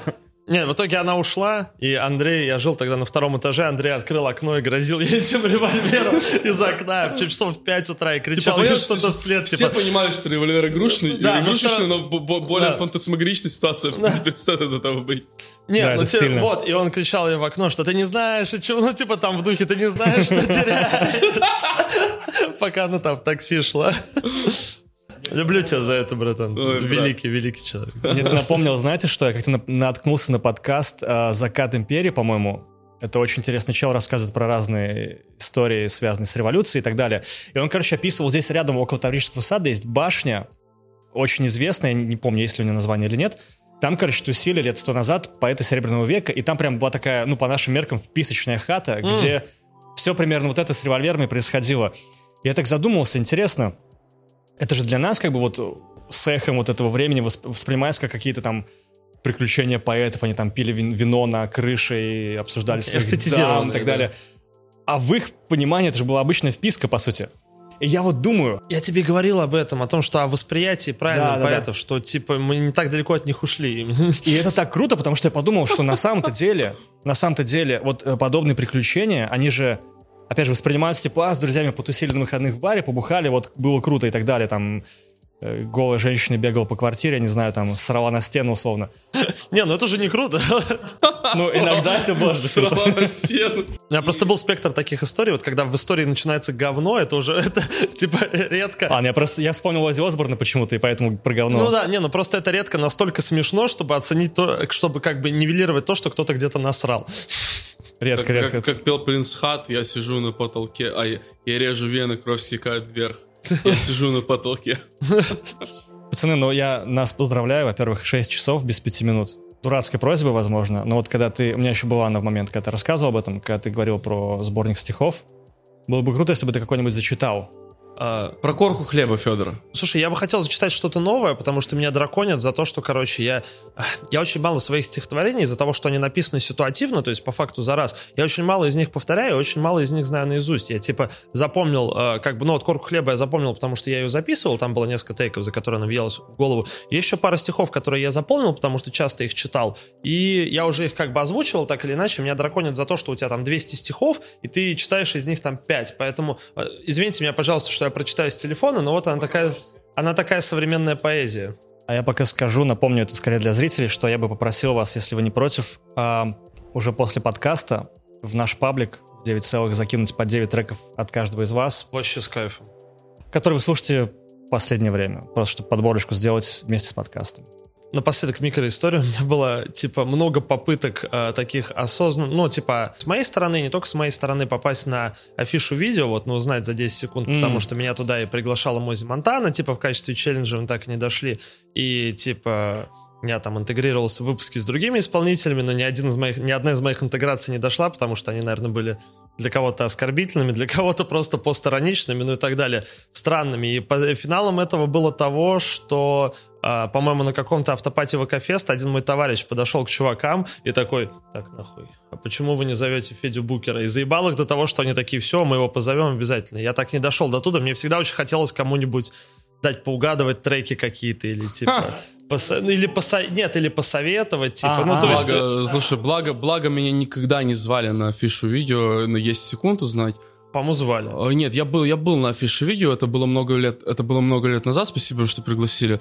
Крутой опыт, интересно, они снимали там как фрешмена. Э, Там вот это было большое, э, большое кино про фрешмена, типа, но э, хорошо, что меня ни разу не звали на афишу видео узнать 10 за 10 секунд, потому что у меня такой довольно специфический музыкальный бэкграунд, и мне кажется, что я бы ничего не угадал. Вот я прям думаю, то, что я бы уже пришел и, блядь, бы опозорился просто. Ну, кстати, прикольно будет узнать, что ты в подборку закинешь. Мне главное, хотелось бы не столько угадать, сколько загадать другим людям треки, которые они не угадают. Елизарова Вот, знаешь, типа, ну да, вот заебать их прям так. Да, да, да, да, да. Но это несложно, кстати. Слушайте, я, наверное, из всех, типа, своих э, большого количества трагических стихов возьму один, ну так, для контраста. Типа, один э, менее трагический, он больше про любовь. Розы те были так себе, пахли яблочными огрызками, но я нес их сквозь ночь тебе самыми приятными мыслями. Эти мертвые палки, как извинение за то, что поздно и что напился, мне не было жалко дохлых растений. Они — проявление любви, устремленной ввысь. Завтра новый ебучий скандал. Возможно, твои крики по стенам брызгами. А пока на кухне твой сон. Сторожат эти розы, пахнущие яблочными огрызками. Алиса, включи Вику Цыганову.